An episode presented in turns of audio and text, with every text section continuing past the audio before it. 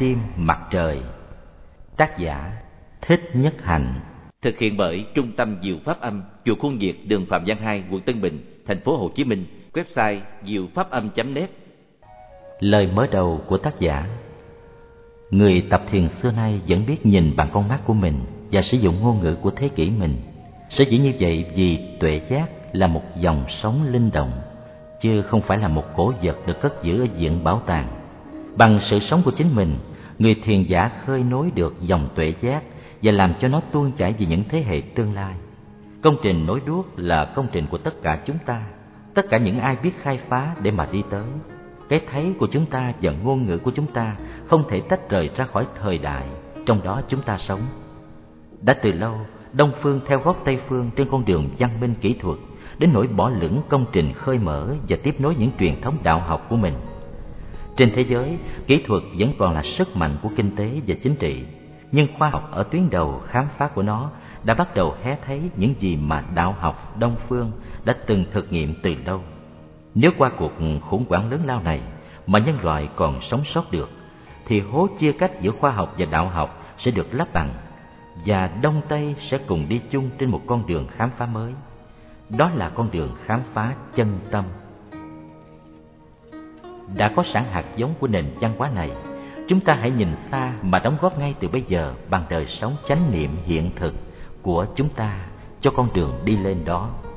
Cuốn sách nhỏ này không phải đã được viết ra để phô bày kiến thức của tác giả, vì kiến thức ấy không có gì đáng để được phô bày. Nó mong ước được là một người bạn hơn là một cuốn sách. Nó muốn được là người bạn để nhắc nhở và khích lệ độc giả trên bước đường thiền quán. Trong xe buýt hoặc dưới metro, bạn có thể mang nó theo như mang một con chó con, hoặc như một cây gậy trúc, hoặc một cái nón hay một chiếc khăn choàng. Nó có thể cho bạn một niềm vui nhỏ bất cứ lúc nào. Bạn có thể đọc năm bảy dòng rồi gấp nó lại, bỏ nó vào túi để khi nào có hứng thì đem ra đọc thêm vài dòng khác. Gặp vài đoạn hơi khó, bạn cứ lướt qua để đọc đoạn kế tiếp. Chừng nào thật rỗi rảnh, bạn hãy trở lại những đoạn ấy. Bạn sẽ thấy những đoạn ấy không có gì là khó. Chương 5 tức là chương cuối, rất dễ đọc và rất quan trọng. Bạn có thể đọc bất cứ lúc nào. Bạn hãy so sánh những đoạn trong cuốn sách bằng kinh nghiệm sống của bạn. Đừng bị văn tự khuynh loát chế ngự được văn tự mới là bậc trượng phu viết ở rừng Oz đầu mùa thu năm Tân Dậu chương một nắng trên lá xanh ly nước táo của bé Thủy hôm nay có ba em bé hai gái và một trai từ dưới làng lên chơi với Thanh Thủy bốn đứa chạy chơi trên khu đồi phía sau nhà khoảng một giờ đồng hồ thì tìm vào để kiếm nước uống Tôi đi tìm chai nước táo cuối cùng còn lại và đem rót cho mỗi đứa một ly đầy. Ly chót là của Thanh Thủy. Ly này lợn cợn sát táo, không trong như ba ly trước. Thanh Thủy phụng phịu chê không uống, bốn đứa lại chạy lên đồi chơi. Chừng nửa giờ sau, đang ngồi tĩnh tọa ở phòng bên, tôi nghe tiếng Thủy gọi. Cô bé muốn dặn nước lạnh trong vòi nước để uống, nhưng nhón gót mà cũng không giới tới. Tôi chỉ lên bàn bảo, Này, Cháu uống ly nước táo đi Thủy ngoảnh lại nhìn Ly nước táo bây giờ trong vắt Không còn một tí lợn cận nào nữa Trông thật ngon lành Nó tới gần và đưa hai tay nâng ly nước táo lên uống Uống được chừng một phần ba ly Thủy đặt ly xuống và ngước mắt nhìn tôi Có phải đây là một ly nước táo mới không thưa ông? Tôi trả lời À không, ly nước táo hồi nãy đó nó ngồi yên một lúc lâu cho nên trở thành trong vắt và ngon lành như vậy đó cháu à. Thủy nhìn lại ly nước táo. Ôi, ngon quá ông ơi, có phải ly nước táo bắt chước ông ngồi thiền không hả ông? Tôi bật cười, vỗ nhẹ lên đầu nó. Có lẽ nói rằng tôi đã bắt chước ly nước táo mà ngồi thiền thì đúng hơn. Tối nào đến giờ bé Thủy đi ngủ thì tôi cũng ngồi thiền. Tôi cho nó ngủ ngay trong thiền phòng, gần chỗ tôi ngồi. Hai ông cháu giao hẹn với nhau là trong khi tôi ngồi thì Thủy nằm mà không lên tiếng hỏi chuyện. Thường thường thì chỉ chừng năm mười phút sau là Thủy đã ngủ. Trong khung cảnh thanh tịnh đó, giấc ngủ đến với Thủy một cách dễ dàng. Mãn giờ thiền tọa, tôi chỉ cần đi lấy một cái mền đắp lên cho nó. Thanh Thủy là một em bé thuộc giới thuyền nhân, Boss People, chưa đầy bốn tuổi rưỡi. Nó cùng với bố nó vượt biển sang tới Mã Lai hồi tháng tư năm ngoái. Mẹ nó bị kẹt lại bên nhà.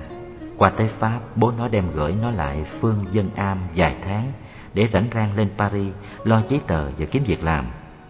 Tôi dạy cho Thủy dần quốc ngữ và những bài ca dao xưa. Con bé rất thông minh. Chỉ trong vòng 15 ngày, nó đã đánh dần và đọc từ từ cuốn Dương quốc của những người khùng, truyện ngụ ngôn của Leon Tolstoy do tôi dịch. Tối nào Thanh Thủy cũng thấy tôi ngồi. Tôi bảo nó là tôi ngồi thiền và tôi không hề nói cho nó biết ngồi thiền là gì và ngồi như thế để làm gì. Mỗi tối khi thấy tôi rửa mặt, mặc áo tràng và đi thắp một cây nhang cho thơm thiền phòng là nó biết tôi sắp đi ngồi thiền.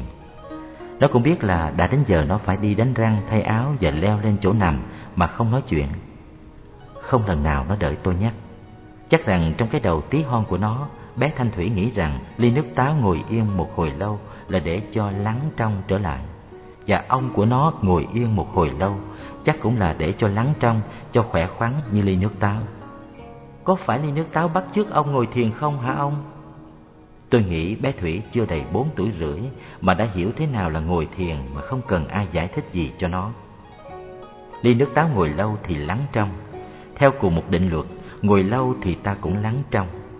Lắng trong thì ta sẽ an hòa, khỏe khoắn và tươi mát hơn. Ta tự cảm thấy tươi mát và người chung quanh ta cũng thấy ta tươi mát. Một em bé ưa tới ngồi gần ta không hẳn là gì ta hay cho nó kẹo hoặc kể chuyện đời xưa cho nó nghe. Có khi nó ưa tới ngồi gần ta chỉ vì ta tươi mát, có thế thôi. Tối nay Phương Dân Am có một ông khách, tôi rót nước táo còn lại ở trong chai cho đầy một ly và đặt ly nước táo ở trên chiếc bàn giữa thiền phòng. Bé Thanh Thủy ngủ rồi, tôi mời ông bạn cùng ngồi yên, thật yên như ly nước táo. Dòng sông tâm tưởng Chúng tôi mới ngồi được chừng 40 phút Tôi thấy ông bạn đang mỉm cười nhìn ly nước táo Ly nước táo đã lắng trong rồi Bạn đã lắng trong chưa? Dù chưa được như ly nước táo Nhưng bạn cũng đã thấy thân tâm bạn lắng trong được một phần nào rồi chứ Nụ cười chưa tắt trên môi bạn Hình như bạn ngỡ rằng bạn sẽ không thể nào đạt đến sự lắng trong của ly nước táo Dù bạn cố gắng ngồi thêm một vài giờ đồng hồ nữa Ly nước táo có một chân ly rất bằng, rất vững. Còn bạn, bạn chưa có một thế giới ngồi thật vững chãi. Trong khi những cái xác táo nhỏ tuyệt đối dâng theo luật tự nhiên mà từ từ để mình rơi nhẹ xuống đáy ly, thì tư tưởng của bạn như một đàn ong bay loạn xạ lên, không dâng theo một mệnh lệnh nào để lắng xuống. Đó, chính hai điều đó đã gây cho bạn cảm tưởng là bạn sẽ làm được như ly nước táo. Bạn nói rằng con người là một sinh vật, có tư tưởng và cảm giác, không giống như một ly nước táo. Tôi đồng ý với bạn, nhưng tôi biết rằng mình cũng có thể làm như ly nước táo, và hơn thế nữa có thể làm hay hơn ly nước táo. Bạn có thể đạt tới tình trạng lắng trong không những trong tư thế ngồi, mà còn trong những tư thế đi, đứng và làm việc nữa. Bạn có thể không tin, bởi vì trong 45 phút vừa qua bạn thấy bạn đã cố gắng khá nhiều mà không đạt tới sự an tĩnh mong đợi. Bé Thanh Thủy đang ngủ an lành, hơi thở của bé rất nhẹ. Chúng ta thắp thêm một ngọn bạch lạp nữa cho sáng đi, rồi hãy tiếp tục câu chuyện. Bé Thanh Thủy ngủ an lành như thế mà không hề cố gắng. Bà có nhớ là mỗi khi không ngủ được mà ta cố gắng ngủ thì ta lại càng không ngủ được, có phải không? Bạn đã cố gắng để được yên tĩnh và vì vậy bạn cảm thấy có một sự chống cự bên trong nhiều người ban đầu tập ngồi thiền cũng thấy sự chống cự đó. Càng muốn yên thì càng nhiều tạp niệm. Họ cho đó là bị ma phá hoặc bị cái nghiệp nặng tích lũy từ ngàn kiếp của họ phá. Không phải vậy. Cái sức chống cự ấy sẽ chỉ có là do sự cố gắng của ta. Và sự cố gắng ấy đã trở nên một sức đàn áp. Tư tưởng và cảm giác ta xuôi đi như một dòng sông ta chặn dòng sông là ta tạo nên sức chống cự của nước tốt hơn hết là ta nên đi theo dòng sông ta lại có thể hướng dòng sông đi theo những ngõ ngách mà ta mong muốn nhưng nhất định là ta không nên chặn đường của nó. Dòng sông thì phải chảy. Được rồi nhé chúng ta đi theo dòng sông. Bất cứ một con nước nào sáp nhập vào dòng sông là ta phải biết. Tất cả những tư tưởng và cảm giác nào có mặt trong ta là ta biết. Ta ý thức được sự phát sinh, tồn tại và hoại diệt của từng tư tưởng, từng cảm giác và từng cảm xúc. Bạn thấy không, sức chống cự đã biến mất. Dòng sông tâm tư bây giờ vẫn trôi chảy như trước, nhưng không phải trong bóng tối mà dưới ánh sáng mặt trời ý thức. Giữ cho mặt trời ý thức ấy sáng tỏ để soi rõ từng con nước, từng bờ cỏ, từng khúc quanh của dòng sông. Ấy là thực hiện thiền quán, tức là ngồi thiền. Thiền trước hết là theo dõi và quan sát. Bây giờ đây ta có cảm tưởng là ta đã làm chủ được tình hình, dù dòng sông còn đó và tiếp tục trôi chảy. Ta cảm thấy an tĩnh, nhưng đây không phải là cái an tĩnh của ly nước táo. Sự an tĩnh của tâm tư không phải là sự chết cứng hay quá đá của mọi tư tưởng và cảm giác, cũng không phải là sự hoại diệt của tư tưởng và cảm giác Nói một cách khác hơn, sự an tĩnh của tâm tư không phải là sự vắng mặt của tâm tư. Cố nhiên tâm không phải chỉ gồm có tư tưởng và cảm giác. Những hiện tượng như giận, ghét, hổ thẹn, tin tưởng, nghi ngờ, ao ước, chán bỏ, buồn rầu, thắc mắc, nôn nao, vân vân đều là tâm. Những cái mà ta gọi là hoài vọng, ẩn ức, linh tính, bản năng, vô thức và tiềm thức cũng đều là tâm. Duy thức học trong Phật học nói đến tám vua tâm tức là tâm dương và 51 tùy tùng của tâm tức là tâm sở nếu có chút thì giờ bạn nên xem qua cho biết mọi hiện tượng tâm lý đều được bao hàm trong các tâm dương tâm sở ấy nắng và lá cây xanh. Người tập thiền thường nghĩ rằng phải làm bặt im lặng, hết mọi tư tưởng và cảm giác mà người ta gọi là vọng tâm. Để tạo điều kiện thuận lợi cho định tuệ, tức là chân tâm xuất hiện. Nghĩ như vậy cho nên mới tìm áp dụng những thủ thuật như các phép chỉ quán và sổ tức quán để ngăn chặn tạp niệm và vọng tưởng. Chỉ quán và sổ tức quán là những phép tu rất hay nhưng không nên đem dùng với mục đích là đàn áp tạp niệm và vọng tưởng. Như ta đã biết, hễ có đàn áp là có sự phản kháng. Vọng tâm và chân tâm là một. Bỏ vọng tâm thì mất chân tâm. Đàn áp vọng tâm cũng là đàn áp chân tâm. Tâm của ta không thể đàn áp. Tâm của ta chính là ta. Ta phải đối xử với ta một cách kính trọng, hòa nhã và tuyệt đối bất bạo động. Ta nào đã biết mặt mũi của tâm ta ra sao mà bảo nó là chân hay vọng? Mà đàn áp với không đàn áp điều duy nhất mà ta có thể làm là đốt lên một mặt trời ý thức để so rõ tâm để nhìn mặt tâm Tâm không phải chỉ là những hiện tượng tâm lý như nhận thức, cảm xúc và tư tưởng mà ta thấy xuất hiện trong ta. Những nhận thức, cảm xúc và tư tưởng ấy chỉ là một phần của tâm, như hoa lá là một phần của cây, như sóng nước là một phần của dòng sông. Hoa lá chỉ là biểu hiện tất nhiên của cây, cũng như sóng nước chỉ là biểu hiện tất nhiên của những con nước cuồn cuộn trong lòng sông. Đàn áp chúng không có lợi ích gì cả, mà đàn áp cũng không được. Hãy chỉ quan sát chúng Chính nhờ có chúng mà ta sẽ thấy được và tìm về gốc nguồn của chúng, nghĩa là của ta. Mặt trời quán niệm cũng được ta lấy từ trong lòng của tâm ra để chiếu sáng lại tâm. Nó soi tỏ không những mọi tư tưởng và cảm giác có mặt, mà còn tự soi tỏ lấy mình nữa. Tôi trở lại câu chuyện về sự an tĩnh của ly nước táo. Dòng sông tâm tưởng của ta còn trôi chảy đó, nhưng vì mặt trời ý thức đã lên và đang chiếu dọi xuống, cho nên nó trôi hiền hòa và do đó ta có sự an tĩnh. Sự liên hệ với dòng sông tâm lý và mặt trời tâm lý không giống sự liên hệ với dòng sông vật lý với mặt trời vật lý. Dù đang nửa đêm hay giữa trưa đứng bóng, sông Đồng Nai vẫn là sông Đồng Nai, trôi chảy như nhau. Nhưng khi mặt trời ý thức lên, dòng sông tâm tưởng thay đổi một cách lạ kỳ, bởi vì nó cùng một bản chất tâm như là mặt trời ý thức. Bạn thử nghĩ đến liên hệ giữa màu lá cây với ánh sáng mặt trời hai thứ cùng một bản chất bây giờ là nửa đêm ánh sáng sao trăng chỉ cho phép ta thấy được hình dạng của những bụi cây và khóm lá ngoài sân nhưng nếu mặt trời mọc lên chiếu rạng thì tự khắc ta thấy màu sắc trên lá cây biến đổi hẳn. Cái màu lá xanh mơn mởn của tháng tư ấy sẽ dĩ có ra, cũng là nhờ dừng mặt trời kia. Có một hôm ngồi trong rừng, tôi viết nhại theo tâm kinh bát nhã. Nắng là lá cây xanh, Lá cây xanh là nắng. Nắng chẳng khác lá xanh Lá xanh chẳng khác nắng. Bao nhiêu màu sắc kia Cũng đều như vậy cả. Bát nhã, dấu chân trên cát Có mặt trời ý thức thắp lên thì đã có sự thay đổi lớn rồi Ngồi thiền là để thắp mặt trời cho dễ, để nhìn cho rõ. Ta thấy như khi ta quán niệm ta có đến hai tâm, một dòng sông tư tưởng và cảm giác trôi chảy và một mặt trời quán niệm soi sáng.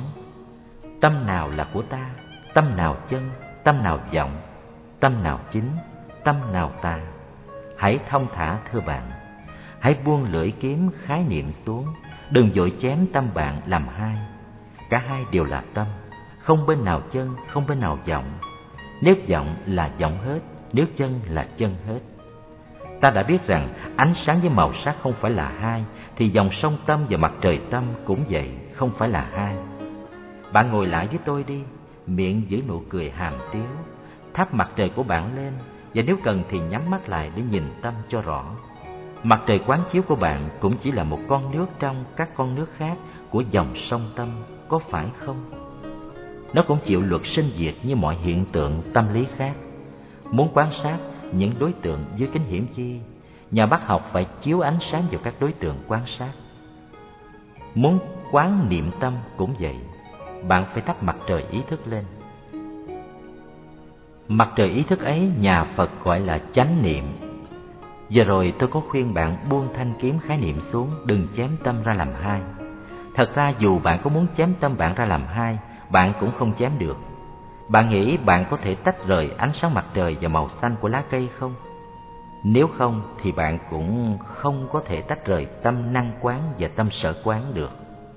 Khi mặt trời quán chiếu có mặt, tự thân của các tư tưởng và cảm giác biến đổi hẳn, cũng như màu xanh trên lá cây, chúng mang màu sắc quán chiếu của mặt trời chánh niệm. Chúng trở thành một với tâm năng quán, một mà vẫn là khác. Bạn đừng từ cái lưới hai mà nhảy vào cái lưới một một cách vội vã. Chính cái mặt trời quán niệm ấy có mặt trong thời gian cũng là đối tượng của chính nó, cũng như cây đèn tự soi sáng mình. Tôi biết là tôi biết, tôi có ý thức là tôi đang có ý thức. Khi mà bạn khởi niệm, mặt trời quán niệm đã tắt mất trong tôi, thì đồng thời mặt trời ấy được thắp lại với một tốc độ mau hơn cả tốc độ của ánh sáng. Bóng tối thành ánh sáng. Bạn hãy quan sát những biến chuyển của tâm dưới ánh sáng quán niệm. Ngay hơi thở của bạn cũng là đã biến đổi rồi và cũng đã trở thành không hai. Bất nhị tôi không muốn dùng từ ngữ một đối với tâm năng quán. Các tư tưởng và cảm giác cũng vậy tự thân chúng và tác dụng của chúng dưới ánh sáng quán niệm tự nhiên biến đổi hẳn đi liên đới với tâm năng quán dù bạn không có chủ ý phê phán hay đàn áp chúng. Có khi nào bạn bực bội và nỗi bực bội có thể kéo dài đến năm bảy phút không? Bạn hãy thử ngồi yên, theo dõi hơi thở bạn, mỉm một nụ cười hàm tiếu và thắp ý thức lên trên nỗi bực bội của bạn. Đừng có phê phán và đàn áp nỗi bực bội đó, vì nó chính là bạn. Nỗi bực bội đó có nguyên nhân, nó phát sinh trưởng thành rồi tiềm phục hoặc tiêu diệt bạn hãy khoan đi tìm nguyên nhân nó và đừng chủ ý làm tiêu tán nó. Hãy thắp đèn lên trên nó mà thôi. Bạn sẽ nhận thấy nó biến thể từ từ, liên hệ với tâm năng quán và hòa hợp với tâm năng quán. Bất cứ một hiện tượng tâm lý nào đặt dưới tâm năng quán đều biến chuyển và mang màu sắc của tâm năng quán. Cũng như nhà vật lý học nói bất cứ vật thể cực chi nào khi bị quán sát cũng bị chi phối và mang màu sắc của tâm người quán sát. Trong suốt thời gian ngồi thiền, bạn nuôi cho mặt trời chánh niệm có mặt thường trực. Như mặt trời vật lý soi sáng mỗi lá cây ngọn cỏ, chánh niệm cũng soi tỏ mọi dòng suy tư và cảm giác. Soi tỏ để nhận diện, để biết sự phát sinh, tồn tại và hủy diệt của chúng, chứ không phải để phán xét, đánh giá, mời mọc hay xua đuổi. Điều cần nói ở đây là bạn đừng cho mặt trời chánh niệm là phe chánh, đem tới để đàn áp phe tà là các tạp niệm. Đừng biến tâm bạn thành một bãi chiến trường Đừng tạo cảnh cốt nhục tương tàn Bởi vì tất cả những vui buồn giận ghét kia đều là bạn. Chánh niệm xuất hiện như một người anh, một người chị từ hòa Để nâng đỡ và soi sáng. Chánh niệm là một sự có mặt từ hòa sáng suốt, không kỳ thị, tuyệt đối bất bạo động Nhận diện và phân biệt thì có Nhưng xếp loại chánh và tà để gian thành thế trận thì không Người ta thường nói đến sự xung đột giữa chánh và tà như là sự xung đột giữa ánh sáng và bóng tối. Hãy nhìn một cách khác, bóng tối không chạy đi đâu cả, bóng tối không tan biến đi đâu cả. Bóng tối chỉ hòa hợp với ánh sáng, bóng tối trở thành ánh sáng. Giờ rồi tôi nhớ có mời ông khách nở một nụ cười hàm tiếu trên môi. Ngồi thiền không phải là đánh một trận giặc, ngồi thiền chỉ là quan sát. Nụ cười của bạn là để chứng tỏ điều đó. Nó cũng chứng tỏ thái độ từ hòa của bạn đối với chính bạn. Nó cũng chứng tỏ sự có mặt của một trời quán niệm trong bạn. Có nó tức là bạn có chủ quyền đối với tình hình. Nói một cách khác hơn, có nó thì bạn là bạn và bạn đạt tới một mức độ an lạc nào đó. Chính sự an lạc đó làm cho bạn tươi mát và làm cho một đứa bé muốn tới ngồi gần nơi bạn. Một bài thơ cho bạn cài nút áo. Nhưng không phải là khi ngồi xuống ta mới có an lạc. Như tôi đã nói, ta có thể làm hơn ly nước táo ở chỗ ta có thể làm cho tự thể ta lắng trong, không những trong tư thế ngồi mà còn trong các tư thế đi, đứng, nằm và làm việc nữa. Ai cấm không cho bạn thắp mặt trời quán niệm lên khi bạn đang đi bách bộ hoặc khi bạn đang pha một bình trà, giặt một cái áo. Ngày tôi mới vào làm thiền sinh ở chùa Từ Hiếu, tôi được dạy thực tập quán niệm trong khi làm cỏ ngoài vườn sắn, quét lá quanh bờ hồ và rửa chén bát ở nhà bếp. Tôi quán niệm theo phương pháp của thiền sư độc thể trong cuốn sách Tỳ Ni Nhật Dụng Thiết Yếu. Sách này dạy ta phải ý thức về mọi động tác của cơ thể ta. Thức dậy thì biết thức dậy, cài nút áo thì biết cài nút áo, rửa tay thì biết rửa tay. Thiền sư lại còn làm những bài thơ nhỏ để ta thầm đọc khi ta rửa tay hoặc cài nút áo nữa, với mục đích giúp ta sống vững chãi trong chánh niệm. Đây là bài thơ để cho bạn cài áo, chỉnh y thúc đới, đương nguyện chúng sanh, phục thắng thiện căn, bất linh tán thất. Giải này buộc, nút này gài, thiện tâm gìn giữ đêm ngày chẳng rơi. Như vậy thì mặt trời quán niệm không những soi tâm mà còn soi thân nữa. Mọi tư thế và động tác của cơ thể cũng cần được đặt với sự soi sáng của ý thức. Hồi bé tôi thường nghe mẹ tôi dạy chị tôi, con gái làm cái gì cũng phải có ý có tứ. Hồi đó tôi mừng, tự nhủ rằng con trai thì không cần phải có ý tứ nhiều như con gái. Ai ngờ khi vào học thiền, tôi bị các thầy bắt có ý tứ nhiều hơn chị tôi hồi đó gấp bội phần. Không phải có ý tứ trong mọi động tác mà còn phải có ý tứ trong mọi ý và mọi tứ nữa. Mẹ tôi cũng như các bà mẹ khác biết rằng ý tứ làm cho một cô gái đẹp thêm lên.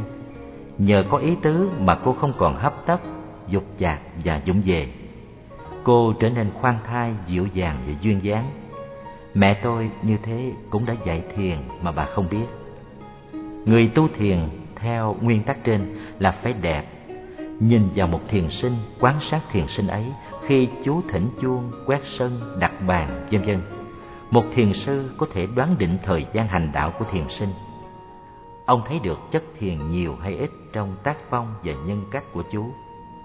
Cái chất thiền ấy là kết quả của sự thực tập quán niệm.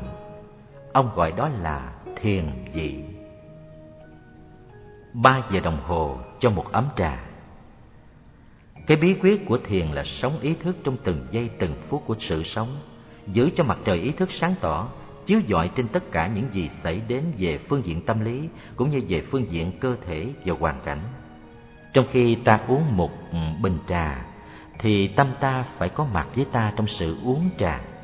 Uống trà là một trong những niềm vui mà ta có hàng ngày. Ta phải sống trọn niềm vui ấy.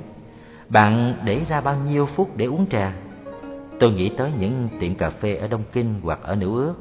Nơi đó người ta vào ngồi, gọi một tách trà, uống dội vã rồi trả tiền để rồi còn đi làm công chuyện.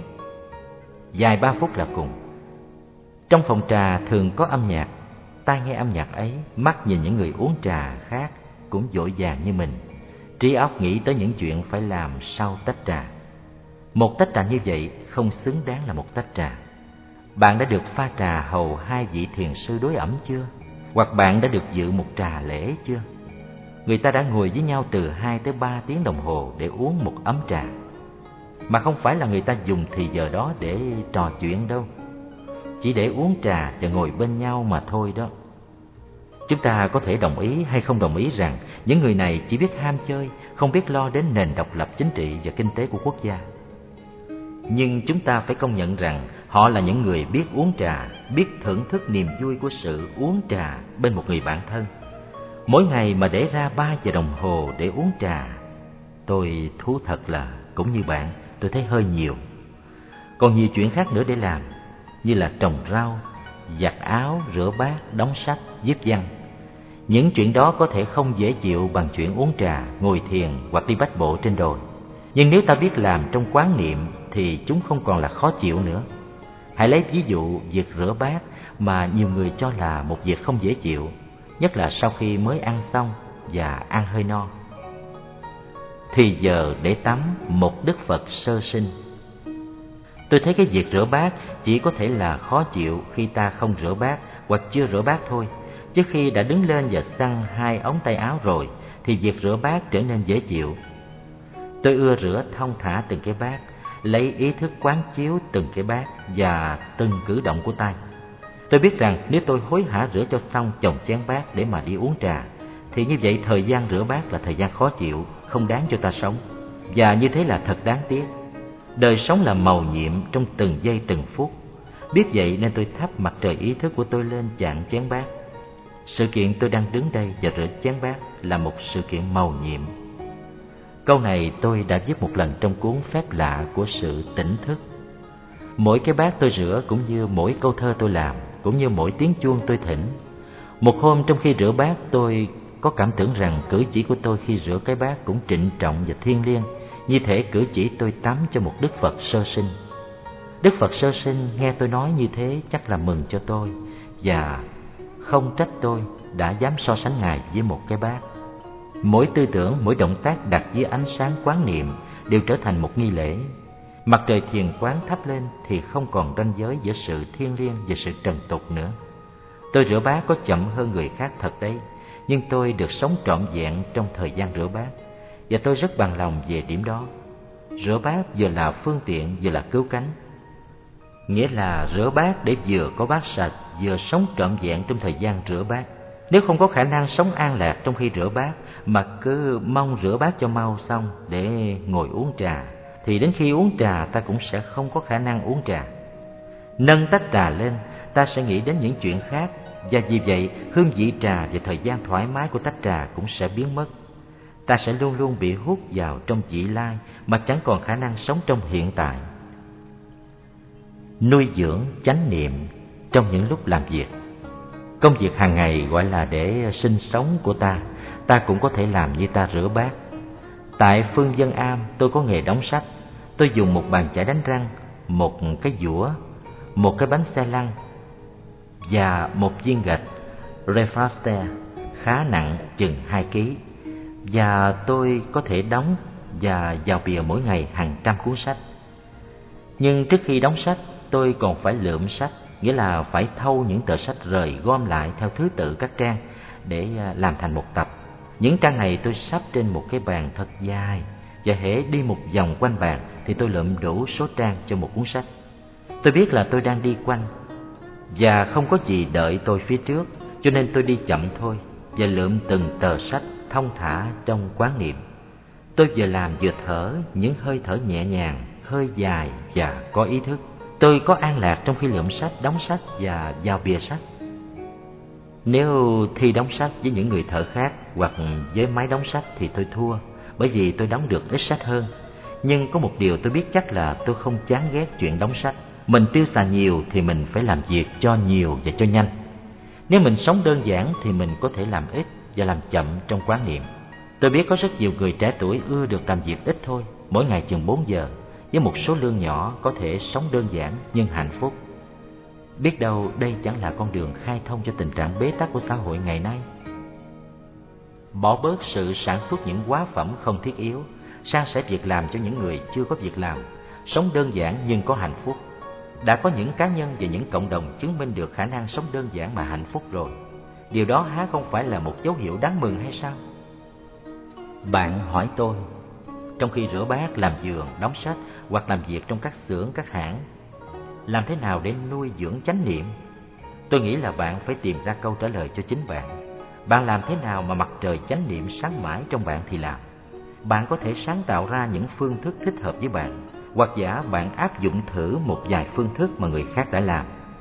Ví dụ bạn làm những bài thơ cài nút áo theo lối của thiền sư độc thể. Bạn cười ư? Hoặc bạn theo dõi hơi thở của bạn. Bạn nuôi dưỡng chánh niệm bằng hơi thở ra và hơi thở vào. Thở đến đâu thì bạn biết đến đấy.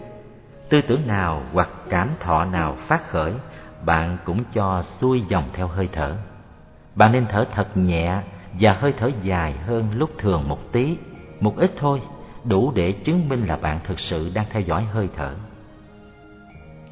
Nụ cười đáng giá ngàn vàng. Theo hơi thở bạn nuôi dưỡng chánh niệm được lâu lắm, bạn thành công rồi phải không? Vậy thì bạn hãy mỉm một nụ cười, nụ cười hàm tiếu. Để chứng tỏ bạn thành công và giữ mãi nụ cười ấy trên môi đi, như một đức Phật vậy. Nhìn thấy nụ cười tôi biết ngay là bạn đang an trú trong chánh niệm. Cái nụ cười hàm tiếu ấy, nhiều nghệ sĩ đã từng ngày đêm đem hết công phu để thể hiện trên các tượng Phật. Bạn đã từng thấy nụ cười ấy trên nghệ thuật Gandhara hoặc trên nghệ thuật Đế Thiên Đế Thích chưa? Tôi chắc rằng trong khi thực hiện nụ cười đó trên mặt một tượng Phật, các điêu khắc gia kia cũng đang duy trì nụ cười đó trên mặt mình. Bạn có thể tưởng tượng được một điêu khắc gia nét mặt cao có đang thực hiện nụ cười hàm tiếu trên môi Phật không? Chắc là không. Tôi có quen biết điêu khắc gia đã thực hiện pho tượng nhập niết bàn trên núi Trà Cú ở Phan Thiết. Trong suốt sáu tháng trời thực hiện pho tượng này, ông ăn chay, ngồi thiền và đọc kinh Đại Niết Bàn.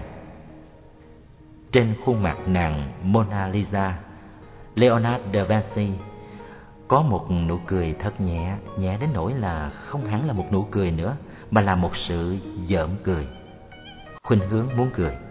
Tuy nhiên, một nụ cười như thế cũng đủ là khoan thư hết cả những bắp thịt trên mặt, làm tiêu tan hết những lo lắng cau có và mệt nhọc trong người. Nụ cười hàm tiếu của người hành thiền, ngoài tác dụng nuôi dưỡng chánh niệm, cũng có tác dụng khoan thư màu nhiệm đó. Nó trả lại cho ta sự an lạc mà ta đã đánh mất trong lúc đi bách bộ trên đồi, nơi công viên hay dọc bờ sông, bạn có thể vừa theo dõi hơi thở vừa duy trì nụ cười hàm tiếu. Vào những lúc cảm thấy mệt mỏi hoặc cao có, thì bạn có thể nằm duỗi dài hai chân hai tay, buông thả và khoan thư hết tất cả thân tâm, tất cả các bắp thịt, chỉ duy trì hơi thở và nụ cười. Buông thả trong tư thế nằm này là một phương cách phục hồi sinh lực rất thần hiệu và nhanh chóng.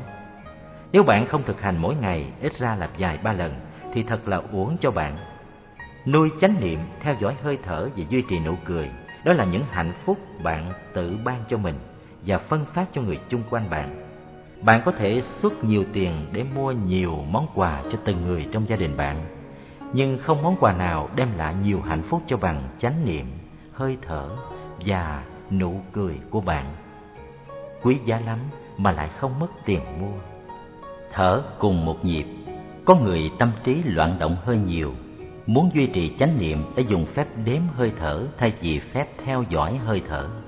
Trong thời gian thở ra rồi thở vào người ấy đếm một, duy trì ý niệm một, đừng để rơi mất tiếp đến đếm hai, trong hơi thở ra và thở vào thứ hai đếm đến mười thì trở lại đếm một nếu từ một đến mười mà mất chánh niệm thì bắt đầu đếm một trở lại khi tâm an định rồi thì bỏ đếm để mà theo dõi hơi thở.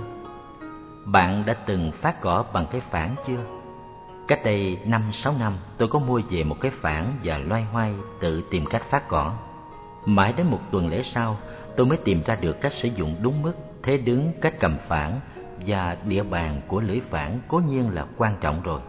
Nhưng để cho lâu mệt, tôi phối hợp cử động của hai tay với hơi thở nếu tôi phát thông thả theo nhịp thở, vừa làm vừa quán niệm, thì tôi làm được khá lâu. Nếu không, chỉ trong vòng 10 phút là tôi đã mệt. Sau đó, tôi có tiếp một ông cụ hàng xóm người gốc Ý và mời ông ta ra phát một vài đường để tôi quan sát. Ông phát khéo hơn tôi, nhưng đại khái cũng áp dụng thế đứng đó và cử động đó.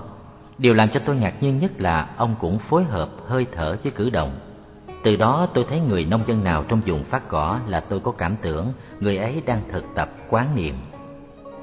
Trước khi mua cái phản, tôi cũng đã sử dụng những dụng cụ như cuốc, xẻng, cào, vân vân theo kiểu phối hợp cử động với hơi thở. Tôi thấy chỉ những khi phải làm những việc nặng như khuân giác hoặc đẩy xe thì mới khó duy trì chánh niệm mà thôi. Ngoài ra, xới đất, dung luống, làm cỏ, gieo hạt, bỏ phân, tưới nước, vân vân. Những việc đó tôi có thể làm thông thả trong quán niệm. Những năm gần đây tôi không bao giờ để cho thân thể tôi mệt đến nỗi phải thở hào hển. Tôi nghĩ là tôi không có quyền đài ải thân thể tôi. Tôi phải đối xử với nó một cách trân trọng như người nhạc sĩ giữ gìn cây đàn của ông ta. Tôi áp dụng một chính sách bất bạo động đối với thân thể tôi.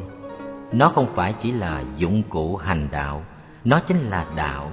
Nó không phải chỉ là đền thờ thánh, nó còn là thánh. Những dụng cụ làm giường và đóng sách của tôi, tôi cũng yêu quý và kính trọng chúng lắm. Khi tôi sử dụng chúng theo nhịp thở của tôi, tôi có cảm tưởng rằng chúng tôi đang thở cùng một nhịp. Bài thơ và cây tía tô Công việc ban ngày của bạn là công việc gì tôi chưa biết, nhưng tôi biết rằng có những công việc có thể đi đôi với quán niệm dễ dàng hơn những việc khác. Viết văn là một trong những công việc khó đi đôi với quán niệm. Dù tôi đã đạt đến chỗ viết xong câu nào là tôi biết tôi đã viết xong câu đó. Còn trong khi viết câu đó thì tôi vẫn còn hay quên. Cũng bởi vậy cho nên năm sáu năm nay tôi ít viết trở lại và ưa làm việc tay chân hơn. Có bạn bảo tôi Trồng cà chua và xà lách thì ai trồng mà chẳng được. Nhưng viết sách, viết truyện và làm thơ thì không phải ai cũng làm được như thầy. Đừng phí thì giờ vô ích. Tôi có phí thì giờ đâu. Tôi đã nói là tôi sống trong khi rửa bát, xới đất và phát cỏ rồi mà. Trồng một cây tía tô tôi thấy cũng đẹp như là một bài thơ Và cũng vĩnh cửu như là một bài thơ. Tôi nói thật đấy Tôi không thấy bài thơ hơn cây tía tô ở chỗ nào. Cây tía tô cũng cho tôi nhiều sung sướng như một bài thơ. Đối với tôi, cây tía tô hoặc cây xà lách cũng có tác dụng vĩnh cửu trong không gian và trong thời gian ngang với một bài thơ. Tôi thấy năm 1964 khi lập nên Viện Cao đẳng Phật học Sài Gòn, tôi đã làm một lầm lỗi lớn. Các sinh viên, trong đó có cả tăng ni trẻ tuổi, đến đó chỉ học bằng sách vở, chữ nghĩa và khái niệm. Rốt cuộc họ chỉ có một mớ kiến thức và một mớ chứng chỉ hoặc bằng cấp Ngày xưa khi được chấp nhận vào thiền viện, người trẻ tuổi lập tức được đưa ra giường tập phát cỏ, gánh nước, trồng rau theo chánh niệm. Cuốn sách đầu tiên người ta giao cho là tập thơ Cài nút áo của thiền sư độc thể, để mà tập quán niệm khi rửa tay, khi đi ngang qua dòng suối, khi lọc nước uống. Sau này thiền sư có kinh luận và có tham dự những buổi đại tham và tiểu tham, nhưng mà những thứ ấy luôn luôn được đặt trong khuôn khổ của sự thực hành Bây giờ nếu cần lặp lại một diện cao đẳng Phật học, tôi sẽ mô phỏng theo cách tổ chức của thiền viện ngày xưa. Nó phải là một thứ ashram như là Sani Niketan hoặc như Phương Bối Am hay Communauté de Lache. Tất cả sinh viên đều phải nội trú, đều phải vận thủy ban xài, gánh nước chở củi, đều sống đời sống hàng ngày với mặt trời quán niệm Tôi chắc những truyền thống tôn giáo lớn đều áp dụng phép tổ chức tương tự những trung tâm tu học. Tạo lập một quê hương Mỗi người trong chúng ta nên thuộc về một trung tâm như thế, một khu tĩnh cư, một ngôi chùa, một nhà thờ hoặc một tu viện. Khu tĩnh cư đó ta xem như là chỗ xuất phát của ta, một alma mater của đời sống tâm linh ta. Ở đó mỗi nét kiến trúc và mỗi cây cảnh hay mỗi tiếng chuông đều có hiệu lực thức tỉnh và nuôi dưỡng chánh niệm nơi ta. Ở đây ta có quyền lâu lâu trở về sống dăm bữa nửa tháng trong khung cảnh thanh tịnh để làm mới lại ta, để tái tạo sinh khí, để faire le. Và những lúc không trở về được, ta chỉ cần mỉm cười nghĩ tới nó là ta thấy mát mẻ an lạc. Một nơi như thế cần được chủ trì bởi những người có nhân cách mát mẻ và an lạc nghĩa là những người sống thường trực trong chánh niệm. Những người này lúc nào cũng có mặt đó để săn sóc ta, an ủi ta, chữa lành những thương tích của ta. Cũng như con cháu mỗi năm vào ngày kỵ dỗ của tổ tiên tìm về nhà người tộc trưởng, mỗi người trong chúng ta cũng nên có một quê hương của đời sống tâm linh mà tìm về. Ngày xưa vào khoảng năm 1957, 1958, Năm bảy chúng tôi đã dựng nên phương bối am ở rừng Đại Lão trên một khoảng đất rừng 25 mẫu. Chúng tôi đã tạo ra một quê hương như thế. Sau này, những đứa con của phương bối am dù ra làm nhà xuất bản lá bối, trường thanh niên phụng sự xã hội, Phật học viện Huệ Nghiêm, viện cao đẳng Phật học Sài Gòn hay tu viện Thường Chiếu, cũng đều nhớ tới phương bối như quê hương tâm linh của mình. Để rồi mỗi cơ sở mới lại trở thành một quê hương mới cho những người trẻ tuổi. Những người trẻ đi ra đời làm việc xã hội rất cần một nơi nương tựa như thế. Cho nên khi chiến tranh ngăn họ không cho trở về phương bối, thì họ đã hướng về Thường Chiếu và chuẩn bị làng hồng. Hát ca trong chánh niệm Phần nhiều trong chúng ta có một đời sống quá bận rộn, đứng về phương diện công việc làm ăn có thể là công việc ngày nay ít nặng nhọc bằng ngày xưa. Nhưng tại sao chúng ta lại có ít thời gian cho chúng ta như thế? Có người nói rằng họ không có thì giờ dù là để ăn và để thở. Thật đây, làm thế nào bây giờ? Còn cách nào hơn là trực tiếp giật lại thì giờ của chính chúng ta, thắp sáng ngọn đuốc chánh niệm lên và bắt đầu học lại cách uống trà, cách ngồi ăn cơm, cách rửa bát, cách đi bộ, cách ngồi, cách lái xe hơi và cách làm việc hàng ngày. Đừng để hoàn cảnh kéo ta đi theo như một dòng nước lũ, kéo theo tất cả những gì nằm trên lối đi qua của nó. Được soi sáng bởi chánh niệm, những động tác trong công việc hàng ngày của ta trở nên có ý nghĩa. Trong chánh niệm, ta thấy có ta hiện hữu màu nhiệm trong đời sống màu nhiệm, và ta không còn là một cái máy chỉ biết lặp đi lặp lại những cử động của công việc hàng ngày. Những lúc làm việc mà tâm trí vẫn dơ tạp niệm, ta hãy hỏi ta, ta đang làm gì đây? Và ta đang tiêu phí cuộc đời ta về những cái này để làm gì?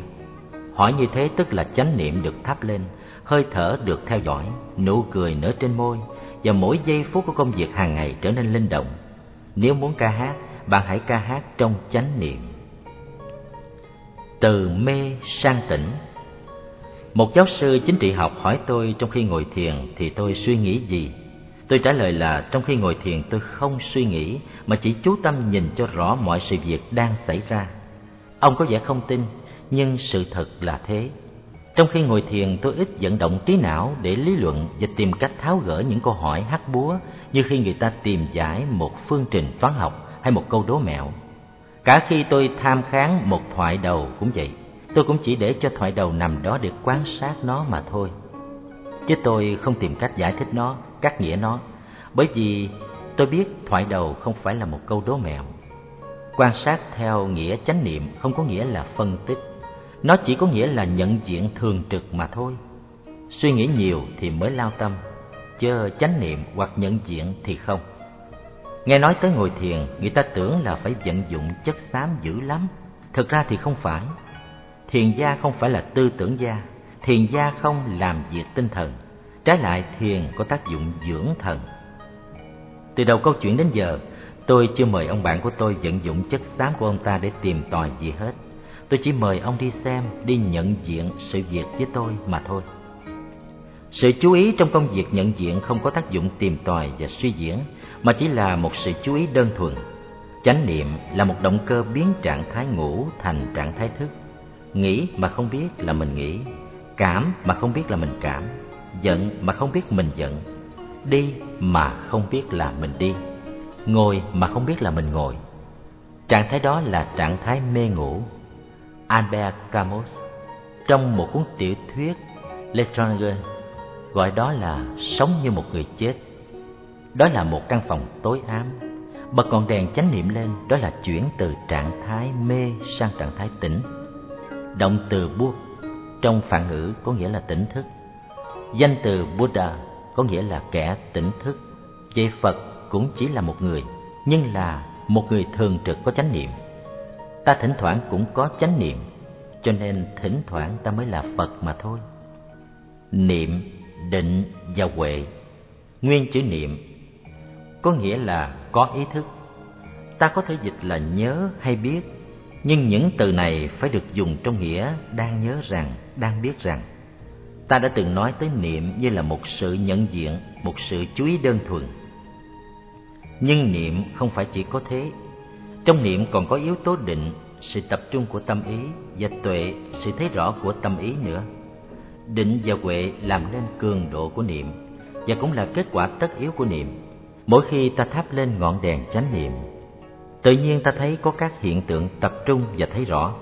Các danh từ định và huệ là những danh từ được dùng về phương diện quả. Về phương diện nhân người ta hay dùng những danh từ chỉ và quán. Chỉ là sự làm cho dừng lại, làm cho tập trung lại, và quán là nhìn để thấy rõ. Dừng lại thì tự nhiên thấy rõ. Dừng cái gì lại? Dừng sự quên lãng, sự tán loạn và tình trạng mê muội của tâm ý. Tình trạng này danh từ duy thức học là thất niệm, tức là mất chánh niệm, tức là sự vắng mặt của ý thức. Ta thấy rõ, dừng lại ở đây không phải là một sự đàn áp mà là một sự chuyển quên thành nhớ, chuyển thất niệm thành niệm. Trong duy thức học, nếu niệm đi đôi với định và tuệ, thì thất niệm đi với tán loạn và bất chánh tri. Tán loạn và bất chánh tri chỉ là những gì ngược lại với định và tuệ.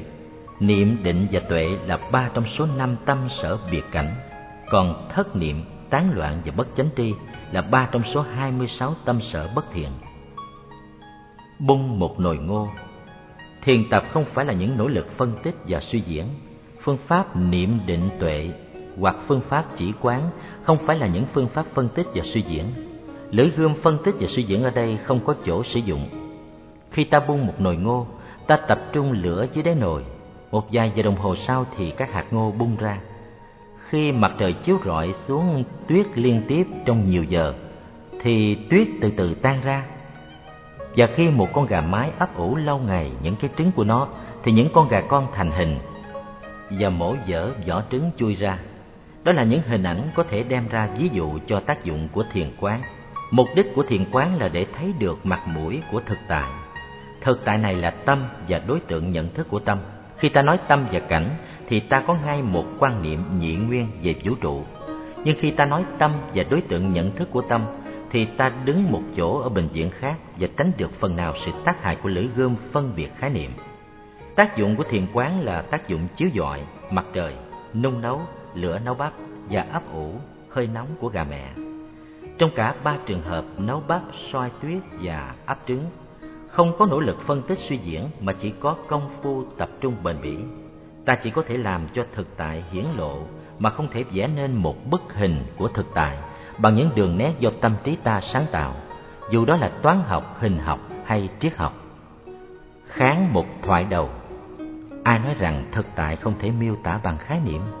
Chính là cái thấy, tuệ của ta khi ta ngưng tụ tâm thần để quan sát. Lưỡi gươm khái niệm nhiều khi chỉ có thể băm thực tại thành những mảnh nhỏ, rời rạc, không sinh khí. Các nhà khoa học nhiều khi đã đồng ý về điểm này Nhiều phát minh khoa học lớn đã được thực hiện như một trực giác Những lập luận để chứng minh các phát minh kia không phải là những dụng cụ để khám phá Mà chỉ là những phương tiện để bên vực những phát minh này đến với khoa học gia vào những lúc bất ngờ nhất, nghĩa là vào những lúc mà họ không suy nghĩ, lý luận và phân tích. Những cái thấy này là do sức tập trung, định của tâm ý khoa học gia trong nhiều tháng năm liên tiếp. Nếu không có sự thiết tha và chú tâm thầm lặng và thường xuyên tới nghi án, kể cả những lúc đi, đứng, nằm, ngồi, ăn, ngủ, vân vân, thì cái thấy kia không bao giờ tới được. Các thiền giả ôm ấp một thoại đầu cũng làm việc theo phương pháp ấy. Danh từ thiền học là kháng thoại đầu. Kháng có nghĩa là nhìn. Tất cả những vấn đề của sự sống, từ những trạng thái tình cảm như đam mê, thù hận, buồn khổ, cho đến những nghi vấn về tri thức như sinh, diệt, có, không, vân vân, đều có thể đưa ra làm đối tượng của chánh niệm, của chỉ quán. Chánh niệm vừa là nhân, vừa là quả. Như ta đã thấy, chánh niệm vừa là nhân, vừa là quả, vừa là định vừa là tuệ vừa là chỉ vừa là quán chánh niệm vừa thắp lên tâm đã được định và ta thấy được tâm ta rõ hơn nhân và quả đồng thời nhân và quả không lìa nhau. Cũng như máy phát điện quay thì dòng điện hiện hữu và bóng đèn bật sáng. Tuy vậy duy trì liên tục chánh niệm còn có công dụng tích lũy định tuệ. Cũng như khi máy điện chạy ta có thể tích lũy điện lực vào một bình ác quy. Đó là công phu. Trong giấc ngủ, chánh niệm vẫn còn tác dụng và công án tiếp tục được kháng một cách âm thầm. Có thiền giả thấy được mình đang duy trì chánh niệm ngay cả trong giấc mơ. Vào những thời gian thiền tập miên mật nhất, thỉnh thoảng tôi cũng thấy mình có chánh niệm trong giấc mơ. Suy tư về cái không thể suy tư Phương pháp của khoa học từ trước đến nay là giới hạn đối tượng khảo cứu vào một phạm vi nhỏ để tiện khảo cứu Đối tượng càng nhỏ thì sự chú ý càng lớn. Nhưng đến khi đi vào địa hạt những cực di siêu nguyên tử thì nhà khoa học khám phá ra rằng mỗi chất điểm được tạo thành bởi tất cả các chất điểm khác và tâm ý của nhà khoa học trong khi quan sát không còn là một thực tại biệt lập với các vật quan sát. Trong giới khoa học vật lý cực di ngày nay có ý niệm bootstrap. Ý niệm này nhận rằng dạng vật nương vào nhau mà sinh khởi và hiện hữu. Những vật cực di mà từ lâu ta lầm tưởng là thực thể cơ bản của vật chất, thực ra cũng nương nhau mà có, và chúng cũng không có thực thể riêng biệt. Mỗi chất điểm là do tất cả những chất điểm khác tạo thành. Ý niệm này không khác mấy với ý niệm một là tất cả của Kinh Hoa Nghiêm. Thực tại đã là tương sinh, tương lập như thế, thì suy tư thế nào được thực tướng của nó? Phái thiền tào động, căn dặn người tu thiền rằng chỉ nên quán chiếu mà không nên suy tư. Phương châm của phái tào động, suy tư về cái không thể suy tư thì làm sao suy tư được? Không suy tư, ấy là chỗ thiết yếu của thiền tôi ưa danh từ quán chiếu bởi nó hàm rọi ánh sáng vào mà quan sát quan sát mà không cần suy diễn mặt trời chiếu rọi hồi lâu trên một bông sen thì cành sen xòe nở và làm cho gương sen hiển lộ. Cũng như thế dưới tác dụng của quán chiếu, thực tại dần dần hiển lộ bản thân. Tuy vậy, trong thiền quán, chủ thể quán chiếu và đối tượng quán chiếu không tách rời nhau. Đây là điểm khác biệt căn bản xưa nay của thiền học và khoa học. Hạt muối đi vào lòng biển mặn từ lâu khoa học thường quen dạch một đường ranh giới giữa người nghiên cứu và đối tượng nghiên cứu. Nhà khoa học và con vi trùng dưới kính hiển vi là hai thực tại riêng biệt độc lập. Thiền học kỹ nhất điều đó. Ta hãy nhớ lại sự liên hệ giữa ánh sáng mặt trời và màu xanh trên lá cây. Khi ta rọi chánh niệm vào các đối tượng tâm ý khác, các đối tượng này biến thể và đồng nhất với chánh niệm. Tôi đưa ra một hình ảnh để bạn thấy điều này. Khi bạn ý thức rằng bạn đang vui, bạn thầm nghĩ, tôi có ý thức rằng tôi đang vui. Nếu bạn vượt lên cao hơn một tầng nữa và nói, tôi đang ý thức rằng tôi có ý thức về niềm vui của tôi, thì bạn thấy gì? Bạn thấy có ba tầng, niềm vui, ý thức về niềm vui, ý thức về sự có ý thức. Đó là ta dung thanh kiếm khái niệm để biểu diễn dài đường phân tích. Sự thật trong bạn, cả ba đều nằm trong một. Kinh niệm xứ một kinh dạy về chánh niệm thường dùng những mệnh đề quán niệm thân thể nơi thân thể, quán niệm cảm thọ nơi cảm thọ, quán niệm tâm thức nơi tâm thức và quán niệm đối tượng tâm thức nơi đối tượng tâm thức. Tại sao lại có sự lặp lại những danh từ thân thể, cảm thọ, tâm thức và đối tượng tâm thức? Một vài luận gia nói rằng đó là để nhấn mạnh về những danh từ đó. Tôi nghĩ không phải thế ý kinh là trong khi quán niệm không cho đối tượng quán niệm là một cái gì biệt lập ngoài chủ thể năng quán. Phải sống cái đối tượng đó, phải đồng nhất với đối tượng đó, phải hòa hợp với đối tượng đó như một hạt muối đi vào lòng đại dương để đo chất mặn của đại dương. Một công án thiền cũng vậy, công án không phải là một bài toán mà ta có thể giải đáp bằng cách sử dụng trí lực của mình. Công án không phải là công án của kẻ khác, công án phải là công án của mình, là vấn đề sinh tử của đời mình nó không thể tách rời khỏi đời sống hàng ngày của mình. Công án phải được cấy vào trong thịt, trong xương, trong tủy của mình và mình trở thành miếng đất nuôi dưỡng nó. Có thế thì hoa trái của nó mang tới mới là hoa trái của tự tâm mình được. Trong từ ngữ comprende của tiếng Pháp, ta thấy có tiền từ con và động từ prendre. Ý nói hiểu một vật, tức là cầm lấy vật ấy lên và đồng nhất với nó nếu ta chỉ phân tích một người như một đối tượng khảo cứu mà không sống với người ấy thì ta không thể thực sự hiểu được người ấy. Nhà thần học Martin Buber cũng nói rằng liên hệ giữa con người với Thượng Đế không phải là một liên hệ chủ thể và đối tượng. Bởi Thượng Đế không phải là đối tượng của tri thức. Gần đây, trong lĩnh vực khoa học vật lý cực di, các khoa học gia cũng đã công nhận rằng không thể có một hiện tượng nào tuyệt đối khách quan, nghĩa là độc lập với tâm ý người quan sát và cho đó mọi hiện tượng chủ quan cũng đều có mặt khách quan của chúng.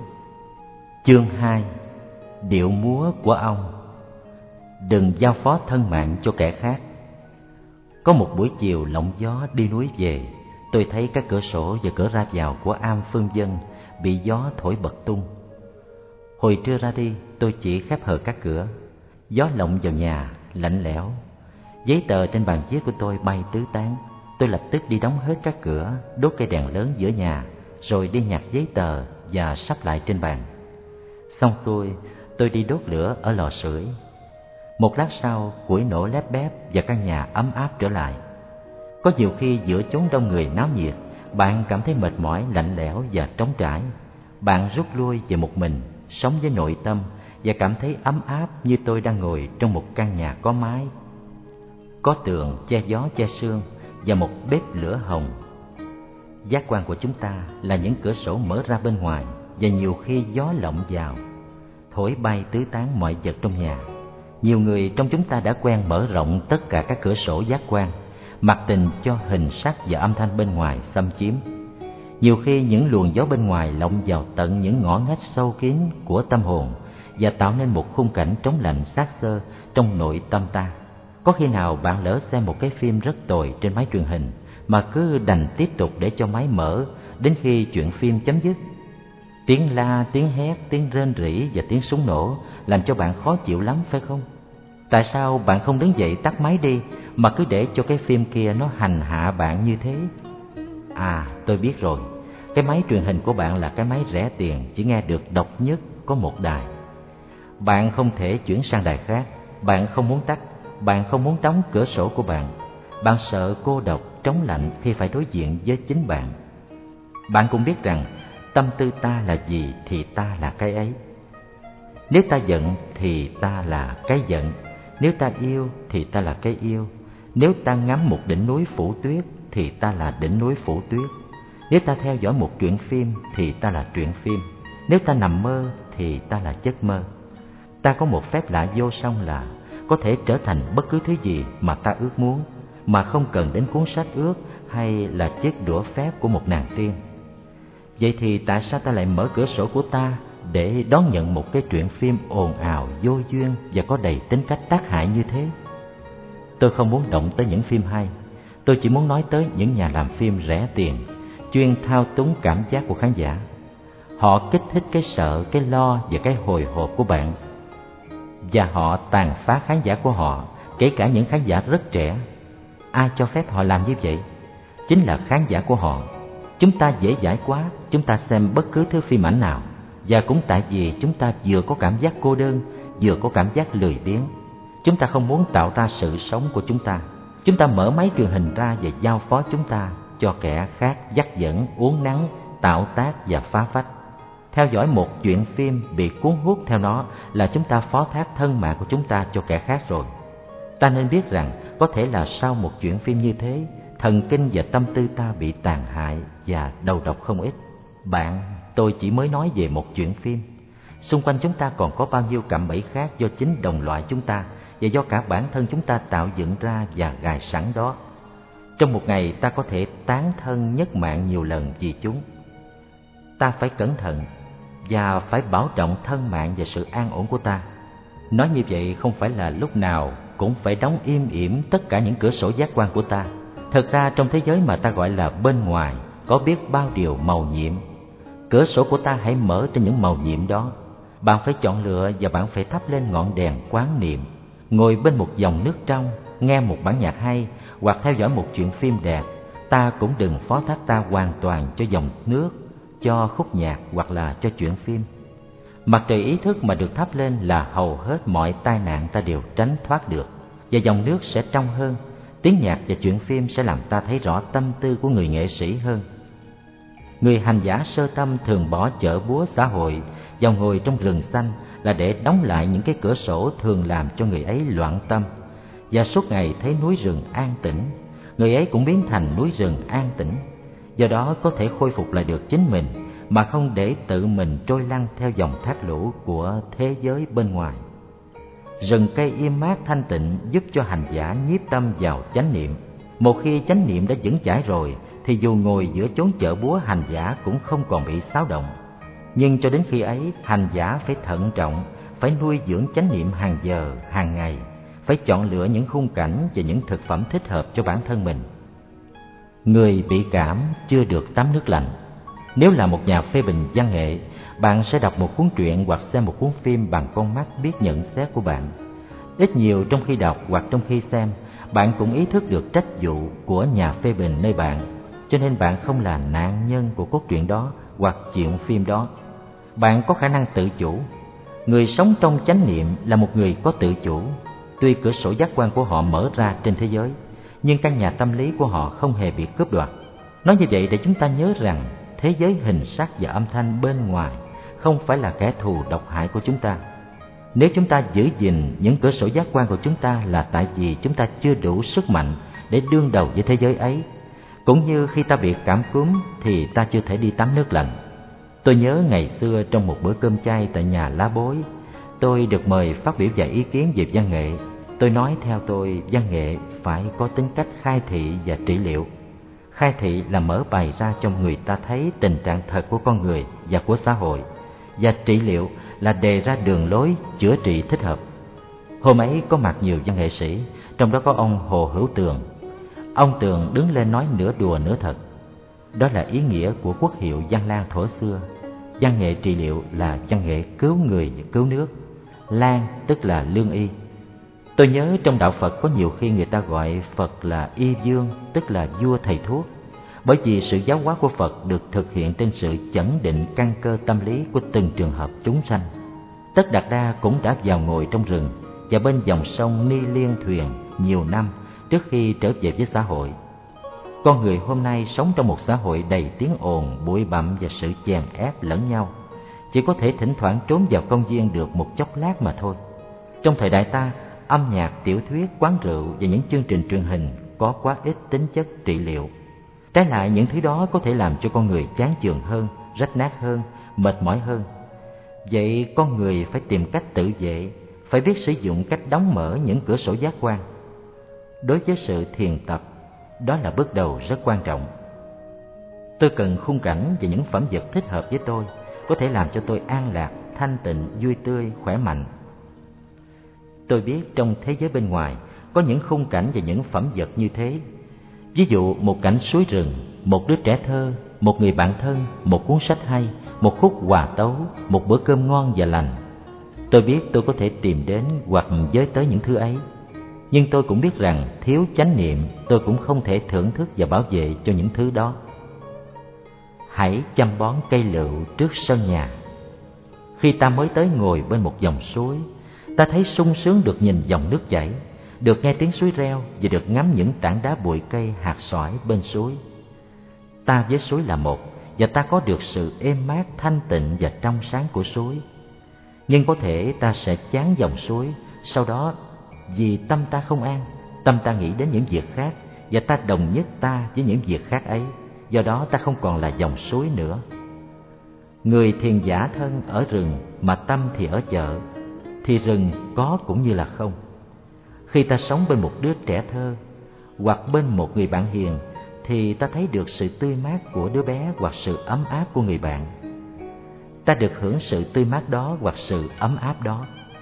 Ta đã là đứa bé, ta là người bạn, nhưng nếu tâm ta không an thì đứa bé đó cũng như không, người bạn có đó cũng như không. Ta phải có ý thức về sự quý giá của đứa bé hay của người bạn và như thế ta mới thưởng thức được sự có mặt của họ và mới bồi đắp và nuôi dưỡng được họ để họ mãi mãi còn là niềm hạnh phúc của ta. Nếu ta vô tâm và dại dột, ta có thể sinh ra bất mãn, trách cứ, cãi cọ với họ hoặc đòi hỏi quá đáng nơi họ để cuối cùng ta mất họ. Mà một khi mất họ rồi thì ta mới thấy họ quý giá, ta mới thương tiếc họ. Khi còn họ thì ta không trân quý, khi mất họ rồi thì ta có thương tiếc cũng vô ích.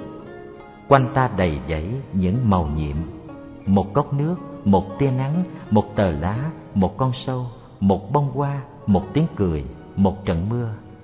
Nếu ta có chánh niệm, ta sẽ dễ dàng thấy được sự màu nhiệm của vạn vật.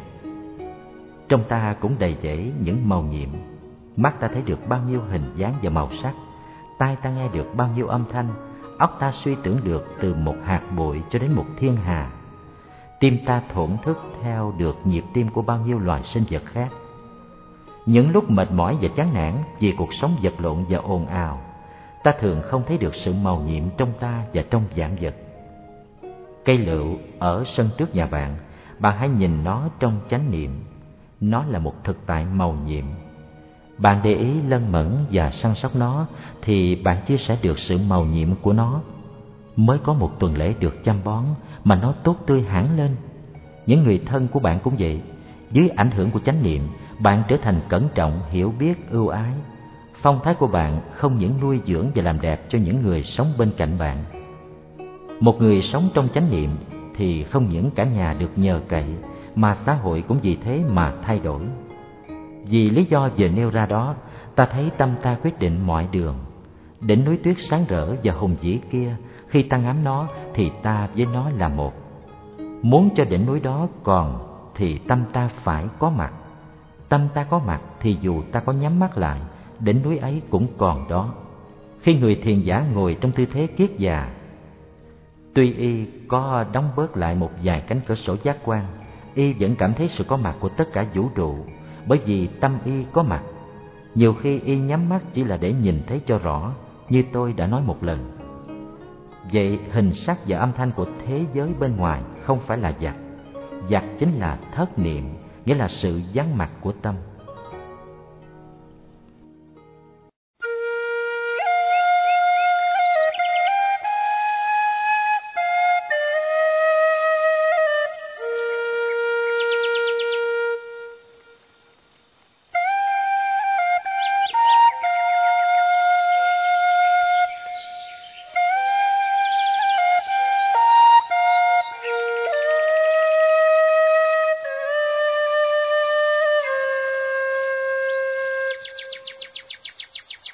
Đừng trở thành một thuộc địa. Thợ thuyền Pháp và cả đảng xã hội đang cầm quyền nữa, hiện đang tranh đấu để rút thời gian làm việc hàng tuần từ 40 giờ xuống 35 giờ. Cuộc tranh đấu thật cam go, nhưng 5 giờ đồng hồ đạt được đó, chúng ta sẽ sử dụng như thế nào?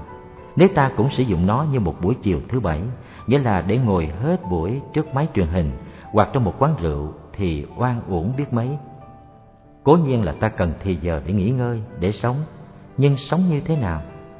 Ta có thói quen hễ rảnh tay là mở máy truyền hình mà theo dõi một truyện phim trinh thám hay gì cũng được để khỏi phải ở không, nghĩa là để khỏi phải đối diện với chính ta. Nhiều khi máy truyền hình làm ta mệt thêm, cáo thêm, nhức đầu thêm. Thì giờ tự do mà ta tranh đấu được có thể bị các công ty phim ảnh, quảng cáo và tuyên truyền chính trị cướp đoạt. Rồi cuối cùng ta sẽ bị biến thành những thuộc địa của kẻ khác. Ta phải tìm cách sử dụng thì giờ nghỉ ngơi quý báu của ta cho hợp lý để ta thực sự được nghỉ ngơi và có được sự an lạc.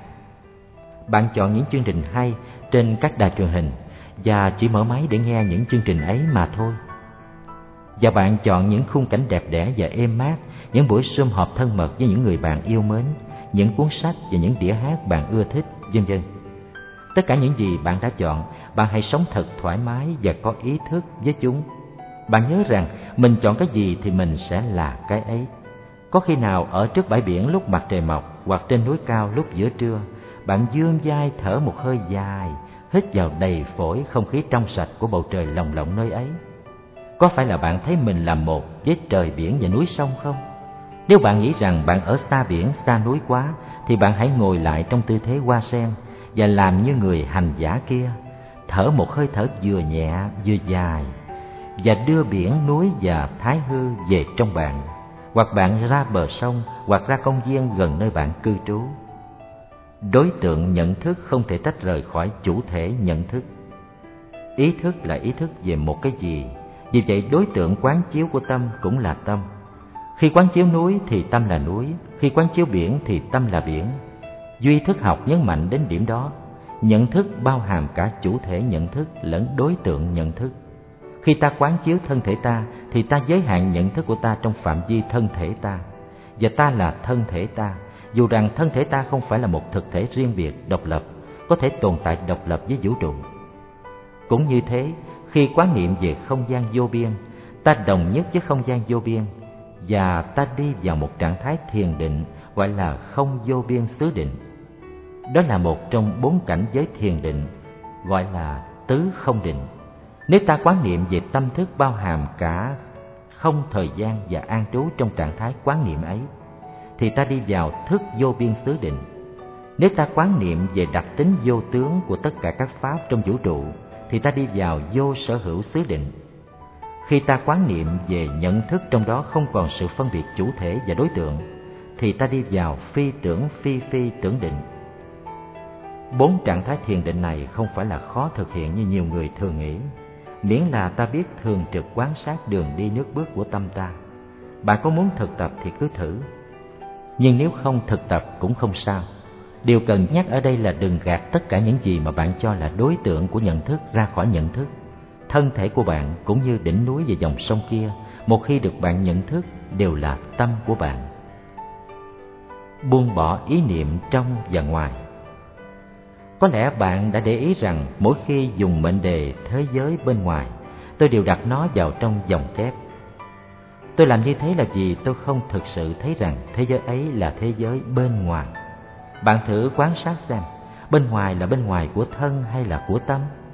Thân thể ta, máu thịt và gân cốt ta đều thuộc về thế giới bên ngoài ấy. Cho đến hệ thần kinh và óc tủy của ta cũng đều thuộc về cùng một thế giới cái dung tích mấy trăm phân khối chứa đựng não bộ của ta, nó có phải là cái thế giới bên trong để đối với cái thế giới bên ngoài hay không? Bạn nói là không, bởi vì nó là một phần của không gian, tức là một phần của thế giới bên ngoài. Vậy thì thế giới bên trong là tâm. Bạn nói, nhưng tâm ở đâu? Bạn có thể xác định được vị trí của tâm không? Bạn hãy dùng tâm mà quan sát tâm như quan sát mọi hiện tượng khác mà ta gọi là vật lý tâm liên hệ với thần kinh và não bộ. Tâm là ký ức và cảm giác, là tư tưởng, là nhận thức. Những hiện tượng ấy có liên hệ tới gốc rễ sinh lý của chúng, có sinh diệt, có cường độ. Bạn nói ta có thể xác định vị trí không gian và thời gian của chúng. Về không gian thì căn cứ của chúng là thần kinh và não bộ. Về thời gian thì chúng có thể phát hiện hôm qua, ngày nay hoặc ngày mai. Như vậy, dưới nhận thức của tâm tâm trở thành một phần của cái thế giới mà ta gọi là thế giới bên ngoài. Cứ theo đà ấy mà suy xét, thì tất cả đều thuộc về thế giới bên ngoài ấy. Nhưng bên ngoài là bên ngoài của cái gì? Làm gì có bên ngoài nếu không có bên trong? Những quan sát ấy không phải để đưa tới kết luận rằng thế giới bên ngoài nằm gọn trong tâm và tâm bao hàm tất cả pháp giới, bởi vì một kết luận như thế vẫn còn được đặt trên sự phân biệt trong và ngoài. Tất cả đều trong tâm ngoài tâm không còn gì nữa. Câu nói này cũng vô lý như câu nói, tâm ta nhận thức được thế giới bên ngoài. Lý do của sự lúng túng nằm ở thói quen phân biệt trong và ngoài của chúng ta. Trong đời sống thực dụng hàng ngày, sự phân biệt ấy rất cần thiết. Ta phải phân biệt trong và ngoài, bởi vì vào mùa đông, ở trong nhà ta có thể mặc ít áo, nhưng khi ra ngoài đường, tức là ngoài nhà, thì phải mặc cho thật ấm, nếu không muốn bị sưng phổi. Các ý niệm như cao, thấp, một, nhiều tới đi, sinh diệt, vân vân. Cũng vậy, rất cần cho nhận thức và hành động thực dụng của sự sống hàng ngày. Nhưng nếu khi ta thoát ra khỏi phạm vi sự sống thực dụng đó, mà đi vào sự quan sát thực tướng của vũ trụ, thì ta phải rời bỏ các ý niệm kia. Ví dụ khi ta ngẩng đầu lên nhìn trăng sao, ta thường cho phía ấy là phía trên. Nhưng cùng một lúc ấy, những người đang đứng ở bán cầu bên kia trái đất của ta lại cho phía ấy là phía dưới trên chỉ là trên đối với ta mà thôi. Trên là trên trong cuộc sống thực dụng, chứ không phải là trên của chân lý vũ trụ. Muốn quan sát vũ trụ, phải biết buông bỏ ý niệm trên dưới ấy. Thực tại không chịu đựng được khuôn khổ. Vậy sự buông bỏ ý niệm về khuôn khổ rất cần thiết cho người thực tập thiền quán. Khi ta quan sát thân thể, cảm giác, tư tưởng và nhận thức của ta ta cũng đặt chúng vào khuôn khổ không gian và thời gian như khi ta quan sát các hiện tượng vật lý, và như thế là ta đặt chúng vào cùng trong một thế giới. Sắp đối tượng tâm lý bên cạnh các đối tượng sinh lý và vật lý. Bạn đặt câu hỏi, tâm như là đối tượng quan sát có còn là tâm nữa hay chăng? Hay chỉ là bóng dáng rơi rớt của tâm? Câu hỏi đó thông minh. Bạn có thể hỏi tiếp, các đối tượng quan sát khác của tâm mà ta xếp vào hai phạm trù sinh lý và vật lý có còn nằm trong thể tính và tự thân của chúng hay không?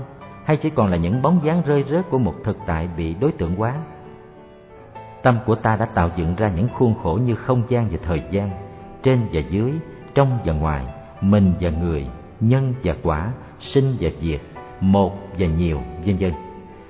Và đặt mọi hiện tượng sinh lý, vật lý và tâm lý vào trong những khuôn khổ đó để quan sát, mong tìm ra được chân tướng của chúng.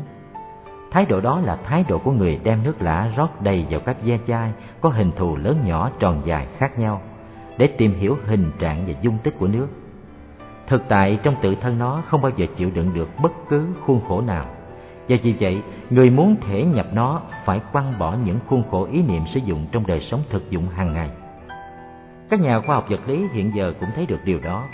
Thuyết tương đối chủ trương rằng nếu không buông bỏ ý niệm thời gian và không gian độc lập và tuyệt đối, thì không thể nào đi xa trên con đường hiểu biết vũ trụ.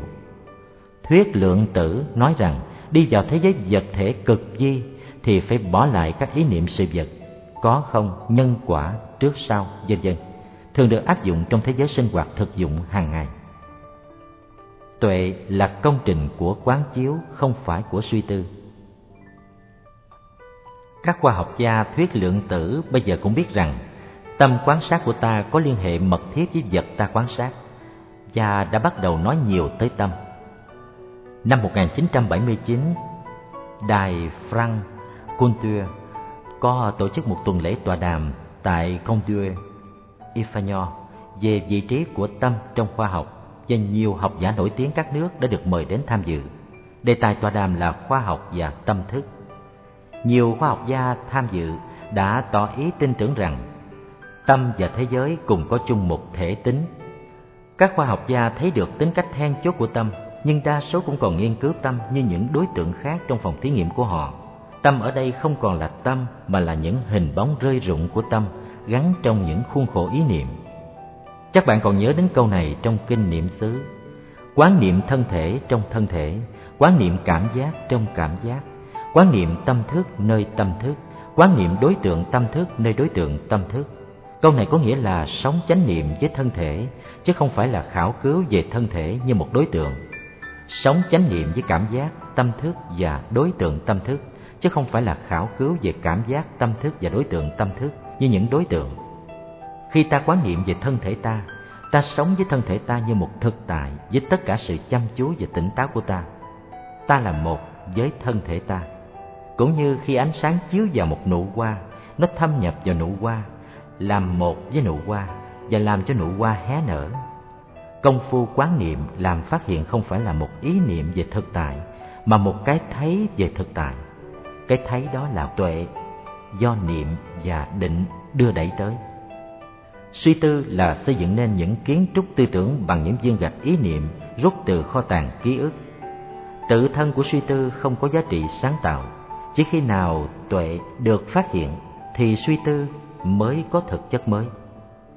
Tuệ không phải là do suy tư đưa tới, nó là công trình của sự quán chiếu. Tuệ có thể nhờ tư tưởng chuyên chở, nhưng tư tưởng nhiều khi khó chuyên chở được tuệ, bởi vì tư tưởng thường hay bị các phạm trù ý niệm của chúng điều khiển và gò bó. Tư tưởng và ngôn ngữ nhiều khi không thể diễn tả được tuệ hay bằng một cái nhìn hay một tiếng cười chính là gì thế điệu múa của loài ong bạn đã từng đọc sách hoặc xem phim về sinh hoạt loài ong chưa khi con ong thợ phát kiến một địa điểm nhiều qua, thì nó bay về tổ báo cho đồng loại biết phương hướng và vị trí của địa điểm này bằng cách đi dài đường múa. Có nhiều địa điểm xa cách tổ ong đến hàng cây số. Học giả von Schritz từng nghiên cứu về ngôn ngữ múa ấy của loài ong. Loài người cũng biết múa và có nhiều nghệ sĩ từng diễn tả nội tâm bằng những điệu múa. Có người diễn tả nội tâm bằng âm nhạc hoặc hội họa. Lời nói của chúng ta cũng chỉ là những đường múa, những tiếng hát, những nét họa. Nó có thể dụng về hoặc khéo léo. Nó có thể chuyên chở được nhiều hay ít cái thấy của chúng ta. Nhưng sự khéo léo không phải chỉ cần thiết ở người sử dụng ngôn ngữ. Chính người nghe cũng phải khéo léo và tinh ý. Bởi ngôn ngữ thường không thoát được những phạm trù ý niệm dòng người nói có khéo léo lách thoát khỏi một mớ phạm trù này thì người nghe cũng có thể rơi vào cạm bẫy của những phạm trù ấy như chơi bởi vì những chai và bình của ta đem ra để đựng nước đều có sẵn những hình thái và dung lượng của chúng. Thiền giả hay nói đến tính cách bất lập văn tự, không phải nhất thiết là để phủ nhận khả năng diễn đạt của văn tự, mà chỉ là để đề phòng sự chấp nhặt vào văn tự của người sử dụng cũng như của người tiếp nhận. Những tác phẩm như Trung Quán Luận của luận sư Long Thọ sáng tác vào thế kỷ thứ hai dương lịch biểu trưng cho ý thức muốn sử dụng ý niệm để đập vỡ ý niệm. Trung Quán Luận không nhắm tới sự thành lập một ý niệm hay một luận thuyết nào hết, mà chỉ nhằm tới sự phá bỏ tất cả mọi ý niệm, đập vỡ hết tất cả mọi chai lọ, ống và bình, để cho ta thấy nước là một cái gì không cần hình tướng mà vẫn hiện thực. Trung quán luận là những điệu múa nhằm giúp ta bỏ lại các khuôn khổ ý niệm trước khi đi vào sự thể nghiệm thực tại. Điệu múa ấy chỉ là phương tiện phá bỏ chướng ngại trên con đường thể nghiệm thực tại, mà không phải là một hình ảnh thực tại được mô tả. Kiến thức là chướng ngại của tuệ giác. Những phát minh lớn của khoa học không phải là hoa trái của suy tư, mà là của tuệ giác. Công cụ của nhà khoa học không phải chỉ là trí năng và phòng thí nghiệm, mà là cả con người của ông ta, trong đó có cả phần vô thức thâm sâu. Trí năng đóng vai trò ươm hạt và dung xén, nó gieo hạt nghi án vào mảnh đất tâm. Chừng nào hạt chưa mọc mầm thành cây thì trí năng vẫn còn chưa làm được trò trống gì. Chỉ suốt ngày đánh giỏ trong hư không, hạt nghi án nở thành mầm tuệ giác vào những lúc bất ngờ nhất, nghĩa là những lúc mà trí năng không hoạt động, không đánh giỏ trong hư không. Tuệ giác đó là một cống hiến của công trình ấp ủ của nhà khoa học. Trong lúc thức cũng như trong lúc ngủ, trong khi ăn cũng như trong lúc đi bách bộ. Đối với nhà khoa học, nghi án dùi chôn trong tâm thức ông nếu ấp ủ suốt đêm ngày bằng niệm lực thì sẽ có cơ phá giải. Sự phát kiến mới làm rạn nứt những sở tri, tức là kiến thức cũ, và buộc trí năng phải phá bỏ những kiến trúc hiện thời của nó để xây dựng một kiến trúc mới. Kiến thức cũ là chướng ngại cho tuệ giác mới. Vì vậy trong Phật học chúng được gọi là sở tri chướng.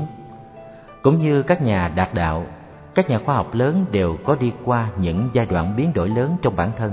Sở dĩ họ đạt được những cái thấy sâu sắc là vì nơi họ niệm lực và định lực đã khá dồi dào. Trí tuệ không phải là sự chất đóng của tri thức. Trái lại nó là sự dùng dãy để thoát khỏi các tri thức ấy. Nó đập vỡ những tri thức cũ để làm phát sinh những tri thức mới phù hợp hơn với thực tại khi Copernic phát minh ra rằng trái đất xoay quanh mặt trời thì có biết bao nhiêu ý niệm về thiên văn học cũ bị sụp đổ trong đó có ý niệm trên và dưới Thuyết lượng tử hiện thời đang phấn đấu mãnh liệt để vượt thoát các ý niệm đồng nhất và nhân quả, vốn là những ý niệm căn bản xưa nay của khoa học. Khoa học cũng đang dấn thân trên con đường rũ bỏ ý niệm như đạo học. Khi Phật Thích Ca đưa ra ý niệm vô ngã, ông đã làm đảo lộn không biết bao nhiêu quan niệm về vũ trụ và nhân sinh. Phật đã dán một đòn lớn trên ý niệm phổ thông và kiên cố nhất của loài người, ý niệm về sự tồn tại của ngã. Những người thấu hiểu được vô ngã thì biết rằng vô ngã là một ý niệm được đưa ra để đánh đổ ý niệm ngã chứ không phải là một đồ án mới của thực tại đem ra để thay thế một đồ án cũ vô ngã là phương tiện chứ không phải là cứu cánh nếu vô ngã chỉ là ý niệm thì nó cũng cần phải phá vỡ như một ý niệm khác không nói nên lời nơi con người cái biết được diễn dịch thành khái niệm tư tưởng và ngôn ngữ cái biết ở đây không phải là tri thức thu lượm được bằng cách chất chứa nó là một cái thấy trực tiếp và mau lẹ. Nghiêm về tình cảm thì ta gọi là cảm xúc, nghiêm về trí tuệ thì ta gọi đó là tri giác. Nó là một trực giác chứ không phải là kết quả của suy luận. Có khi nó hiện hữu tràn đầy trong ta, nhưng ta không diễn dịch nó thành khái niệm được, không dùng hình thức tư duy để chuyên chở nó được, và do đó không diễn tả nó được thành lời. Nói không nên lời là tâm trạng ta lúc đó. Có những tri giác được mô tả trong Phật học là bất khả tư, bất khả nghị, bất khả thuyết, nghĩa là không thể suy tư, nghị luận và lập thành học thuyết. Ai biết? Cái biết của ta, ta tự hào là do ta đạt được. Kỳ thực đó là cái biết của chủng loại ta. Diễn biến và tiến hóa từ những kiếp nào xa lắc khi ta còn bơ vơ giữa ranh giới vô cơ và hữu cơ. Nói đến cái biết, ta cứ nghĩ ngay đến con người với não bộ tương đối hơi lớn của nó mà không nhớ rằng cái biết đang hiện hữu nơi mọi loài vật, ở cả những vật mà ta gọi là vô tri. Các loài ong, nhện và tò giò có mặt trong những loài vật khéo tay nhất. Chúng có thể tạo dựng những kiến trúc thật đẹp khi ta quan sát tổ ong, tổ tò giò và lưới nhện. Ta thấy chúng có khả năng biết làm. Ta nói các loài này không biết tư duy, không biết toán học, không làm được đồ án và dự tính. Chúng không có trí tuệ mà chỉ có bản năng Tuy vậy không phải là loài người đã làm ra tổ ong, tổ tọp giò và màng nhện cho các loài này. Chính những con vật bé nhỏ không có khối óc đó đã tự xây dựng nên những thứ mà ta phải tấm tắc khen đẹp. Nếu không phải chúng biết thì ai biết? Chính là chúng chính là chủng loại của chúng trong lịch trình tiến hóa. Nhìn vào loài thực vật, ta cũng thấy đầy dẫy những sự màu nhiệm của cái biết. Cây chanh biết đâm rễ, làm cành, làm lá, làm hoa và làm trái. Bạn nói rằng cây chanh không có nhận thức thì làm gì biết làm, có phải không? Xương sườn, xương sống và các hạch tiết tuyến trong bạn có phải là do bạn vận dụng trí thức của bạn mà làm ra chăng? Đó là công trình của cái biết, một cái biết bao trùm tất cả những cái biết khác, trong đó có cái suy tư của bạn. Biết trong trời xanh. Bây giờ bạn thử gạt bỏ khái niệm về ngã, thử dùng một thứ ngôn ngữ không có chủ từ để xem chúng ta thấy được gì. Ví dụ mưa. Thường thường ta hay nói trời mưa. Trời là chủ từ, còn mưa là động từ. Nhưng chủ từ không thực sự là một từ. Người Tây Phương nói it rains, it feels. Chủ từ ai hay yêu cũng không thực sự chỉ một cái gì hết. Có khi ta nói mưa rơi, mưa được xem là chủ từ, còn rơi là động từ. Xét lại nói mưa rơi là vô nghĩa. Mưa thì có nước rơi, nếu không có nước rơi thì không phải là mưa. Vậy ta có thể nói mưa ở Sài Gòn, mưa ở Đà Lạt, không dùng chủ từ mà vẫn diễn đạt được thực tại. Ta hãy dùng động từ biết theo kiểu đó và nói biết trong con người, biết trong loài ong, biết nơi cây chanh, nghe lạ tai thật, nhưng chỉ là do thói quen của chúng ta. Khi nói thì phải có chủ từ. Tiếng biết ở đây có thể là một động từ hay một danh từ, như trường hợp mưa ở Sài Gòn, mưa ở Hà Nội. Nếu mưa ở Sài Gòn có nghĩa là có mưa ở Sài Gòn, thì biết trong con người có nghĩa là có sự biết trong con người. Có gì mà không hiểu được? Theo như tôi thấy, cái biết có mặt khắp chốn và biểu hiện khắp chốn. Biết trong anh hai, biết nơi cô ba, biết nơi con ong, biết nơi cây đào, biết trên thái hư, biết giữa tinh hà. Nếu ngôn ngữ Tây Phương nói Il fleur sur Paris thì cũng có thể nói là Il pendant la jour được chứ sao không? Một thiền sư nào đó trong một tuần lễ hướng dẫn thực tập quán niệm về vô ngã có thể đề nghị thiền sinh của mình sử dụng lối ngôn ngữ không có chủ từ này và chỉ sử dụng lối ngôn ngữ ấy mà thôi Tôi tin rằng phương pháp đó có thể đưa tới những kết quả rất tốt. Trong gió có cái biết, chúng ta hãy thử đùa một tí với điệu múa sau đây để biết thêm về cái biết. Giả sử tôi nói tôi biết gió đang thổi. Chữ tôi ở đây bạn nghĩ có nghĩa là tâm hơn là thân. Và vì vậy nó có nghĩa tâm tức là tôi biết gió đang thổi. Tâm tức là cái biết. Vậy thì ta đang thực sự nói cái biết biết gió đang thổi. Cái biết là chủ từ biết là động từ và gió đang thổi là túc từ sự vô lý nằm ở chỗ cái biết biết ta tưởng tượng cái biết là một thực thể tồn tại độc lập với đối tượng nhận biết của đó cư trú trong đầu ta và dương ra ngoài để biết sự vật giống như là một cái thước đo có sẵn đem ra để đo chiều dài sự vật.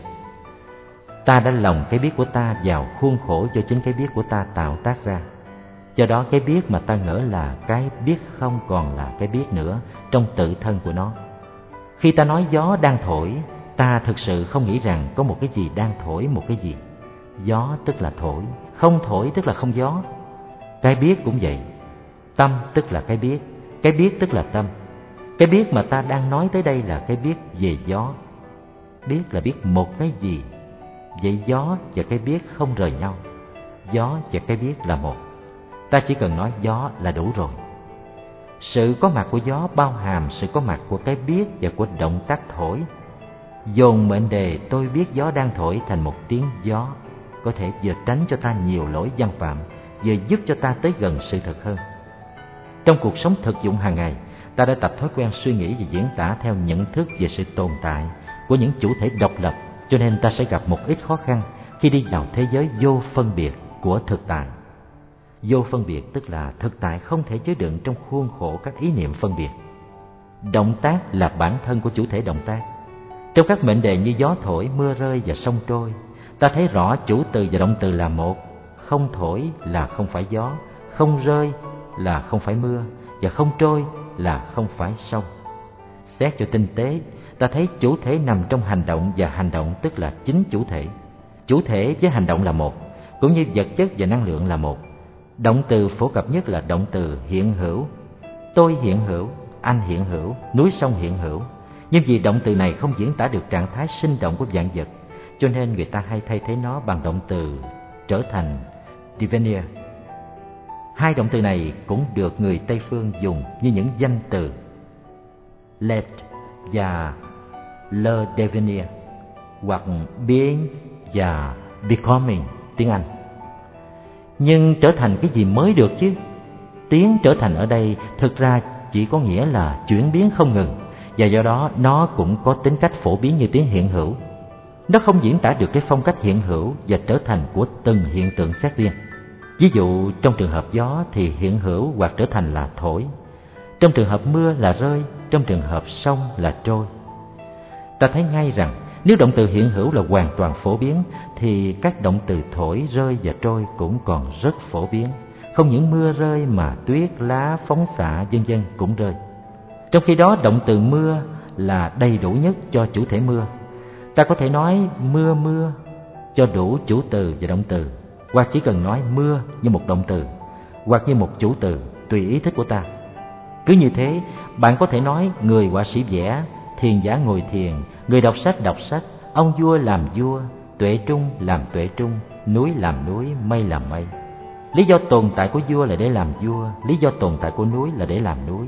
Làm vua tức là làm tất cả những gì mà một ông vua làm, trị nước, an dân, thiết triều và một dạng chuyện khác nữa. Như trong trường hợp mưa mưa, ta không nói vua làm vua, mà chỉ cần nói là vua vua. Tiếng vua thứ hai là động từ, một động từ không có tính cách phổ biến, chỉ để dành cho nhà vua mà thôi. Mỗi chủ từ trở thành một động từ, và động từ ấy là lý do tồn tại của chủ từ ấy. Ví dụ trái núi núi, đám mây mây, tuệ trung tuệ trung. Khi ta nói người họa sĩ vẽ, ta nghe xuôi tai hơn. Kỳ thực mệnh đề đó không khác gì mệnh đề nhà vua vua. Mấy ngàn năm về trước, Đức Thánh Khổng đã từng dùng loại ngôn từ này rồi. Ngài nói quân quân thần thần phụ phụ tử tử, nghĩa là vua làm, vua, tôi làm, tôi, cha làm, cha, con làm, con. Ta có thể tùy ý riêng mà giải thích vua phải làm trọn bổn phận vua hoặc vua phải cho ra vua nhưng tự trung lối giải thích ấy không có thêm gì mới. Thấy được động tác là chính bản thân của chủ thể động tác, rồi ta mới hé thấy được cái dung lượng bao la của một tiếng biết. Những vật vô tri, vô giác kia, chúng bay có linh hồn không vậy? Đã quen nhận thức cái biết qua hình thức, cảm giác và tri giác của mình. Chúng ta thường gọi những vật vô cơ là vô tri, vô giác. Những vật chỉ hiện hữu một cách trơ trơ, bất động thật ra các vật này chỉ vô tri vô giác theo nhận định của ta mà thôi. Tảng đá kia là sự tập hợp của nhiều nguyên tử do những lực từ điện kết hợp. Nguyên tử không phải là những hạt vật chất đông đặc bất động mà là những khoảng không gian khá đồ sộ trong đó các chất điểm li ti như chất tử proton trung hòa tử neutron và điện tử electron không ngớt di chuyển với tốc độ kinh khiếp xích xoát tốc độ của ánh sáng, nghĩa là 300.000 cây số mỗi giây. Cái gì đã khiến cho các trường từ điện và các chất điểm hành động như thế? Ta có còn mô tả tảng đá là một vật thể trơ trơ, vô tri vô giác nữa hay không? Những vật vô tri vô giác, Tây phương gọi là le object inanime. Thi sĩ Lamarta có lần hỏi, những vật vô tri vô giác kia chúng bay có linh hồn không vậy? Linh hồn theo kiểu tư duy và tưởng tượng của con người thì chắc là không có, hoặc không thấy biểu hiện, nhưng linh hồn theo nghĩa một thực thể sống động thì chắc chắn là có. Tác dụng muôn mặt của cái biết Cái biết có thể được biểu hiện ra muôn ngàn mặt. Tác dụng của biết như ta thường thấy là thấy, là nghe, là cảm, là so sánh, là hồi tưởng, là tưởng tượng, là suy tư, là lo sợ, là hy vọng, vân vân. Trong duy thức học, một môn học chuyên chú về nhận thức trong Phật giáo, ta tìm thấy nhiều tác dụng của cái biết nữa. Trong trường hợp thức a la gia, biết có nghĩa là hàm chứa, duy trì, biểu hiện. Trong trường hợp thức mạt na, biết có tác dụng bám chặt không chịu buông thả. Trong trường hợp ý thức, biết còn có tác dụng sáng tạo, vẽ vời, mơ mộng, cắt xén. Trong trường hợp thức emala, biết có tác dụng chiếu rọi, ta nhận thấy ở bất cứ hiện tượng nào, dù là tâm lý, sinh lý hay vật lý, cũng có sự có mặt của vận chuyển sinh động ta có thể nói sự sinh động vận chuyển là tác dụng phổ biến của cái biết ta chớ cho cái biết là một vật bên ngoài đến để làm cho dạng vật sinh động nó chính là sự sinh động, nó chính là dạng vật sinh động vũ hút với vũ sinh là một. Bạn hãy ra ngồi gần một cây chanh. Những điều tôi vừa nói với bạn trên đây không phải là những trò biểu diễn của văn tự và tri thức có mục đích giải trí người đọc. Đó là những dụng cụ mà ta có thể sử dụng để làm rạn nứt và bật tung cái nề nếp suy tư khái niệm đã được ung đúc lâu ngày trong một cuộc sống thực dụng cũng như những cái chốt sắt và những chiếc xà beng mà ta thường dùng để tháo gỡ những cái thùng hoặc để tách chẻ một thân cây ra làm nhiều mảnh. Như khi ta luồn một con rựa vào giữa thân tre để chẻ cây tre ra làm hai, bạn có thể vừa đọc tới đâu vừa dở lẽ ra tới đó, và điều này chứng tỏ bạn đã từng có công phu quán niệm. Nhưng nếu bạn không thấy như vậy hoặc chưa thấy như vậy thì đó có thể là do bạn mới quan sát thực tại lần đầu bằng ý thức, không phân biệt và chưa quen với cách nhìn đảo lộn này. Cũng có thể về những đường múa trên đây của tôi còn dụng. Không sao, thua keo này ta sẽ bày keo khác. Không vào được bằng cánh cửa này ta sẽ vào bằng một cánh cửa khác. Điều quan trọng không phải là hiểu những lời tôi nói mà là thấy được thực tại. Lời tôi nói chỉ là những điệu múa gợi ý hoặc một ngón tay chỉ trỏ. Bạn phải nhìn bằng con mắt của chính bạn và con mắt đó chỉ có thể mở ra trong chính niệm. Tôi ao ước bạn không đem những lời tôi nói để chế tạo thành những ý niệm rồi cất giữ chúng trong bạn. Tôi không muốn trao cho bạn cái gì hết, tôi chỉ muốn múa cho bạn xem mà thôi. Tôi không muốn làm hơn một con ong. Bạn thấy được gì thì đó là bạn thấy trong tâm bạn, chứ không phải thấy trong những đường múa của tôi. Bây giờ bạn hãy tới ngồi xem một đứa bé ngủ, hoặc ra ngoài giường ngồi cạnh cây chanh, hoặc vào bếp nấu nước pha một bình trà, làm một trong những việc đó một cách thật tỉnh táo, thắp mặt trời chánh niệm lên để đừng đi lạc vào quên lãng. Bạn không cần suy tư về sự đồng nhất hoặc sai biệt của bạn với đứa bé, với cây chanh hay bình trà. Bạn không cần suy tư. Ngồi với đứa bé, ngồi với cây chanh hoặc ngồi uống trà cho tới khi môi bạn nở một nụ cười. Chương ba Nhỏ không trong mà lớn cũng không ngoài Tâm cảnh nhất như Chiều hôm ấy tôi đóng hết các cửa là vì gió lộng Sáng hôm sau, cửa sổ của tôi mở trên một cánh rừng xanh mát. Nắng đã lên và có một chú chim tới hót trên cây mận trước sân. Bé Thanh Thủy đã đi học. Tôi ngừng viết, nhìn qua cánh rừng trải dài bên kia đồi và duy trì ý thức về sự có mặt của tôi và của cánh rừng. Muốn đạt tới sự định tâm, không hẳn là ta phải đóng hết các cửa giác quan lại. Các thiền giả sơ tâm phải đóng các cửa mắt và tai để có thể dễ dàng tập trung vào hơi thở hoặc vào một đối tượng quán niệm khác. Nhưng đối tượng của cảm quan không phải chỉ hiện hữu bên ngoài thân. Người hành giả có thể không nghe, không thấy, không ngửi và không nếm, nhưng người hành giả không thể không có cảm giác về những gì đang xảy ra bên trong thân thể.